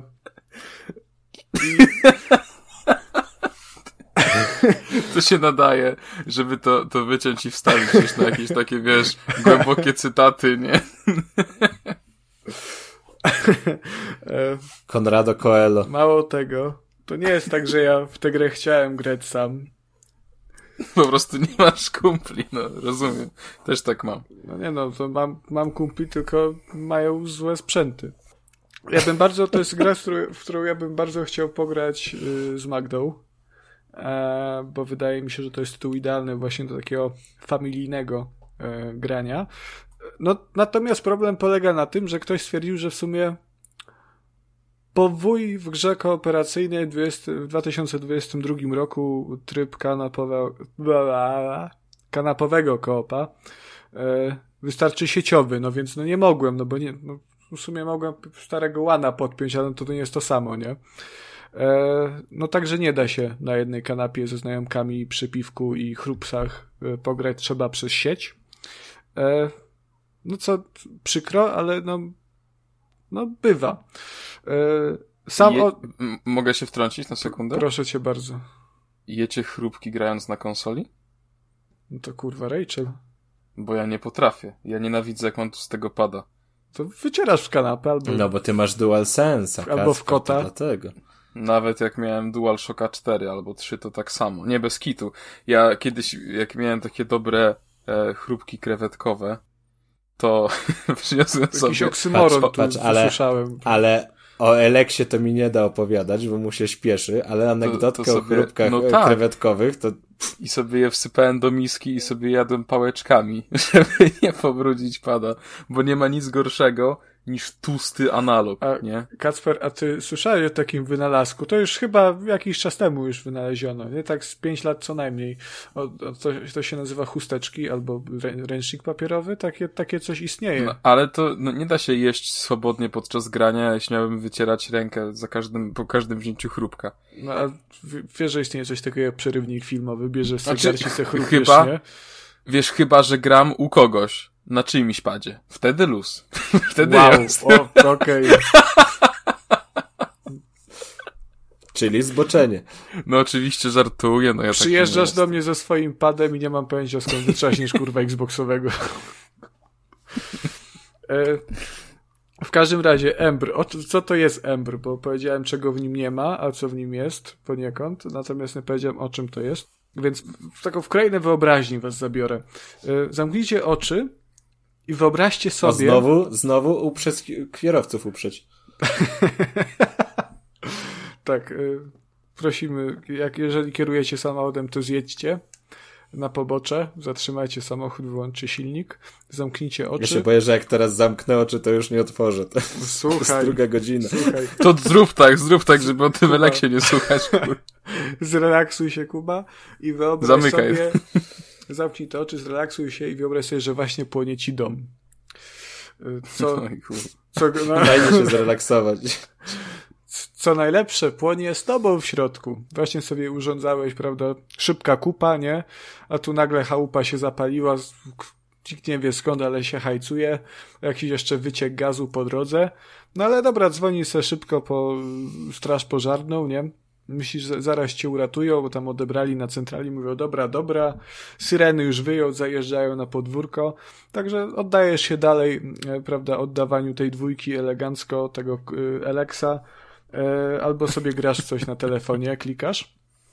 Tylko problem jest taki, że, prawda, w oczekiwaniu na pomoc nie zauważyłeś, że ci strażacy, którzy przyjechali, oni nie przyjechali stra wozem strażackim, tylko kurwa pick-upem, a co najlepsze, jakoś tak nie pali im się, hehe, e, do ratowania cię, ale właśnie wynoszą twój warty parę tysięcy telewizor i pakują go na pakę e, tego pick-upa. Czym... Czyli komornik. No nie, właśnie nie, jest właśnie straż pożarna. I w końcu jak to jakby nie, nie kwapią się też do tego, żeby ten dom w ogóle gasić, chyba że muszę gdzieś tam przejść po radio czy komputer. Jak już wszystko zabrali, to w końcu łaskawie e, po ciebie przychodzą i właśnie odkryłeś to wszystko, e, kiedy akurat rzucili cię niczym worek e, ziemniaków na na materace przed domem, na trawniku, takie rozłożone. I powiedzieli, pan jest teraz uratowany, tam się dom schajcował, zapadł się dach, zgliszcza zostały, oni wzięli te telewizory, odjechali. E, i to jest Ember. To w zasadzie to, co opisałem, to jest gameplay Ember z perspektywy mm, NPC-ów, bo to jest gra, w której właśnie wcielamy się w członków mm, prywatnej firmy strażackiej, e, która konkuruje na rynku z innymi korporacjami i innymi firmami, e, w której jakby głównym celem na misjach jest, jest uratowanie jakiejś tam ilości mieszkańców płonącego domu, nie trzeba to uratować wszystkich, tam część się może spalić. E, natomiast dostaniemy potem gorszą ocenę w aplikacji. E, to jest coś jak pyszne.pl czy, czy coś ten deseń, tylko nie wiem, uga, ugaszone.pl, coś, ten, co, coś takiego może. E, o ocenę chodzi, no bo to jest taka arcade'ówka, e, niby trochę w stylu Overcooked'a czy, czy czegoś takiego, ale też nie do końca. To całe wynoszenie tych y, mebli, no możemy to albo zapakować całe dla siebie i więcej kasy zebrać, albo jakby zwrócić to klientowi, wtedy dostajemy mniej, ale, ale w sumie nie wiem na co to wpływa tak naprawdę. Kasę możemy wydawać na ulepszenia, bo mamy gadżety różne, e, pomagające nam przedrzeć się przez ten płonący dom, e, bo tutaj ugaszenie właśnie nie, nie jest żadnym kryterium. E, ogień jest tylko przeszkodą, którą trzeba pokonać, więc tam lejemy to wodą z węża, rzucamy granaty wodne, żeby się przedostać, tylko oczywiście trzeba uważać, bo jak wylejemy wodę na gniazdko elektryczne, które jest no, podpięte do prądu, no to no się zszokujemy, co się stanie, nie? Że tak haha powiem to śmiesznie. E, tu, gdzie się jeszcze zapali olej, więc to jest też kolejna przeszkoda, gdzieś jakiś ten wyciek gazu, mm, to trzeba z tym walczyć. Trzeba ulepszać te, te, te przedmioty, tu, gdzie się siekierą przedostać. E, także trochę się e, w tej grze robi. I ona jest cała taka utrzymana w bardzo lekkim tonie, trochę jak, jak właśnie Fix Fox, tylko tu jest już, już już taka konkretna farsa tak naprawdę, bo e, mówię, te gadżety, o ile to na początku jest faktycznie te, ten jakiś szlauf, mm, topór strażacki, no to już potem właśnie te granaty z wodą wchodzą, e, jakieś w ogóle wyrzutnie kostek lodu, ale takich, nie takich kosteczek, tylko takich kostek lodu, że mógłbyś na tym sobie usiąść, nie? Że tam mógłbyś na tym dryfować z, Ar z Arktyki e, do Polski. Mm, tak, ale też pod względem fabularnym, bo ta gra ma fab fabułę, tam właśnie e, jest ta walka o korporacji i są śmieszne jakieś tam hasełka. E, no jest, jest wesoło, to jest urocze, to jest przyjemne, miejscami zabawne, miejscami strasznie głupie. E, tylko no problem w tym jest taki, że no te misje są trochę takie, takie mało mało intrygujące. To jest to taki poziom w sumie Horizon Zero Dawn. E, w zasadzie tylko wchodzimy, wynosimy chłopów albo kobiety, które właśnie siedzą albo w telefonie, albo na kiblu i, i machają nóżkami, wrzucamy ich przez to okno, kradniemy telewizor i wychodzimy. I, i w zasadzie to jest cała mis misja 3 na 5 gwiazdek. Jeżeli, chce, jeżeli chcemy się bardziej postarać, no to wynosimy wszystkich domowników. E, I tak praktycznie wygląda każda z 25 misji y, tych, tej kampanii. Niektóre są bardziej Niektóre są ciekawsze, mamy trzy misje z bossami. E, w kilku, chyba w dwóch trzeba było zrobić coś jeszcze poza tym wyniesieniem. Tam na przykład e, odnaleźć jakiś konkretny przedmiot albo wyłączyć e, dopływ gazu. Także to była, była miła odmiana, natomiast przez większość czasu robi się praktycznie to samo i to jest coś, co wydaje mi się, że nawet kiedy gra się w kopie, to no nie wiem, nie, nie potrafię dostrzec w jaki sposób e, to byłoby przyjemne, no bo to jest dalej jedno i to samo. To, to wyzwanie pod koniec troszkę wzrasta, ale to raczej ze względu na to, żeby rozgryźć, jak dostać się do niektórych z tych klientów, e, ale też nie zawsze, bo i tak aż do samego końca przez większość czasu goście sobie po prostu chodzą po tym domu i wystarczy gdzieś tam przejść. Design map się zmienia, on jest, on jest, on jest ciekawy, bo gdzieś tam jest jakiś nawiedzony dom, powiedzmy, e, który tak naprawdę nie jest nawiedzony. No wizualnie to jest ciekawe, nie? Pomysłowo też, ale, ale gameplayowo dupy nie urywa. Mm. I próbowałem pograć też to z kimś, ale, ale trafiłem do lobby, niby było pełne, a chłopy nie chciały mi przyjść tutaj pomóc w uruchomieniu gry na takim specjalnym polu, polu tylko sobie łaziły gdzieś po tej mapie, tu se coś jakąś wajchę pociągnęły e, po mapie tego lobby, e, także no, no nie doświadczyłem tego i w sumie nie żałuję. Mm. No tak, tak średnio bym powiedział, bo ja wiem, nawet w Game Passie bym chyba po to nie sięgał tak naprawdę. Czyli nie warto. To moim zdaniem nie. A, oho, właśnie, bym zapomniał. Bo jest jeszcze jedna wada.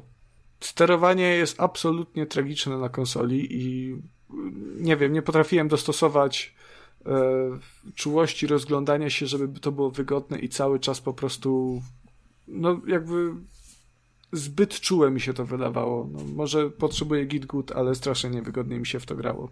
No, to co? Jakieś pytania, czy, czy LX2? Alex. Słodki Jezu. Nie, ja się postaram szybko o tym Eleksie. Ja tylko chcę ponarzekać, bo po pierwszym Eleksie mm, no ja sobie zdawałem sprawę z jego wad i wiedziałem, że to jest gra Pirani i że ona wygląda i, i chodzi jak chodzi, ale jednak myślałem, że po tym sukcesie pierwszego Eleksa, który się sprzedał dość dobrze, że ta dwójka to w końcu będzie coś innego. Ale ja pierdolę. Czego oni się nie nauczą robić gier? Oni od zawsze Ileż to samo robią. można. No to tak, ale to jakiś minimalny chociaż progres. No chyba jest jeszcze gorzej niż było wcześniej. No ta gra jest ta gra jest fatalna. No kurczę, te no kto to wydaje takie, takie przerywniki filmowe, tak wyglądające w dzisiejszych czasach? No to nie wiem, to przecież... Wirtuozi z za Odry. Jak to można że kto ktoś przypuścił, że ja sobie nie wyobrażam, że oni to, wiesz, siedli gdzieś w jakimś e, pokoju meetingowym, ktoś puścił taki wstępniak, ten, ten, ten co nas wita, to intro i oni stwierdzili, zajebiście jest. No przecież to jest taki kasztan, to nie wiem, skorzystaliby z jakiejś takiej, jak indyki robią, z jakiegoś takiej, takiej techniki, że coś w komiks by to wzięli, poprosili kogoś, żeby to ładnie narysował i by to było pięknie, ładnie zrobione. Eee... Także no jest tyle dróg do jakiegoś nawet maskowania tego tych, tych, tych braków w budżecie. No da się to zrobić, a oni walą ciągle swoją tą samą kaszanę, raz po razie i, i normalnie jak ja do tej pory byłem e, w tej grupie, która by broniła gier Pirani ze względu na jakiś sentyment, na to, że tej, tej gry e, ich tak wyglądają, bo my pamiętamy Gotika i my chcemy Gotika i to jest Gotik, no to tym razem mówię basta, skończyło się, ja już teraz od nich nic nie wezmę, dopóki nie zobaczę, że tam jest naprawdę coś, coś innego, coś nowego. Z początku myślałem, że ten Alex będzie fajny, bo te pomijając intro oczywiście i, i pomysł na wprowadzenie nas do fabuły, bo oczywiście nasz bohater to jest ten sam bohater Jack, z którego pamiętamy z jedynki e, i tam był już super kozakiem, który pokonał tego tam najgorszego złego. E, tutaj stracił swoje siły, bo został ugryziony przez, przez najeźdźców z obcej, obcej planety, obcej cywilizacji. Oczywiście teraz musi się uczyć wszystkiego od nowa i na początku znowu jesteśmy takim chłopcem do bicia, sobie nie radzimy y, z najprostszymi jakimiś schorowanymi potworami, no ale to taki typowy gotik jest, że tam ale, sobie ciachamy. Ale to jest i tak upgrade względem Gotika 3? Bo tam głównemu bohaterowi po prostu jak przybił do portu, to zajebali statek i musiał się wszystkiego uczyć od nowa, także to, że on dostał w papę, to jeszcze ma więcej sensu, nie? E, został ugryziony, tak. E, I stracił swój sprzęt, bo akurat jedna z tych kapsuł e, tej, tej, tych najeźdźców spadła na jego dom. Wyobraź sobie taki zbieg okoliczności. No i na początku było ok. Jest gotykowy klimat, myślę sobie spoko, ale to później wszystko się posypało, po prostu wyszło szydło z wora, że to jest to samo, ten sam gniot, tak samo dzia- niedziałający, przepraszam zasypuje nas jakoś, jakimś ogromem questów na początku. Ja nie wiem, ja pierwszy rozdział grałem 30 godzin, a pozostałe 4 skończyłem w 20. W tym, pierwszy, w tym pierwszym zostałem zasypany questami pobocznymi. One są spoko, niektóre się trafiają tam takie perełki, ale no dużo polega po prostu na, na zabijaniu jakichś tam potworów i byciu E, chłopcem na posyłki. E, te wszystkie questy też zdobywamy tam z kilku frakcji, które są porozrzucane po, po całym świecie, więc poznajemy te frakcje, dużo gadamy, dużo jest dialogów. Dialogi są napisane koszmarnie, e, ale to już jest temat na inną historię. No i później dochodzimy do tych dalszych etapów gry i tam to już się kompletnie nic nie dzieje. Umiejętności dostępne dla naszej postaci są rozpisane tragicznie. To jest po prostu dodawanie y, 10% do obrażeń, dodawanie y, 10% do walki dystansowej, 5% do wytrzymałości na obrażenia. No, no bzdura, nic to nie wnosi ciekawego do samych mechanik walki. Mm, nawet jak twórcy starali się coś zrobić nowego, i od początku jesteśmy wyposażeni w plecak odrzutowy, który pozwala nam tam latać trochę w przestrzeni, przez to jak długo będziemy mogli latać, to zależy od tego, jak tam go ulepszymy odpowiednio, no ale na początku jest to chwilka, później jest coraz więcej, nawet możemy toczyć takie walki w powietrzu, ale to też wszystko jest po prostu zrobione fatalnie. Mm, te umiejętności nam tak naprawdę nic nie dają. Jeśli nauczymy się na początku tego drewnianego systemu walki, no to na dobrą sprawę mm, ogranicza nas tylko broń, a wydaje mi się, że już na samym początku, nawet z tym, tą podstawową postacią bylibyśmy w stanie natłuc jakiegoś trola, bo to jest, ta walka działa na, na prostych zasadach. Uderz dwa, dwa razy, odskocz, wtedy troll się zamachnie, uderz dwa razy, odskocz. Na początku nas po prostu będzie ograniczała słaba broń, żeby, yy, że nie będziemy w stanie zadać mu dużo, dużo obrażeń, że ta walka się bardzo dużo przyciągnie i to nie będzie miało sensu. Ale mówiłem, że w późniejszej części gry ta zawartość jest jeszcze gorzej dawkowana, bo później pod sam koniec zostają nam już tylko same jakieś questy główne, które polegają na zabij 30 potworów w trzech miejscach, czyli łącznie 90 potworów do zabicia i my musimy się tylko teleportelami, teleportela, teleportelami? Nie. Co? Przy pomocy teleportów przy pomocy teleportów musimy się do określonej lokacji dostać, natłuc na Portalami wrócić. chyba po prostu. Możliwe. Możliwe. Eee, wrócić i wziąć następnego questa, żeby zabić kolejnych 30 potworów. No i już te naprawdę 20 ostatnich godzin gry okrutnie się męczyłem. Eee, czy coś mi się w tej grze podobało? Kurczę, no poza kilkoma questami po pobocznymi naprawdę nie jestem w stanie e, wskazać jakichś faj, fajnych rzeczy. Ale to też taka klasyka chyba pireniowa, to że pod koniec gry kompletnie e, zanika wszystko dookoła dookoła tego głównego questa, jakieś zadania poboczne i kończymy mm, tylko z tym endgame'em tak naprawdę. Już tak chyba w dwójce Gotika było, w jedynce też chyba. Mo, może, może to coś, coś w tym jest, wiesz, może ja to po prostu odbieram w taki, a nie inny sposób, bo się zestarzałem. To znaczy, nie, wiesz, to mm. nie jest, nie jest zbyt dobry design, nie? że nagle na koniec ci y, rzuca, Ale nie, no, chodzi mi o to, że ta początek, a potem nie masz nic pod koniec. Ta gotikowość mnie już przestała jarać po prostu. W ogóle mnie to, nie, nie sprawia mi to frajdy. Nie wiem, w zeszłym roku dobrze wiecie, że skończyłem ogrom gier i to na ogół były gry, które chciałem ograć, więc fajne produkcje i tam były ciekawe rzeczy, tam były ciekawe mechaniki, rozwiązania, oryginalne podejście do niektórych tematów. A ten LX2 to jest... O Boże. To ja jestem w szoku, że dopiero no... teraz sobie zdałeś sprawę z tego, jaka to jest i miała być gra, bo szczerze powiedziawszy, to ja w gry Pirani przestałem wierzyć tak chyba przy zapowiedziach yy, pierwszego Alexa? Jakoś już sama zapowiedź mi nie siadło i pomysł na tę grę. E, a jak usłyszałem, że Pirania ma robić walkę, w której używa się jetpacka, to już się troszkę złapałem za głowę z przerażenia, bo... A to fajnie, bo czasami tak wiesz, użyjesz tego i cię tak wyrzuca gdzieś, a w międzyczasie ci się skończy paliwo i już spadasz i nie możesz się odratować i umierasz. I tak się kończy walka.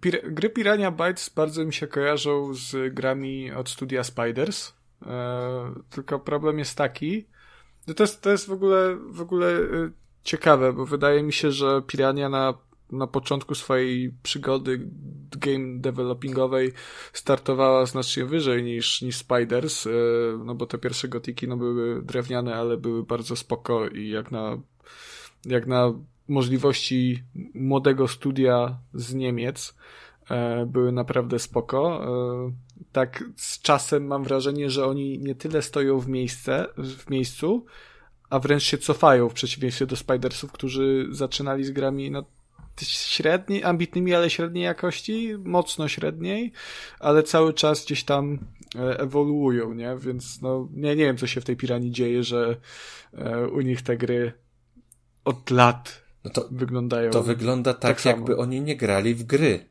Wiesz, jakby oni ciągle grali w jakieś gry tam z lat dwutysięcznych i nie patrzyli w ogóle, jak się branża zmienia, co tam się dzieje, jakie są pomysły, jakie są nowe rozwiązania. Y, oni beton. Beton nic więcej nas nie interesuje. Nie wiem, czy mają aż tak wysokie mniemanie o sobie i o swojej pracy, że uważają, że to już jest szczyt i lepiej się już nie da zrobić, ale no kurczę, szanujmy się, szanujmy. Jeszcze oczywiście dochodzi cała gama problemów technicznych, doczytywanie tekstur, znikające głowy, znikające całe e, budynki gdzieś z miast. Mm. O, w ogóle mój ulubiony to jest, to jest mechanika broni dystansowej, y, palnej, bo to działa na takiej zasadzie, że załóżmy, że mamy tam shotguna, strzelbę i on ma pojemność magazynka 5, y, magazynku pięć naboi. I teraz tak, jak wystrzelimy e, pięć naboi, to musimy przeładować strzelbę, a przeładowanie strzelby w grach zawsze jest trochę dłuższe, bo te naboje trzeba tam umieścić, ale jeżeli odłożymy broń i weźmiemy ją ponownie, czyli po prostu przyciśniemy tam, nie wiem, no, skrót, trójkę, trójkę, co trwa dosłownie sekundę, ona jest automatycznie przeładowana. I to po prostu tak robi z tej broni taką maszynę do zabijania, że każdy większy przeciwnik no, jest na kilka, na kilka strzałów i nie jest w stanie nam nic zrobić.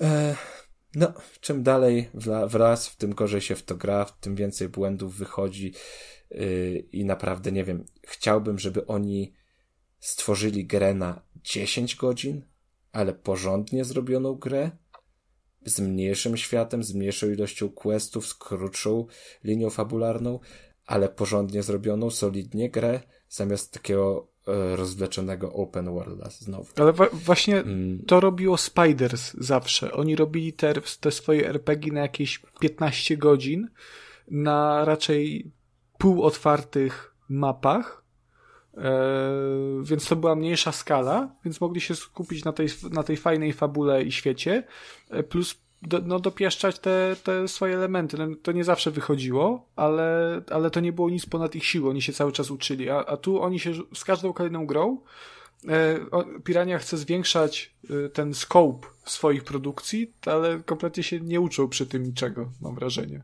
No i to ich cofa, cofa. Tak. E, chyba z każdą produkcją. No i oczywiście zakończenie tego drugiego Alexa też jest otwarte i wskazuje, że będzie kontynuacja, ale już teraz widać, że dwójka się słabo przyjęła i, i, i raczej jest dużo osób z podejściem podobnym do mojego, że chyba przestaną bronić Pirani i się odbiją na zawsze już od tej firmy. Także nie wiem, czy będzie budżet na, na trójkę. czy, to nie jest, czy to nie jest koniec. To jest, nie wiem, no ja im źle, ja im źle nie życzę, ale no mam Ja też nie, ale już to zaorać. Czy nie tyle ale zaorać, co się czy, postarać. Czy grałeś, no. kiedyś w jakąś, grałeś kiedyś w jakąś grę Pirani? Ja miałem styczność z pierwszym Alexem. Nie wiem, czy Gothic też jest od nich. No, e, tak.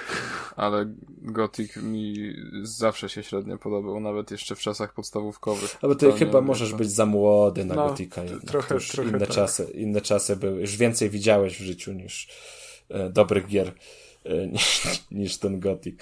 No, a dobra, to już tak po, tylko podsumowując, e, trochę więcej trochę bardziej szczegółowo rozpisałem się na temat Alexa w recenzji swojej, którą znajdziecie na serwisie Pograne i serdecznie do niej zapraszam. Uf, Kacper, starałem się, robiłem wszystko, co w mojej mocy. No, to jeszcze na koniec. E, mam przyjemność ogłosić konkurs, ponieważ mamy mm, do rozdania e, grę, kluczyk na grę, e, którą otrzymaliśmy za uprzejmością uprzejmością, uprzejmością e, A2 Softworks oraz, oraz Artura z, z serwisu Pograne, o którym wspomniał Kuba. Na tym też serwisie znajdziecie moją recenzję pisaną Drill Deal Tycoon, bo o tej grze mowa. Ja tylko zajawię, że to jest bardzo przyjemna strategia ekonomiczna, w której obieramy rolę zarządcy platformy wiertniczej gdzieś tam na morzu e, i sobie takimi platformami zarządzamy. Bardzo przyjemna, e, fajna i dla graczy bardziej zaawansowanych, jeżeli chodzi o strategię, ale także dla graczy e, świeżych, którzy, którzy z tym gatunkiem mhm. nie mają zbyt wiele. A, a, a jak dialogi? Bardzo fajne. Lepsze niż, lepsze niż w Horizonie. Ja pierdolę. Także jeżeli, e, to jest oczywiście kluczyk na, na PC-ta, e, ona, ta gra ma wyjść jeszcze na inne platformy, ale na razie jest tylko dostępna na PC-ta. E, także zapraszamy na naszego Twittera, jeżeli byście chcieli kluczyk na takową giereczkę. Przypominam Drill Deal Oil Tycoon zdobyć.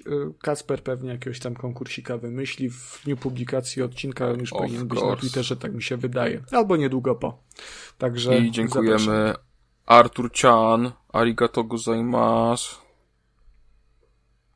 Już teraz nie wiem, czy kiedykolwiek co jeszcze dostaniemy na konkurs. Ja teraz, ja teraz nie wiem, czy on, czy on dobrze, czy on obraził. Ja nie wiem, co.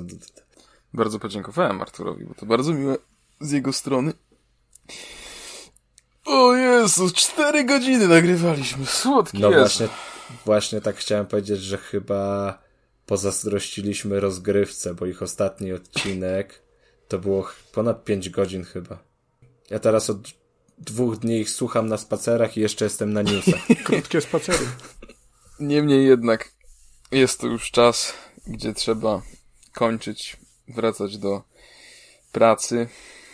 Cały czas w sumie pracujemy, bo podca podcasterstwo to jest niełatwe zajęcie. Zresztą już o tym gadaliśmy, ciężki kawałek chleba, ale cóż, takie życie. Dziękujemy Wam bardzo, drodzy słuchacze, za uwagę. Dziękujemy za przetrwanie tych wszystkich długich recenzji samych wielkich gier. Mm, za mikrofonami jeszcze raz był Konrad Noga. Dziękuję za uwagę. Cześć. Był Kupson Smolak. Dziękuję, że wytrzymaliście do końca. Do usłyszenia. I byłem ja, Kasper Cendrowski. Również Wam bardzo, bardzo dziękuję. E, no i cóż, do zobaczenia. Pa. A daj coś nowego. To już właśnie, było. Właśnie nie ma. No mało kreatywny jesteś. Jest, y, tylko też się teraz mówi, co ty kurwa gołdasz? Ale to nie pasuje na pożegnanie. Gołdasz to coś do, pienie do pieniędzy się to odnosi? Nie, do sera mogę, mogę przynucić. E, e, elu, wina dla ojca, matki, córki, syna. E, elu, wina. Aha. Dobra, kończymy. Do widzenia, dobranoc, kurtyna. A wy? Co sądzicie o grach i tematach poruszanych w odcinku? Koniecznie dajcie nam znać w komentarzach, na Twitterze lub poprzez adres e-mail. Wszystkie linki znajdziecie w opisie. Pozdrawiamy. Ara, ara, sayonara!